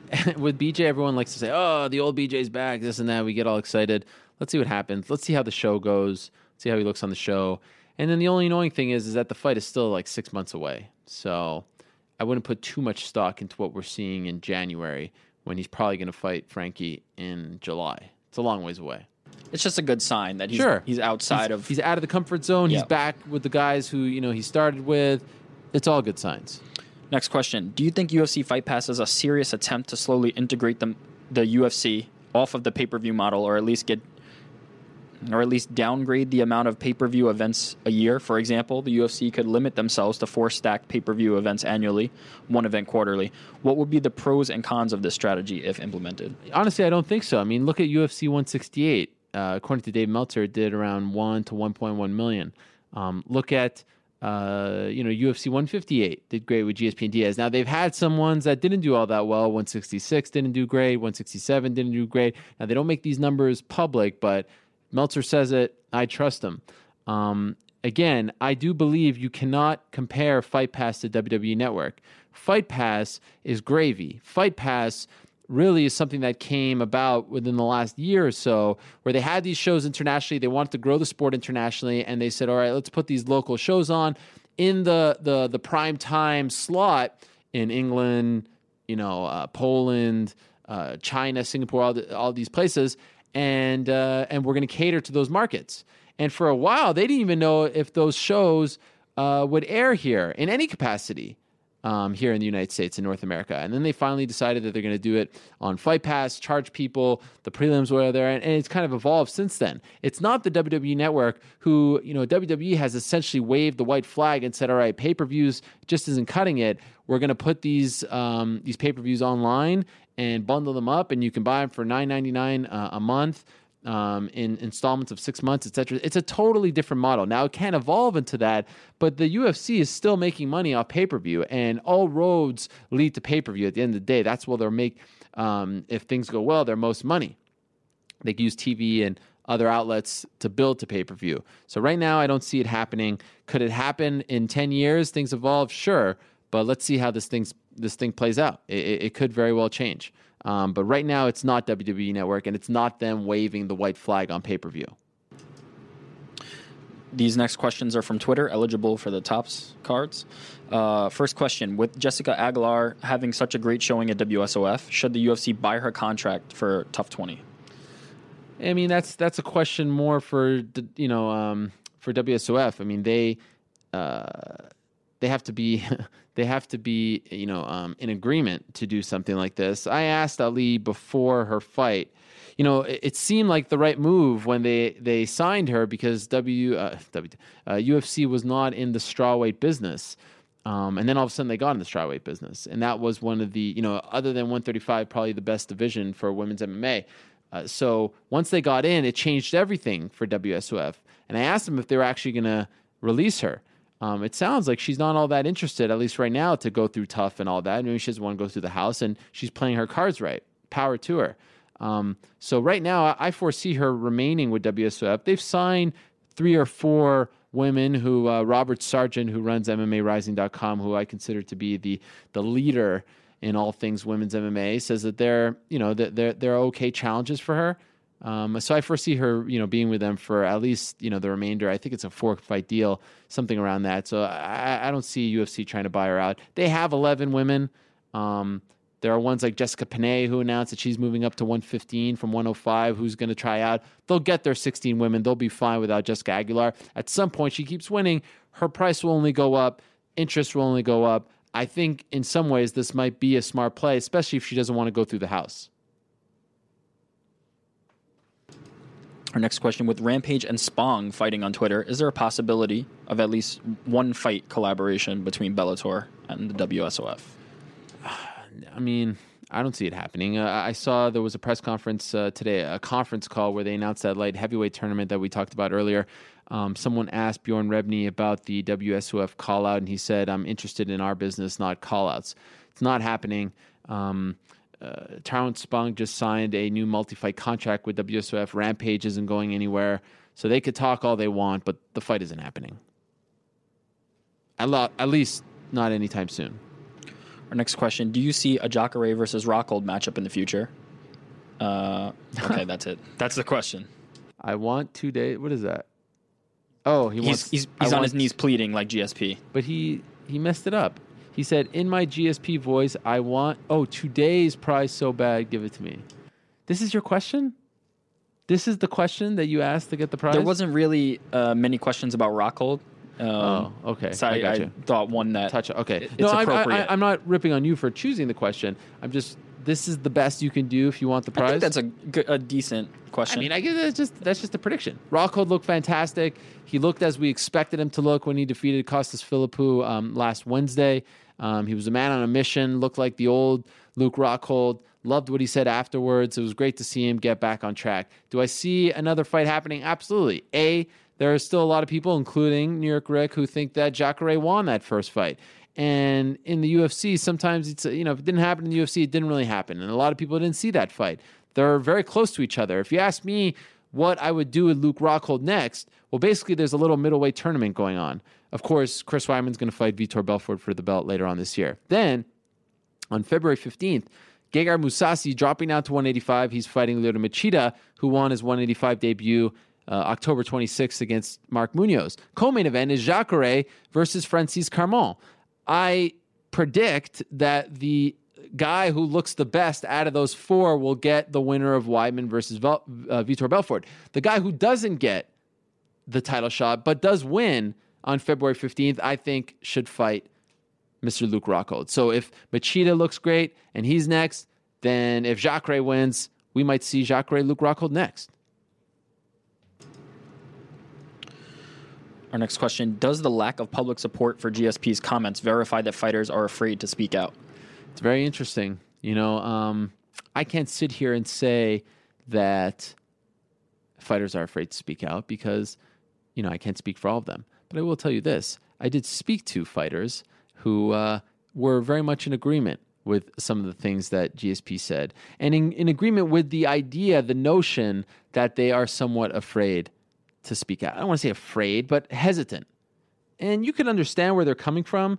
Um, you know, look, if I'm upset with uh, SB Nation, I'm not going to sit here and publicly complain about them, right? I might say things behind the scenes. I might keep it to myself, but it wouldn't be the smartest thing. Now I'm not, you know, a fighter and people aren't covering me and you know putting out stories things like that it's a little different and it, it, it's it's a tougher spot to be in but i think what he was getting at was you don't have the freedom to say all right if i'm going to say this and potentially burn that bridge i at least could go here there or here if you're an nfl player and you speak up about your team which a lot of them don't do um, that wouldn't be the smartest thing because you probably won't play. But if you do do that, well, then you have you know 29 other teams that you can go play for it's not quite the same in mixed martial arts. You could go fight for Bellator and you can make money there, um, but maybe you don't want to fight for Bellator. Maybe you don't like, you know, their tournament format. Maybe you don't like Bjorn Rebney. Maybe you don't like Spike TV. Who knows?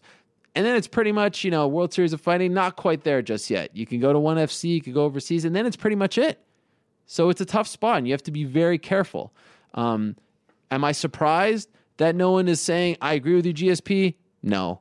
Uh, do I think that fighters are a little hesitant to speak out when they are on the UFC roster? Yes, not only because you know they you know it's it's it just would it wouldn't make sense business wise. It would be a, a somewhat you know career suicide to do that. But look at someone like Tim Kennedy.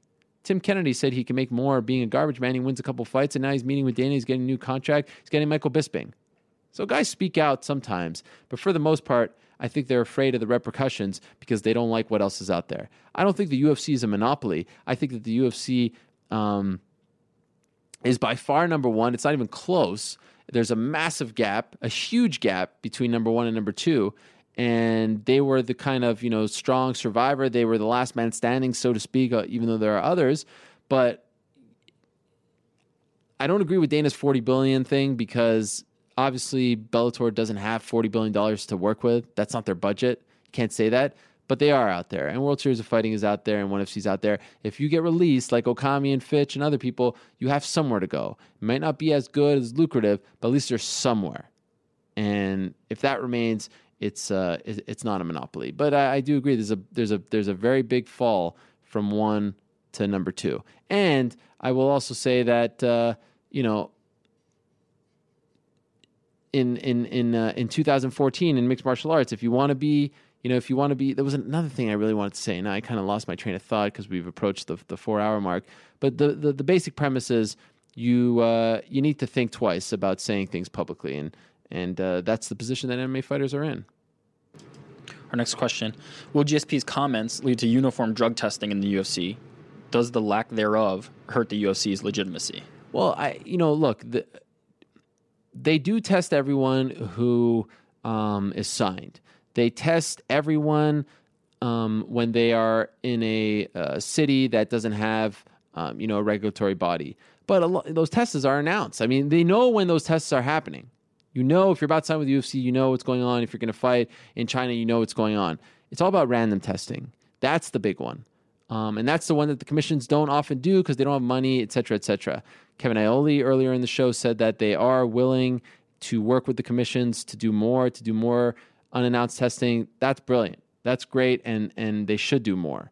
Um, when Dana keeps saying that they're being tested by the government, and yeah, that may be true, but the government isn't doing enough, and I'm not convinced that they're being tested more or uh, you know more um, uh, stricter than Major League Baseball. I'm not convinced. I don't think that's true. So they could do more. If they want to do more, they can. It's just going to cost money, and we'll see. You know, I don't know if GSP's comments in particular will do it, but this is a very interesting time. It's a very interesting time because GSP has never abused his power in the past. GSP has always been the company guy. He's never tried to make headlines. He has one foot out the door. He's not Rampage. He's not Randy Couture. He's not going off into the sunset, and they don't need to worry about him. He has one foot out the door, and he has one foot still in the door. And they could use GSP. Let's let's not kid ourselves. He's one of, if not the biggest star in MMA. So they can't kick his butt. They can't, you know, bury him. They can't just dismiss what he's saying. That's why you see, for the most part, the words are being chosen wisely. What GSP is saying is very impactful. We'll see how far he takes it. Is it just a story, uh, you know, of the week? Is it just going to die after you know a couple weeks? We'll see. If he keeps going, it's definitely you know something worth monitoring, and it could be the biggest story of the year and then some. This is our last question. How big will the Super Bowl factor into UFC 169? And then he asked for our Super Bowl picks. So I don't know. I mean, look, if you don't know, um, New York slash New Jersey is going to be incredible. Uh, there's a play. Well, let me see. Let me see if I can find the Super Bowl. Uh, what they're doing in New York, the amount of I don't know if I can find it. The amount of events that they're doing from hockey games at Yankee Stadium to uh, Knicks versus Heat. I know all kinds of college basketball. It's just a cr- they've truly stacked deck. I was actually listening to uh, the radio a couple days ago, and they were saying this will be the greatest week in New York slash New Jersey history. Now, what's interesting is every time they mention these things, like I was listening to ESPN radio, they don't mention the UFC. That just shows where we are right now on the sporting landscape. They don't mention the UFC. It's amazing. Some do, but often they don't. They mention college basketball, the NHL, the NBA. Um, of course, the NFL stuff going on. They don't mention the UFC. I think the UFC will get the rub. I think a lot of guys will be there. A lot of athletes will want to go. Um, you know, I'm not sure if media, extra media, is going to go. Uh, That's that, that that remains to be seen. But I think it was the right move, especially because the Super Bowl is on Fox and uh, it it just it just makes all the sense of the world. 169 is not on Fox, but the prelims are. It just makes it feel like a big deal. I know Fox Sports One is going to be there. I know that they're uh, they're going to do all their shows there. It's the it's part of the presence, so I think it makes a lot of sense. Um, I, I don't think it will make it a bigger you know pay per view uh, draw. I don't think more people are going to buy it because it's in New Jersey. More people might go to the event, but I think you know they, they come here so you know once a year or something. Not a huge deal. It's just it's nice to be a part of it. Everyone, everything involving sports is going to be here. It would have been weird to be in, in Vegas, in my opinion, especially when it's a Fox uh, Super Bowl. And then as far as the uh, the pick is concerned, I'm going to go with. Uh, I, I feel like you know I'm no NFL expert just because my Bills are uh, very bad and it's very hard to follow when they're so bad. The only team, by the way, to not make the uh, the playoffs in the 21st century, which is an amazing stat that I'd love to uh, get rid of. But I'm going to go with the Broncos. I you know I like the older guys. I like. Uh, I've never been a huge Peyton Manning fan, but I think he's respectful and he's always cool with the media, and I, I just like his demeanor. I like Russell Wilson as well, but uh, I think it's going to be a great story with that Richard Sherman guy and Peyton kind of going at each other, kind of young versus old. Denver fans seem like good fans. Seattle fans seem great. I don't know. I guess Denver. What's what's the pick? You got anything for me? I was about to do Ariel. Don't you bring that weak Broncos Oh, yeah. pick in here? But then you re- you mentioned Richard Sherman, and I was like, all right, the moment's lost. Sorry. Um, but no, I'll go Seahawks. Go Richard Seahawks. Sherman. Because believe- of Richard Sherman. Who's the uh, who's the favorite right now? I think it's like a one point. I'd be surprised. Really, I would be surprised if it wasn't the Broncos, but I'm not sure. But it's Um, like it's it's it's literally one point. It could be one point Broncos, one Yeah, I point mean, Seahawks. But that that's what it I is heard a as of last neutral night. site, so you yeah, know. but two cold weather teams, and um, obviously that will move between now and then. There's a two week break, but anyway, I mean, uh, I'll go with I'll go with Broncos now, but I, I reserve the right to change my pick. How about that? Nope. I oh, no. Okay, fine. I'll go with Broncos. Um, money line. How about that? Okay, let's uh, let's go through these. I also noticed while we're going through these that one guy favorited three out of these questions. He has good taste. The same guy. Oh wow, that guy down there. Yeah. What's his name? Let's see. His name is. My my mouse is being a little weird. You, have, you have four new direct messages as well. Garrett Christian. All right, Garrett. Hopefully you are Um, who you claim to be. No, well, um, I like the uh, not this one, the one prior to this one. Like, yeah, I like this one. I hated my answer. I, I was all over the place, but uh, I like that question. Luke. I feel I think Luke won uh, something before UFC Fit. I Sorry, think Trey. he got one. Good questions. Yeah, sorry Trey, but Luke gets Luke. the uh, the Topps cards. Congratulations. There it is. Thank you Topps very much. bloodlines. Uh, the thing I was saying about the art before, Scott tells me the original pieces of art are one of the things that you can win in that box. So like his art and some other artists' art are in in those boxes. You can win the, Oh, cool. the original pieces. So that's pretty cool. All right. That does it. Thank you to everyone who sent in questions. Kind of shortened it a little bit today because we knew that we were going to go longer, but uh, we will show you the love in the near future. And uh, we appreciate everyone stopping by to watch or listen to the show. Alfred, you can hit my music.